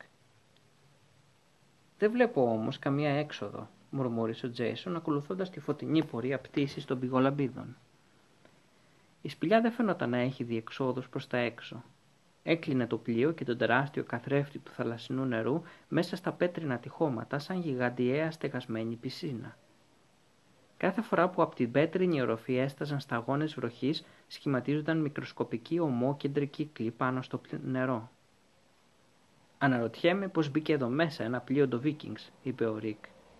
Πού λέτε να βρισκόμαστε, στη σπηλιά των αρχαίων δρυίδων; Κανείς δεν απάντησε. Πιστεύω ότι το πλοίο τον αυπήγησαν εξ αρχής εδώ μέσα, συνέχισε ο Ρίκ. Ίσως να το έφτιαξαν τα ίδια άτομα που κατασκεύασαν και το πέρασμα. Η ερμηνεία του Ρικ, όπως πάντα, φαινόταν η πιο λογική. «Πόσο μεγάλο λέτε να είναι» ρώτησε ο Τζέισον. «Τουλάχιστον 20 μέτρα», είπε ο Ρικ έχοντας έτοιμη την απάντηση. «Το σπήλαιο εννοώ». Το αγόρι από το Κίλμορ Κόβ ανασήκωσε τους ώμους. Η σπηλιά ήταν τεράστια και ήταν πιθανό να εκτείνεται και κάτω από ολόκληρο το βράχο του Σάλτον Κλιφ. «Πού είμαστε άραγε, Τζέισον» μουρμούρισε η Τζούλια μετά από άλλη μια μακρόσυρτη στιγμή σιωπής. «Θα έλεγα ότι βρισκόμαστε στην ιδιωτική πισίνα της έπαυλης αργό», της απάντησε ο αδελφός της. «Μπορεί βέβαια να είναι λιγάκι απρόσιτη για να φτάσει κανείς έως εδώ, αλλά αναμφίβολα ιδηλιακή. Φυσικός φωτισμός με πηγολαμπίδες, πλιάριο το Βίκινγκς για βαρκάδες, ιδιωτική παραλία. Βέβαια δεν τη βλέπει και πολύ ο ήλιος, αλλά η Τζούλια κούνησε το κεφάλι. Φαίνεται ότι αυτό το μέρος έχει μείνει έρημο εδώ και πολύ καιρό. Γιατί το λες αυτό; Δεν είδες σε τι κατάσταση ήταν το πέρασμα; Οι πέτρες που έπρεπε να μετακινήσουμε, η τρύπα στο διάδρομο και έπειτα δεν βλέπεις όλες αυτές τις πηγολαμπίδες; Και λοιπόν... Και λοιπόν δεν σου φαίνεται περίεργο ότι από το Kilmore Cove κανείς δεν είδε ποτέ να περνάει έστω και λίγο φως από κάποια σχισμή; Ότι κανείς ποτέ δεν αντιλήφθηκε πως ο βράχος φωτιζόταν τη νύχτα. Το αντιλαμβάνονταν μερικές φορές, παρενέβη ο Ρικ κοιτάζοντάς τους. Μόνο που δεν μπορούσαν βέβαια να φανταστούν όλα αυτά εδώ. Και τι τους πέρασε από το μυαλό δηλαδή. Ας πούμε ότι ήταν οι αντανακλάσεις από τα φώτα των σπιτιών ή από το φάρο πάνω στις άσπρες πέτρες του ψηλού βράχου ή κάτι άλλο ακόμα πιο απειλητικό, τα φώτα του Σάλτον Κλίφ αντανακλάσεις, σκιές, τόποι που εμφανίζονται και εξαφανίζονται. Κάθε παραθαλάσσια τοποθεσία είναι γεμάτη από τέτοιου είδους ιστορίες, όπως και η διήγηση κάθε ναύτη μιλά για μυστηριώδη φώτα πάνω και κάτω από τη θάλασσα. Βάζω στοίχημα ότι ο πατέρας σου, ο πατέρας μου ποτέ δεν μου μίλησε για ένα πλοίο σαν κι αυτό, το διέκοψε ο Ρίκ. Γι' αυτό πιστεύω πως το πλοίο δεν έχει βγει ποτέ έξω από τη σπηλιά. Διαφορετικά κάποιος θα το είχε δει. Όλο και κάποια ιστορία θα υπήρχε γύρω από αυτό. Το πραγματικό μυστήριο αυτού του μέρους δεν είναι τα φώτα, αλλά τούτο εδώ το πλοίο. Τα παιδιά ανέβηκαν στην αποβάθρα. Κάτω από τα πόδια τους, οι πολυκαιρισμένες σανίδες έτρεξαν απλητικά και το πλοίο άρχισε να γλιστρά με χάρη προς τα αριστερά τους. Ο Τζέσον παρατήρησε τους άδειους καρμούς στα πλαϊνά και τα ανασηκωμένα κουπιά, όρθια σαν παρέλαση από ξύλινα στρατιωτάκια. η Τζούλια δεν μπορούσε να ξεκολλήσει τα μάτια της από το μεσαίο κατάρτι, ψηλό ίσα με τέσσερις φορές το ύψος των κουπιών και στέρεο σαν αιωνόβιο φυτό. Καθώς λυκνίζονταν μαζί με το πλοίο έμοιαζε με τεράστιο μαύρο δάκτυλο που έδειχνε προς τα πάνω. Ο Ρικ πήγε ως την πλώρη με το επιβλητικό σκαλιστό ξύλο σε καπηλωτό σχήμα. «Δεν είναι τέλειο», είπε χαϊδεύοντας το ξύλο. Του φάνηκε ζεστό και οικείο. Και καθώς τα δύο αδέλφια δεν έβγαζαν άχνα, συνέχισε. Θέλω να πω, αν έπρεπε να ζωγραφίσω ένα τέλειο πλοίο, θα το έκανα έτσι ακριβώς. Με αυτό το σχήμα, με το μεσαίο κατάρτι και τα κουπιά, όπως τα αρχαία πλοία. «Έχει όνομα αυτό το πλοίο», ρώτησε ο Τζέισον. Αυτό προσπαθούσα να δω. Πάνω στην καρίνα ήταν γραμμένη μία λέξη. «Μύτης», «Μύτιε», διάβασε ο Ρικ. Τι πράγμα; Μύτιε. Αυτό το πλοίο ονομάζεται Μύτιε. Μα είναι όνομα αυτό, σχολίασε ο Τζέισον.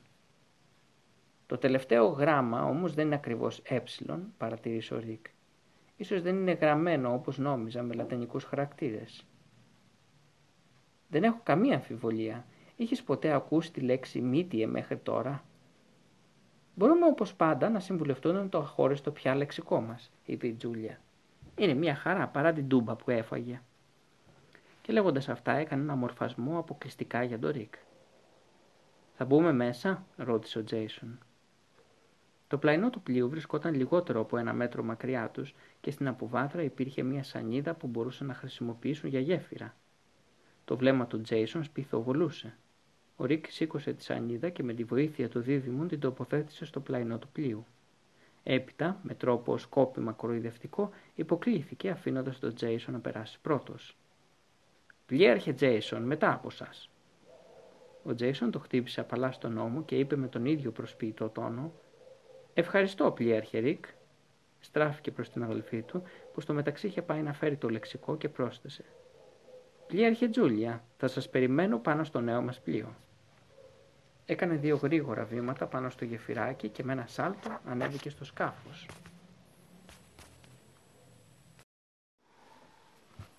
Το πλοίο ήταν ολόκληρο κατασκευασμένο από ξύλο. Υπήρχε ένα μόνο κατάστρωμα που έκρυβε το ένα και μοναδικό αμπάρι στην κοιλιά του πλοίου. Στα δύο πλαϊνά του σκάφους υπήρχε μία σειρά από δέκα ξύλινους πάγκους, κάθε μία σε αντιστοιχία με τα κουπιά που ήταν σε όρθια θέση.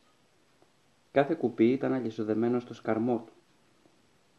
Με αυτόν τον τρόπο δεν υπάρχει κίνδυνος να γλιστρήσει στη θάλασσα, εξήγησε ο Ρικ. Πολύ σωστά, πλοίαρχε Ρικ, του είπε ο Τζέισον που περπατούσε δίπλα του. Μήτις, φώναξε η Τζούλια, ξεφυλλίζοντας τις σελίδες του λεξικού. Το πλοίο αυτό ονομάζεται Μήτις. Το όνομα είναι γραμμένο στα αρχαία ελληνικά. Α, μάλιστα, μουρμούρισε ο Τζέισον. Τουλάχιστον το Μύτη είναι πολύ καλύτερο από το Μύτη, ε. Σημαίνει κάτι, ρώτησε ο Ρικ. ναι, μύτη σημαίνει φρόνηση. Ήταν το όνομα της πρώτης γυναίκας του Δία, κόρης του ωκεανού και της Τιθίος. Μία γυναίκα έξυπνη και ικανή, όπως όλες οι γυναίκες βέβαια. Η Τζούλια έκλεισε το λεξικό, έπειτα έσκυψε για να κοιτάξει μέσα στο αμπάρι όπου την περίμενε η απογοήτευση. Είναι άδειο, δεν έχει τίποτα εδώ μέσα. Βαθιά μέσα της ήταν φανερό δεν είχε εγκαταλείψει την ιδέα να βρει ένα μεγάλο θησαυρό κρυμμένο στα έγκατα του βράχου. Το πλοίο πάντως ήταν ένα άδειο καρδότσουφλο. Το μεσαίο κατάρτι που υψώνονταν αγέροχος στο κέντρο του καταστρώματος δεν είχε πανιά. Υπήρχαν μόνο τέσσερα χοντρά σκηνιά γεμάτα αρμύρα που ξεκινούσαν από την κορυφή του και ήταν δεμένα στα πλαϊνά, στην πλώρη και στην πρίμνη. Δεν έχει πανιά, μουρμούρισε ο Ρικ. Το πλοίο αυτό δεν ξανύχτηκε ποτέ στη θάλασσα ή τουλάχιστον δεν έχει βγει εδώ και πολύ καιρό. Το σκαρί όμως μου φαίνεται γερό.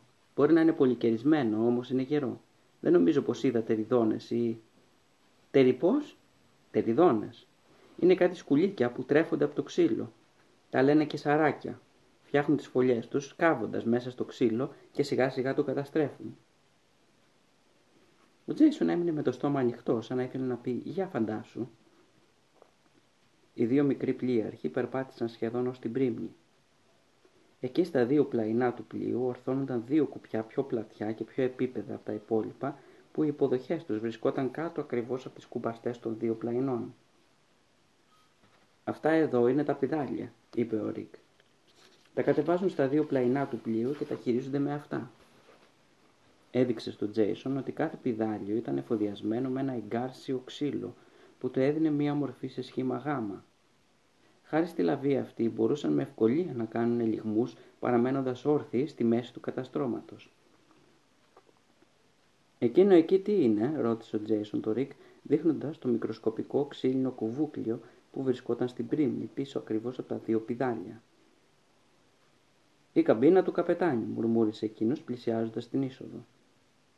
Στην είσοδο της καμπίνας υπήρχε μια παλιά κουρτίνα από καλαμωτή, σαπισμένη από την υγρασία και το πέρασμα του χρόνου. Ο Ρίκ την παραμέρισε με δέος και κοίταξε μέσα. Έπρεπε να χρησιμοποιήσει τον αναπτήρα για να φωτίσει λίγο το χώρο. Η καμπίνα του καπετάνιου ήταν τελείως άδεια. Από μινάρια από παλιά υφάσματα κρέμονταν κουρελιασμένα από την οροφή και τους τοίχους, δίνοντας στο χώρο μια αίσθηση παρακμής. Στη μία πλευρά στο πάτωμα ήταν τοποθετημένο ένα υποτυπώδες κρεβάτι, σφινωμένο ανάμεσα σε δύο παλιά μπαούλα. Στην απέναντι πλευρά υπήρχε μία σανίδα στερεωμένη στους τοίχους που πρέπει να χρησιμεύε σαν τραπέζι. Πάνω στο τραπέζι ήταν ένα κυροπήγιο με τρεις υποδοχές για κεριά και άλλα τόσα υπολείμματα κεριού. Και δίπλα στο κυροπήγιο υπήρχε ένα κλειστό βιβλίο. Ο Ρικ πλησίασε το τραπέζι, άναψε τα υπολείμματα κεριού και με τρεμάμενο χέρι άγγιξε το βιβλίο. Θα μπορούσε να είναι το ημερολόγιο καταστρώματος του τελευταίου καπετάνιου, ψιθύρισε η Τζούλια. Ο Ρικ έπιασε το μαύρο δερμάτινο εξώφυλλο και το άνοιξε. Έξω στην ανοιχτή θάλασσα ένας εκτιφλωτικός κεραυνός άστρεψε στον ορίζοντα. Κεφάλαιο 21. Το τελευταίο ημερολόγιο. Στην πρώτη σελίδα ένα τελικά το χέρι είχε γράψει 17 Σεπτεμβρίου του τελευταίου έτους. Αυτό θα είναι ίσως το τελευταίο ταξίδι της μύτης, της σοφής μας ταξιδιώτισσας. Αφού ακολούθησε κάθε επιθυμία μας και μας οδήγησε όπου και αν θελήσαμε, τώρα δεν έχει πια νόημα να σαλπάρει. Τα χέρια που κουμαντάριζαν τα πιδάλια της είναι ανήμπορα πια. Τα δικά μου πάλι είναι πολύ γερασμένα και αδύναμα. Τα χέρια εκείνου που με συνόδευε αντίθετα δεν υπάρχουν πια. Ο χρόνος τελικά έβαλε τέλος στην περιπέτειά μας. Τώρα που η Άγκυρα βουλιάζει ακίνητη στο βυθό αυτής της μυστικής θάλασσας, δεν μου απομένουν παρά μόνο οι αναμνήσεις για όσα είδαμε και ζήσαμε, όσα περάσαμε και γνωρίσαμε. Και δεν μου απομένουν παρά μόνο τα όνειρα των λιμανιών που δεν επισκέφτηκα ακόμα. Στο κάτω-κάτω τα όνειρα και οι αναμνήσεις είναι ζυμωμένα με το ίδιο υλικό που πρέπει να σιγοψήφσουμε για να το κάνουμε βοδιαστό ψωμί που θα μας χορτάσει στα γεράματά μας. Και αυτό γιατί γέρασα τώρα πια. Και μαζί με μένα γέρασε και το πλοίο μας, που ωστόσο είναι ικανό να κατατροπώσει κάθε εμπόδιο του χρόνου ακολουθώντας το ρεύμα της επιθυμίας των πλιάρχων του. Τώρα αγαπημένο μου πλοίο σταμάτα. Εσένα που σε σκάλισαν στο ξύλο της ιερής βελανιδιάς, σε παρακαλώ άσε τα κουπιά σου να ξαποστάσουν. Τώρα πια δεν έχεις καπετάνιους, δεν έχεις μια φέντρα του ληστό να την κυνηγάς αντίπλωρα μέσα στο λυσασμένο άνεμο της καταιγίδας. Ήθε η νύχτα σου να είναι ανάλαφρη, λατρεμένη μου μύτης, γιατί μέσα σε αυτήν σε αφήνω. Ο Ρικ άγγιξε με το δάχτυλο το μελάνι, γύρισε τη σελίδα και είδε το υπόλοιπο ημερολόγιο που ήταν κενό. «Τι λέτε» ρώτησε. «Τον αναγνώρισα», είπε ο Τζέισον. Πήρε το ημερολόγιο που είχε βρει στο δωμάτιο του πύργου και τα έβαλε δίπλα-δίπλα. Το άνοιξε σε μια τυχαία σελίδα και σύγκρινε τους δύο γραφικούς χαρακτήρες. Τα ημερολόγια ήταν γραμμένα από το ίδιο χέρι. Αυτό είναι το τελευταίο ημερολόγιο του γέρο Οδυσσέα, το αποχαιρετιστήριο μήνυμά του. «Μιλάει για περιπέτειες, ταξίδια και εξωτικά μέρη», είπε η Τζούλια. «Πρέπει να έζησε σπουδαία πράγματα μέσα σε αυτό το πλοίο ή τουλάχιστον να τα φαντάστηκε, τη διόρθωσε ο Ρικ. Δεν νομίζω ότι με αυτό το πλοίο μπόρεσε ποτέ να ταξιδέψει σε ανοιχτή θάλασσα. Ο Τζέσον ξεφύλλισε το Αιγυπτιακό ημερολόγιο, μουρμουρίζοντας. Κι όμως, εδώ μιλάει για την Αίγυπτο, σαν να έχει πάει εκεί. Όχι όμως κωπηλατώντας μέσα σε αυτό το πλοίο, φώναξε ο Ρικ. Δεν έχει μηχανές, ούτε λέβητα, ούτε την απαραίτητη υποδομή για να μπορεί να ταξιδεύει με πανιά. Μπορεί όμως να κινείται με κουπιά. Και σου φαίνεται πιθανό ένας τύπος να βρίσκει 20 άτομα διατεθειμένα να τραβάνε κουπί από την Αγγλία ως την Αίγυπτο; Εμένα πάλι όχι. Χώρια που ακόμα και αν τα βρίσκε θα το είχαν κάνει βούκινο όλα τα κανάλια της τηλεόρασης. Ο Ρίκ ήταν πολύ λυπημένος. Καθώς διάβαζε εκείνο το τελευταίο ημερολόγιο, δεν μπορούσε να μην σκεφτεί πως ο πατέρας του δεν πρόλαβε να γεράσει ταξιδεύοντας στη θάλασσα. Δεν μπόρεσε να εμπλουτίσει τις αναμνήσεις και τα όνειρά του, ούτε και να, πάει, να πει αντίο στη βάρκα του. Τους κατάπιε μία μέρα η θάλασσα, εκείνον και τη βάρκα, και αποφάσισε να μην τους αφήσει να γυρίσουν πίσω. Μα καθώς του ήταν πολύ δύσκολο να ξεστομίσει τέτοιες λέξεις, περιορίστηκε να ζητήσει συγγνώμη από τον Τζέισον και άρχισε να βαδίζει νευρικά πέρα δόθε στην καμπίνα. Τώρα τι κάνουμε, ρώτησε κάποια στιγμή η Τζούλια. Φεύγουμε, είπε ο Ρικ. Βγήκε στο κατάστρωμα κάτω από τη σκεπή του σμήνους των πυγολαμπίδων που χάριζε μια αίσθηση ηρεμίας. Ρικ, ο Τζέισον και η Τζούλια τον κοιτούσαν από το κατόφλι της καμπίνας του καπετάνιου. Ο Ρικ χαμογέλασε, κοίταξε γύρω και είπε «Προς τα πού λέτε ότι πρέπει να πάμε για να βγούμε από αυτή τη σπηλιά» Από το κατάστρωμα είχαν καλύτερη άποψη του εσωτερικού της σπηλιάς. Η αμμουδιά όπου ήταν αραγμένο το πλοίο, εκτός από την τζουλήθρα, δεν φαινόταν να έχει καμία ορατή έξοδο. Το νερό της κλειστής θάλασσας καταλάμβανε όλο τον υπόλοιπο χώρο, εκτός από μία άλλη μικροσκοπική αμμουδιά που βρισκόταν στην απέναντι πλευρά της σπηλιάς. Η δεύτερη αυτή αμμουδιά ήταν ολόιδια με εκείνη από την οποία είχαν έρθει. Υπήρχε μία μικροσκοπική ξύλινη από βάθρα παρόμοια με εκείνη πάνω στην οποία είχαν ανέβει αλλά αντί για τσουλήθρα, μόλις που διέκριναν μια στενή σκάλα με μαύρα σκαλοπάτια που οδηγούσε σε μια πόρτα με ογκώδες πέτρινο ανώφλι, ίδιο και απαράλλαχτο με εκείνο που είχαν δει στο κυκλικό δωμάτιο. Το ένστικτό μου λέει ότι πρέπει να φτάσουμε σε εκείνη τη σκάλα και να διαβούμε εκείνη την πόρτα, είπε η Τζούλια. Και πώς θα γίνει αυτό; Όσο και να έσπαγαν το κεφάλι τους, δεν φαινόταν να υπάρχει κανένας τρόπος επικοινωνίας ανάμεσα στις δύο αμμουδιές. Εκτός από τη θάλασσα φυσικά. Ο Ρίκα έσκυψε από την κουπαστή του πλοίου και κοίταξε το νερό, σκούρο και πηχτό σαν πετρέλαιο. Υπολόγισε την απόσταση ως την άλλη αμμουδιά και κούνησε το κεφάλι. Θέλει αρκετό κολύμπι, είπε. Και ας ελπίσουμε ότι δεν υπάρχουν υπόγεια ρεύματα και ρουφίχτρες. Συγγνώμη, σκέφτεσαι να πας στην απέναντι αμμουδιά κολυμπώντας, του ρώτησε ο Τζέισον κατάπληκτος. Μήπως έχεις καμιά καλύτερη ιδέα, θα μπορούσαμε να ψάξουμε για κάποιο μονοπάτι στα τυχώματα της σπηλιάς. Θα υπάρχει πιστεύω. Η Τζούλια έκοβε βόλτες πάνω στο κατάστρωμα σκεφτική. Θα μπορούσαμε επίσης να χρησιμοποιήσουμε το πλοίο, είπε έπειτα από λίγο. Νομίζετε ότι θα είναι δύσκολο. Τι, πετάχτηκε ο Ρικ. Είναι και παρά είναι δύσκολο. Ξέρεις τι χρειάζεται για να μετακινήσει αυτό το πλοίο, και έπειτα ποιος θα τραβήξει κουπί και ποιος θα κάτσει στο πιδάλιο; Μπορείς σηκώνοντας μόνο την άγκυρα να. Το πρόσωπο του Ρίκ άλλαξε χρώματα. Α, μην μου αρχίζετε πάλι τις φαντασιώσεις των πρωτεύουσιάνων. Το πλοίο δεν είναι παιχνιδάκι. Χρειάζεται γνώση, ικανότητα, δύναμη και τύχη για να μπορείς να το κυβερνήσεις. Και εμείς δεν έχουμε ούτε ένα από αυτά τα χαρακτηριστικά. Υποτιμάς τον εαυτό σου, Ρικ, είπε ο Τζέισον. Και κάνεις λάθος. Εμείς αντίθετα τα έχουμε όλα αυτά. Εσύ ξέρεις από θάλασσα και πολλά άλλα πράγματα. Πόσες ώρες τώρα περπατάμε μέσα στο σκοτάδι με μόνο μας εφόδιο τη θέληση να δούμε τι υπάρχει; Απλούστατα θέλαμε να φτάσουμε ως εδώ και τα καταφέραμε. Σπάσαμε το κεφάλι μας για να λύσουμε μια ατελείωτη σειρά από γρίφους, απίθανες γραφές, κρυμμένες φράσεις, κλειδαριές που ανοίγουν μαντεύοντας τις λέξεις, κινούμενες πέτρες. Εγώ αυτό το λέω ικανότητα. Α, φυσικά. Εσύ λες ότι χρειάζεται και δύναμη. Εντάξει, κανένας μας δεν είναι δυνατός από μόνος του. Παιδιά είμαστε στο κάτω-κάτω. Όλοι μαζί όμως και οι τρεις μπορούμε να τα καταφέρουμε. Αρκεί εσύ να μας πεις τι πρέπει να κάνουμε και με ποιο τρόπο και θα δοκιμάσουμε. Και έπειτα, εγώ είμαι τυχερός. Είμαι ζωντανός παρόλο που κόντεψα να σκοτωθώ τουλάχιστον δύο φορές σήμερα. Και η Τζούλια είναι τυχερή, τουλάχιστον όσο κι εγώ. Η Τζούλια τον κοίταξε με μία δόση περιέργειας. Ο Τζέισον συνέχισε. Είμαστε τυχεροί γιατί μόλις την προηγούμενη εβδομάδα βρισκόμασταν στο διαμέρισμά μας και παίζαμε στον υπολογιστή όπως εκατομμύρια άλλα παιδιά στο Λονδίνο. Ενώ τώρα είμαστε μέσα σε μια απίστευτη σπηλιά πάνω σε ένα καράβι που μοιάζει μαγικό, συντροφιά με ένα φίλο που είναι εξίσου μαγικός όπως και όλα όσα μας περιβάλλουν. Και αυτό δεν μπορεί παρά να είναι τύχη. Τύχη απίστευτη που δεν μπορούμε να αντιγράψουμε στα παλιά μας τα παπούτσια. Πολύ σωστά, επικρότησε η Τζούλια, που για μια φορά συμφωνούσε απόλυτα με τον αδελφό της. Ο Τζέισον πλησίαζε το Ρικ και πρόσθεσε: Κοίταξε εκεί στην αμμουδιά, Ρικ.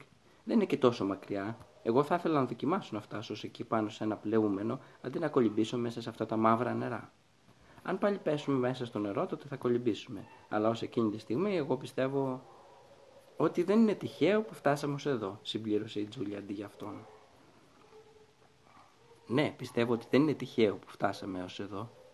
Δεν την ακούτε γύρω σας μία φωνούλα που σας λέει «Το βρήκατε, είναι δικό σας. Σηκώστε την άγκυρα, γίνετε η καπετάνια αυτού του πλοίου». Καπετάνια έστω και για μία μέρα, στο μη της.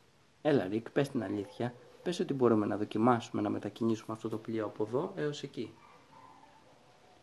Ο Τζέισον έδειξε πρώτα την αμμουδιά από όπου είχαν έρθει και έπειτα την άλλη αμμουδιά απέναντι. Το δάχτυλό του παρέμεινε ακίνητο για μερικά δευτερόλεπτα τρέμοντας από την ένταση. Όταν ο Τζέισον κατέβασε το χέρι, είδε ότι τα μάτια του Ρικ πετούσαν σπίθες. Λοιπόν, ποια είναι η απάντησή σας, πλοίαρχε Ρικ, τον εμψύχωσε ο Τζέισον, με μια βραχνάδα στη φωνή, σαν να παρίστανε το σκληρό του σινεμά. Θα μετακινήσουμε αυτό το καρυδότσουφλο. Ο Ρικ έσφιξε τις γροθιές. Ένιωθε θυμωμένος, συγκινημένος, δηλό και λιγάκι παλαβιάρης. Έπειτα αφού το πάλεψε μέσα του, έγνεψε καταφατικά και απάντησε. Εντάξει, θα το κινήσουμε. Ας δοκιμάσουμε. Η Τζούλια κούμπησε το χέρι στην πλάτη του. Πιέρχε Τζούλια, είπε ο Ρίκ χωρίς να γυρίσει προς το μέρος της. Σας διαβεβαιώνω ότι θα βγούμε από αυτή τη σπηλιά και δεν πρόκειται να ξαναμπούμε αν δεν έχουμε ανακαλύψει κάθε τι μυστικό. Έπειτα έκανε ένα σάλτο και φώναξε. Εμπρός, παιδιά, σαλπάρουμε. Κινήθηκαν βιαστικά και οι τρεις τους, σαν να γνώριζαν ήδη τι ακριβώς έπρεπε να κάνουν. Ο Ρίκα έδωσε την πρώτη του εντολή, να βάλουν μέσα στην καμπίνα του καπετάνιου όλα όσα θα μπορούσαν να τους φανούν χρήσιμα. Ο Τζέισον έφερε το χέρι στο μέτωπο, μιμούμενος στο ναυτικό χαιρετισμό. Στις διαταγές σας, πλοίαρχε Ρίκ. Κεφάλαιο 22. Προς τα λιμάνια του Ονείρου. Ο Ρίκ προσπάθησε να σκαρφαλώσει στο κεντρικό κατάρτι με τη βοήθεια των μικρών εγκοπών που ήταν χαραγμένες επάνω του. Στόχος του ήταν να ξεκρεμάσει από την κορυφή τουλάχιστον το ένα από τα τέσσερα σκηνιά που ξεκινούσαν από εκεί για να μπορέσει να το χρησιμοποιήσει με άλλο τρόπο. Έβαλε στην τσέπη του το μαχαίρι που είχε πάρει από την κουζίνα της έπαυλης αργό και σφίγγοντας τα δόντια άρχισε αργά την αναρρίχηση. Όταν έφτασε περίπου στη μέση, κινδυνεύοντας σε κάθε κατοστό να γκρεμοτσακιστεί πάνω στο κατάστρωμα του πλοίου, η Τζούλια βγήκε γελώντα από την καπίνα του καπετάνιου. Για κοιτάξτε εδώ, τα μπαούλα είναι γεμάτα με σχοινιά.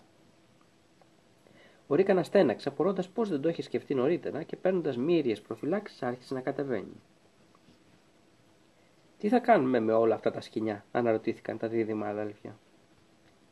Ο Ρίκ τα ζήγεσε στο χέρι του, τα περισσότερα ήταν σκηνιά για τα ιστία, αλλά σάπια και άλλα ακόμα γερά. Τα αράδιασε πάνω στο κατάστρωμα με μυστηριώδες ύφος και έπειτα οδήγησε τα δύο αδέλφια στο Βίντσι, το εργαλείο που χρησιμεύε για την ανέλκυση της άγκυρας.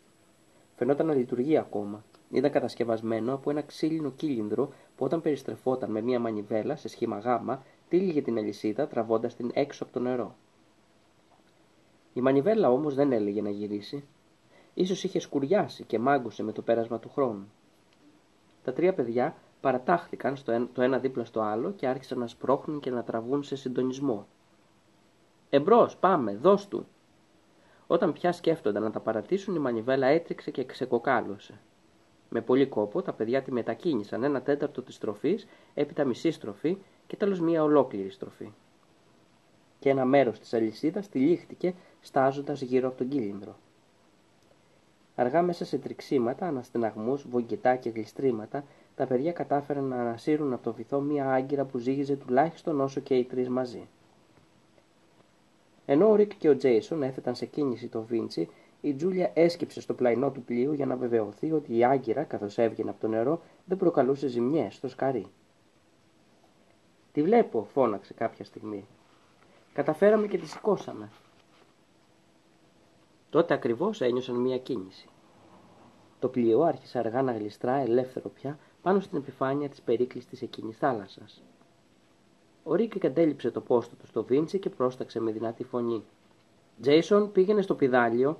Τζούλια κατέβασε ένα ζευγάρι κουπιά, ένα εκ δεξιών και ένα εξ ευωνίμων. Η Τζούλια έμεινε ακίνητη να τον κοιτάζει, αδυνατώντας να καταλάβει πώς να εκτελέσει αυτή την περίεργη διαταγή. Κατέβασε τα κουπιά, ένα στα δεξιά και ένα στα αριστερά, της το έκανε λιανά ο Ρικ.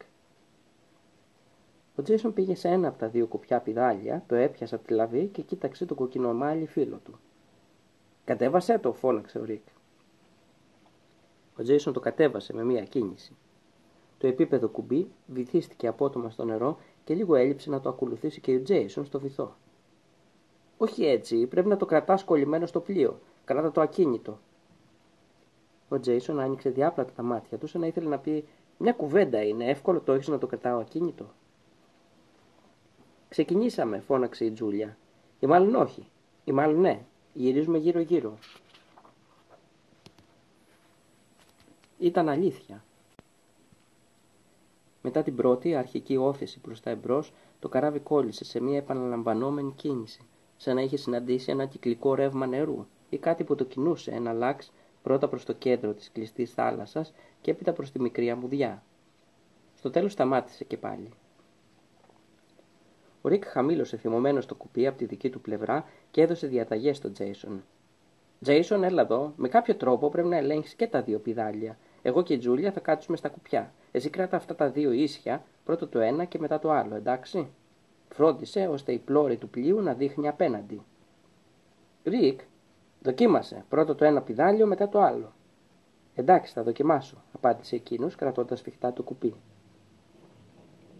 Ο Ρίκ έτρεξε προς την Τζούλια, τη διέταξε να κρατήσει ένα από τα κουπιά και εκείνος πήρε το απέναντι. Ξέρεις να κάνεις κουπί, Τζούλια; Όχι, ψέλισε εκείνη. Όχι, ο Ρίκ κοίταξε προς τα πίσω, απελπισμένος. Το αγόρι εκτίμησε ότι αν δεν τραβούσαν αμέσως κουπί, η μύτη θα μπορούσε να μετακινηθεί προς τη μία ή την άλλη κατεύθυνση. Και ότι, με άλλα λόγια, υπήρχε κίνδυνος να προσαράξεις στη μικρή αμμουδιά από όπου είχαν ξεκινήσει. Λοιπόν, πρέπει να αλλάξετε θέσεις. Εσύ πηγαίνεις στα πιδάλια και ο Τζέισον έρχεται εδώ να κάνει κουπί. Εμπρός, φώναξε. Τζέισον, έρχομαι στα πιδάλια, φώναξε η Τζούλια. Ο Τζέισον έγνεψε καταφατικά με το κεφάλι, μπερδεμένος και ανήσυχος. Στεκόταν όρθιος ανάμεσα στα δύο πιδάλια της πρίμνης και άγγιζε να αλλάξει πρώτα τη λαβή του ενός και έπειτα του άλλου.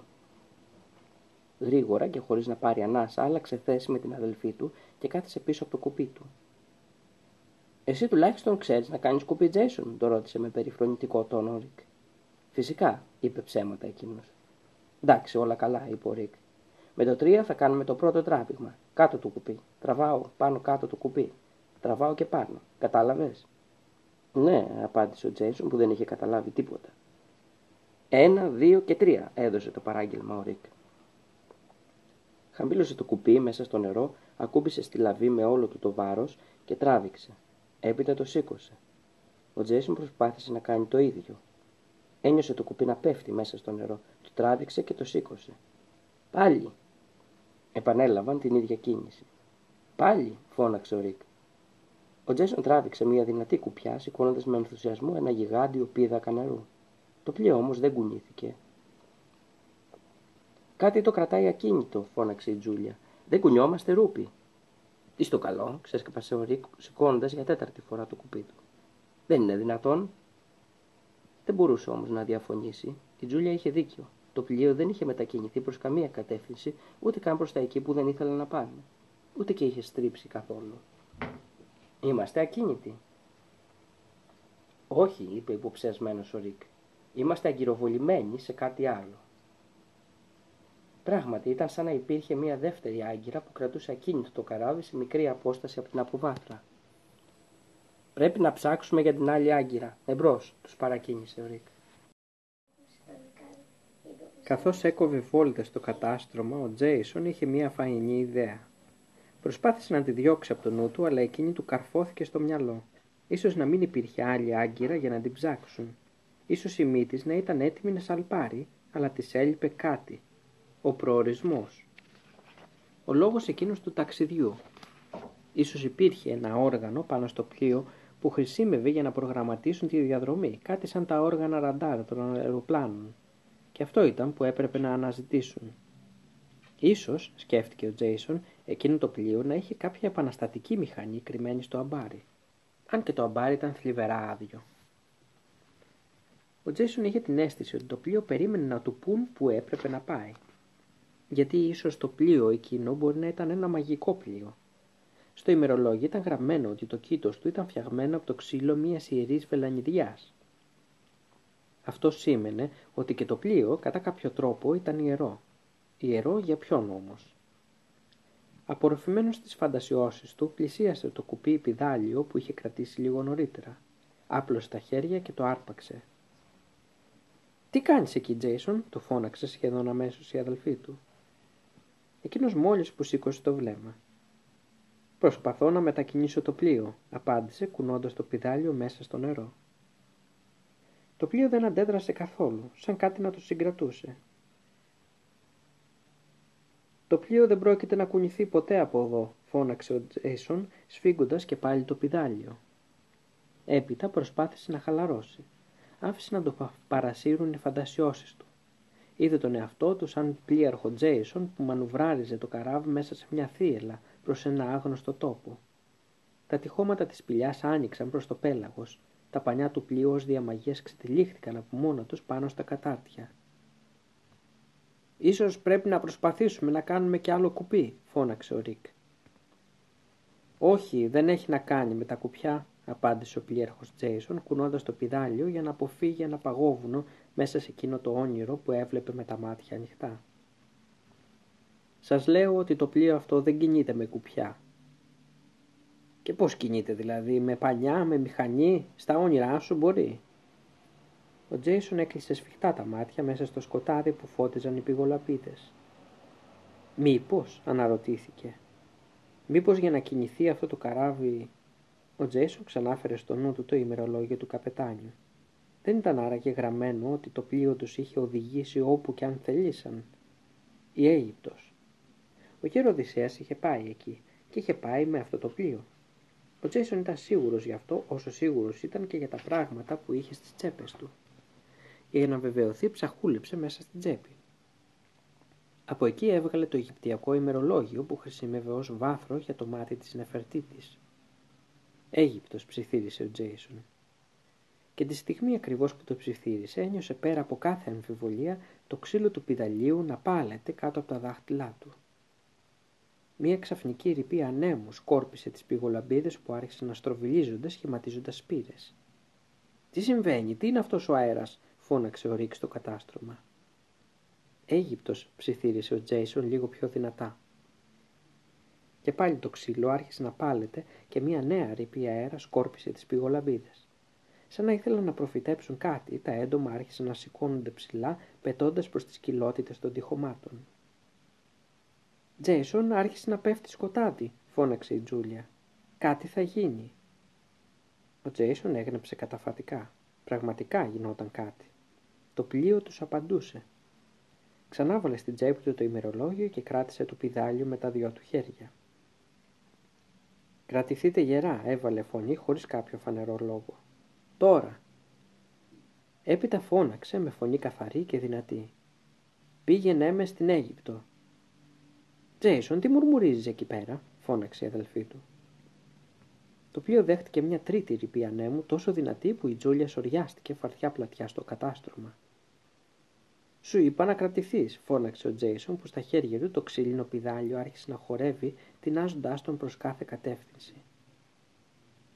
Ναι, στην Αίγυπτο, φώναξε και πάλι ο Τζέισον. Πήγαινε μες στην Εφερτίτη και στο θησαυρό του του Τανχαμών. Ο άνεμος μάνιασε γύρω τους. Η θάλασσα αγρίεψε. Οι πηγολαμπίδες εξαφανίστηκαν και μέσα στη σπηλιά έπεσε παγερός σκοτάδι.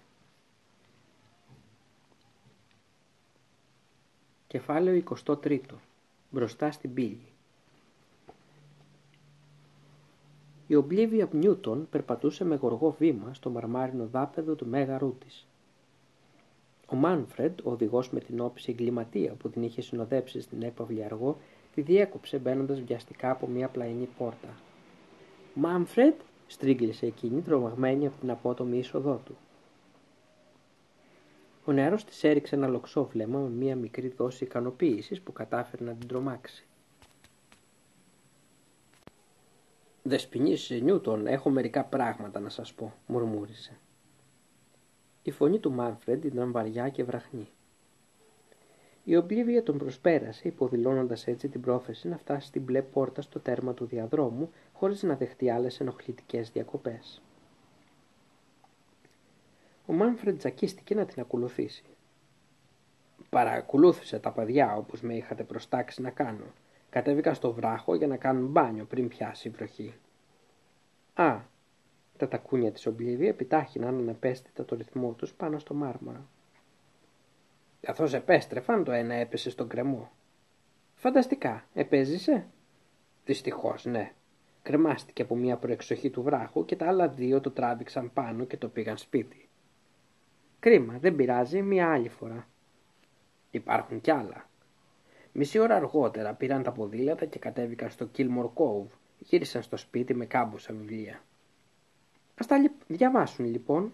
Όλοι παραπονιούνται ότι τα δια... παιδιά δεν διαβάζουν ποτέ. Με αυτόν τον τρόπο τουλάχιστον δεν θα μπλέκονται στα πόδια μας. Μα αυτό ακριβώς είναι το ζήτημα. Η Ομπλίβια ξαφνικά πάγωσε. Τι εννοείς; Δεν ξέρω με ποιον τρόπο, αλλά απόψε πριν επιστρέψω εδώ είδα λάμψεις μέσα στη σπηλιά.